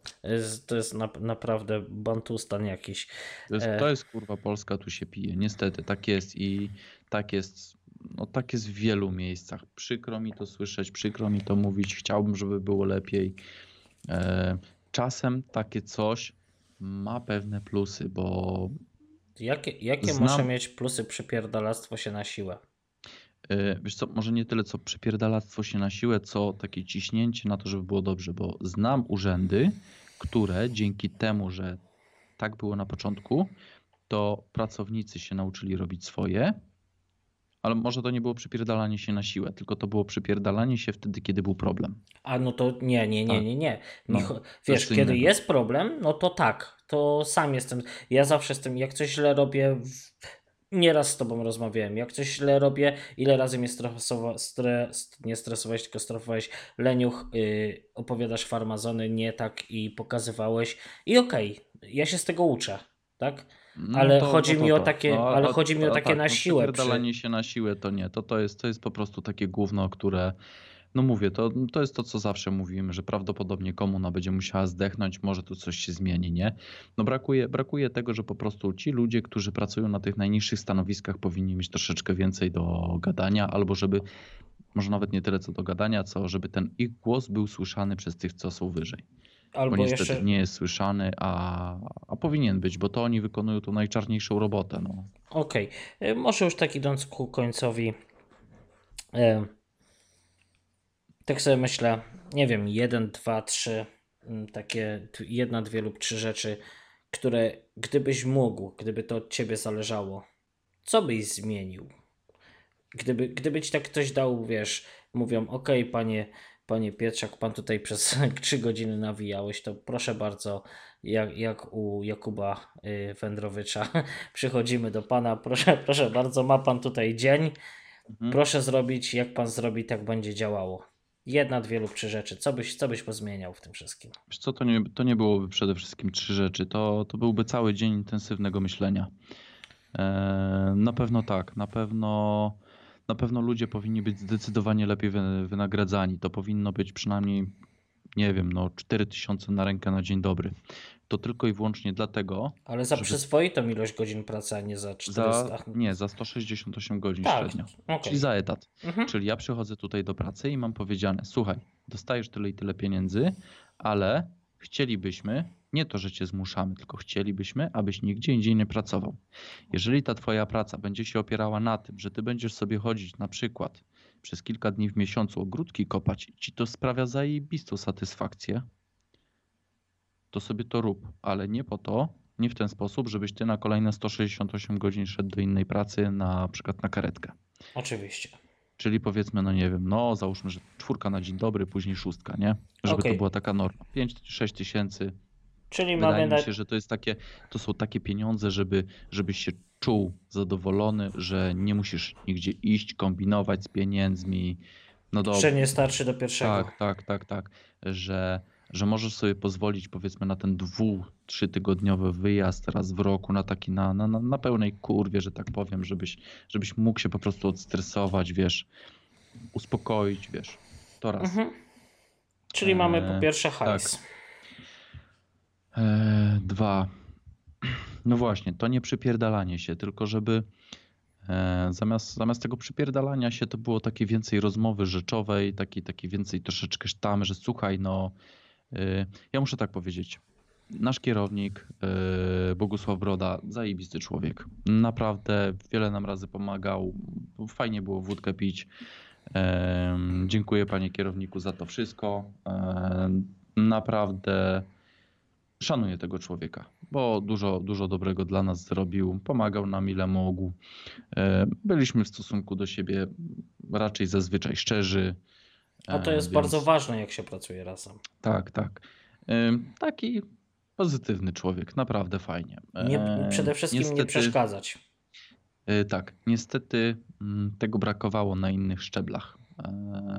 Nie do końca mi się to podobało. To było takie, takie wiesz, nie wiem czy pamiętasz w filmie The Crown, e, jak była ta taka pierwsza audiencja, że a dzień dobry panie, coś tam, dzień dobry panie, coś tam, takie wiesz, pokazanie się, uściśnięcie rączki i tak Tak, tak tak. czasem właśnie ta dyrekcja i ta, ta wojewoda, ten wojewoda przychodzili, tak wiesz, uścisnąć rękę, no tam fajnie, dobrze się pracuje, tak, tak, mhm, i dobra, no to ja spierdalam, nie? No i na tym powinno się kończyć. Mm. Ale no to właśnie nie, no to nie przychodźcie, nie zawracajcie nam dupy, skoro macie wyjebane na to, co się tutaj dzieje. Nie przysyłajcie nam telewizji, bo, bo pokazywanie naszych gęb, no to, to jest takie, wiesz, no... Byliście w nam- telewizji? Ja powiedziałem, że ja się przed kamerą nie będę pokazywał. Później O. jak ma mnie, jak ma mnie później na ulicy ktoś spotkać i mam dostać wpysk od kogoś, bo jakaś tam karetka dojechała za późno, a na mnie się skupił, bo wiesz, no to ja mam to w dupie. Wiesz, że Ja, u nas... ja nie jestem rzecznikiem prasowym. Niech się Mhm. wypowiada na ten temat rzecznik prasowy. Widzia... Widziałeś tam wrzutkę u nas na grupie telegramowej bez montażu, bez cenzury, że już tak zaproszę innych.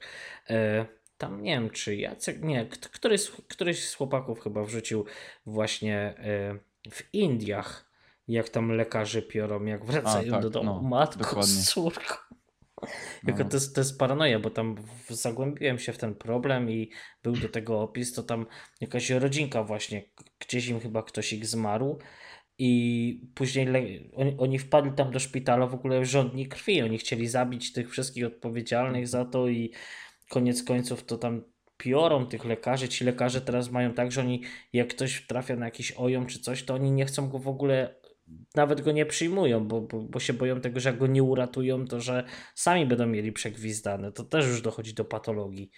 No, Dramat. wiem. To, to, to, to w ogóle jest No. jaka, jakaś kupa. Dobra, mamy tak, hajs, No i- sztamę. E, No i co? No i, no i więcej tego słuchania nas, żeby, żeby mm, gdy się coś dzieje z tym systemem, gdy są wprowadzane jakieś zmiany, to nie na zasadzie, że odgórnie, tylko po prostu z tymi właśnie najniższymi rozmawiać, że słuchajcie, będziemy robili to Z tymi, co sposób. są na pierwszej linii sposób, frontu. Tak. E, Jak wy to widzicie? Okej. E, i po prostu wysłuchać. Ja wiem, że no nie wszystko się da zrobić dokładnie w taki sposób, jakbyśmy chcieli, bo wiadomo, przetargi, jakieś pierdoły, przepisy. Od tego są ludzie, którzy się powinni na tym znać i którzy powinni powiedzieć: Słuchajcie, tego nie zrobimy, tego nie zrobimy, ale to możemy zrobić. Ale właśnie, żeby było tego, tego słuchania trochę, żeby, żeby to się dało ogarnąć. Nie wiem, może to są takie moje czcze marzenia, takie, takie takie, takie wiesz, no wymysły, no ale no, no tak. No, No. wiesz, ja się, Ja poszedłem do innej pytam. pracy i zapieprzałem w innej pracy, bo po prostu no, no, no każdego miesiąca w pysk. No fajnie, że ja jestem singlem i znaczy singlem tam z kobietą sobie jakoś tam w miarę funkcjonuje. Ona zarabia półtora tysiąca, ja zarabiam półtora tysiąca. No to te 10 lat temu, no to jeszcze to były takie pieniądze, że no generalnie wyjdziesz sobie na piwo dwa, trzy razy w miesiącu, no jakoś funkcjonujesz. Ale jak ci się rodzi dziecko, to ci się już zaczyna robić ciasno z pieniędzmi. No tak. E, I, I wtedy trzeba było myśleć po prostu o czymś. No, ja się tam dostałem do pracy.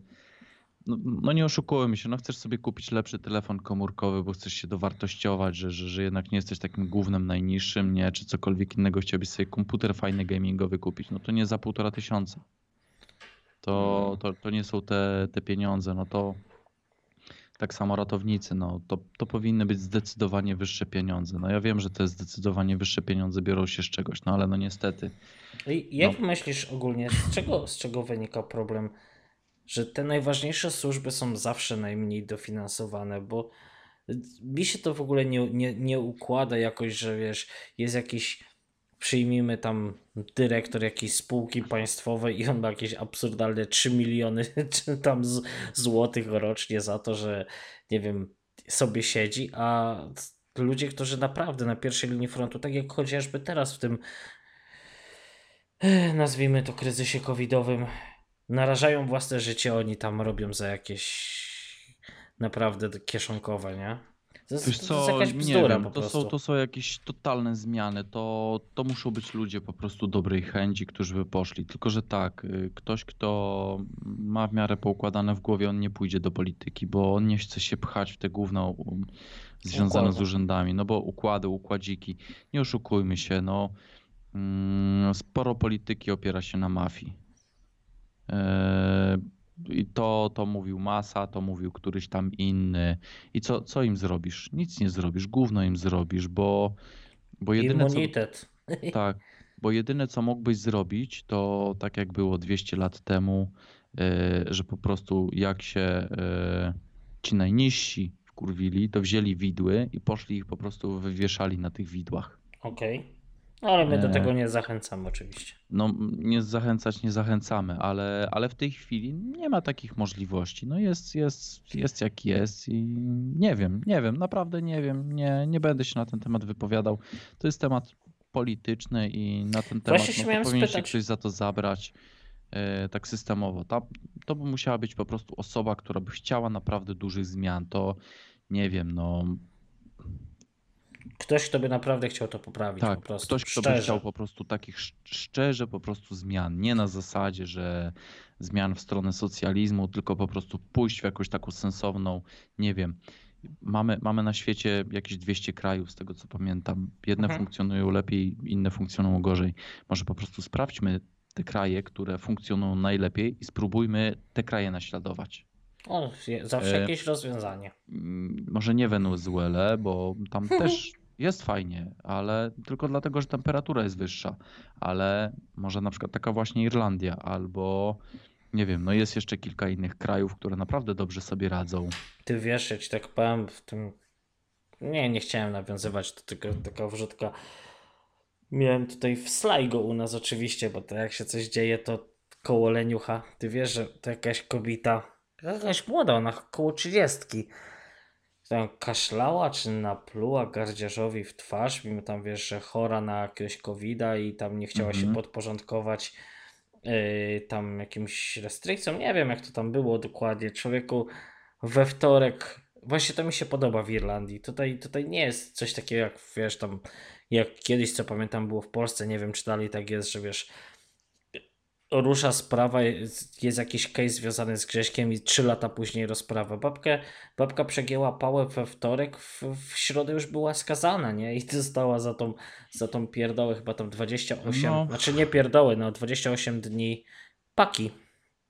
U nas, yy, u nas akurat yy, zrobili te sądy 24 godziny, ale to one chyba dotyczą tylko i wyłącznie przestępstw stadionowych, nie? E, niestety. A wszystko inne, no, no pff, Aha. tak, właśnie. No to, to No. Tak, właśnie. na sznurek i, i, i kawałek taśmy, wszystko spięte. No nic. Mhm. Grzesiu, popatrzmy jeszcze, znaczy popatrzmy, ty tam obczaj jeszcze sobie na szybko te wszystkie swoje zagadnienia Nie, i chyba już- będziemy się już powoli... Zdecydowanie kończymy, bo ja jutro właśnie tak, żona do pracy, ja z dziećmi, Bo to fajnie. e, więc, więc trzeba będzie, tak, odpoczywam z dziećmi. O której pobudka? Nie, kochane są, ale e, wiesz co, to zależy o której zgłodnieją. Aha, to na tej zasadzie działa? Tak. No Nie, no jak będą głodne, to będę słyszał, że coś wypada z lodówki, nie? No tak, a, no to dobrze, to dziękujemy Nie, e, nie. Grzesiu za czas. Polecam. Kurczę, powiem, E, pojechałeś 3 godziny, 3 godziny audycji. Ja powiem tak. Tego zareklamuj się to. Jeżeli ktoś chce, to bardzo Nie. chętnie jeszcze poopowiadam. Mnie tam nie przeszkadza siedzenie i gadanie. To jest, wiecie, to jest, to jest na tej zasadzie, że no jak baba się nie da wygadać w domu, to gdzieś trzeba to wszystko wypluć. I po, I po to mamy naszą grupę bez montażu, To bez cenzury. No, Żartuję słuchajcie, oczywiście. Ale jeśli by ktoś miał jakieś pytania, to zapraszam albo na grupie, albo mailem, albo tutaj w komentarzach. ja jeszcze Ja tutaj bardzo chętnie poodpowiadam. twoją E, stronę tutaj wrzucałem, gpietrzak.pl. Tak. y, Co do reklamowania się, Właśnie, teraz Właśnie. masz minutę dla teraz- siebie. To teraz ja się reklamuję. Słuchajcie, trzeba mi dużo pieniędzy. Podam numer konta, podaję szybko. Nie, a tak na poważnie. Y, Jakby ktoś chciał, ja się zajmuję informatyką, mam swoją stronę gpietrzak.pl. Tam można się ze mną skontaktować, y, różne tematy. Są tam odnośniki do różnych rzeczy, również do niecodziennego audiologa Grzegorza, który właśnie sobie prowadzę. To jest taki podcast, a tak gadam o różnych rzeczach, nie?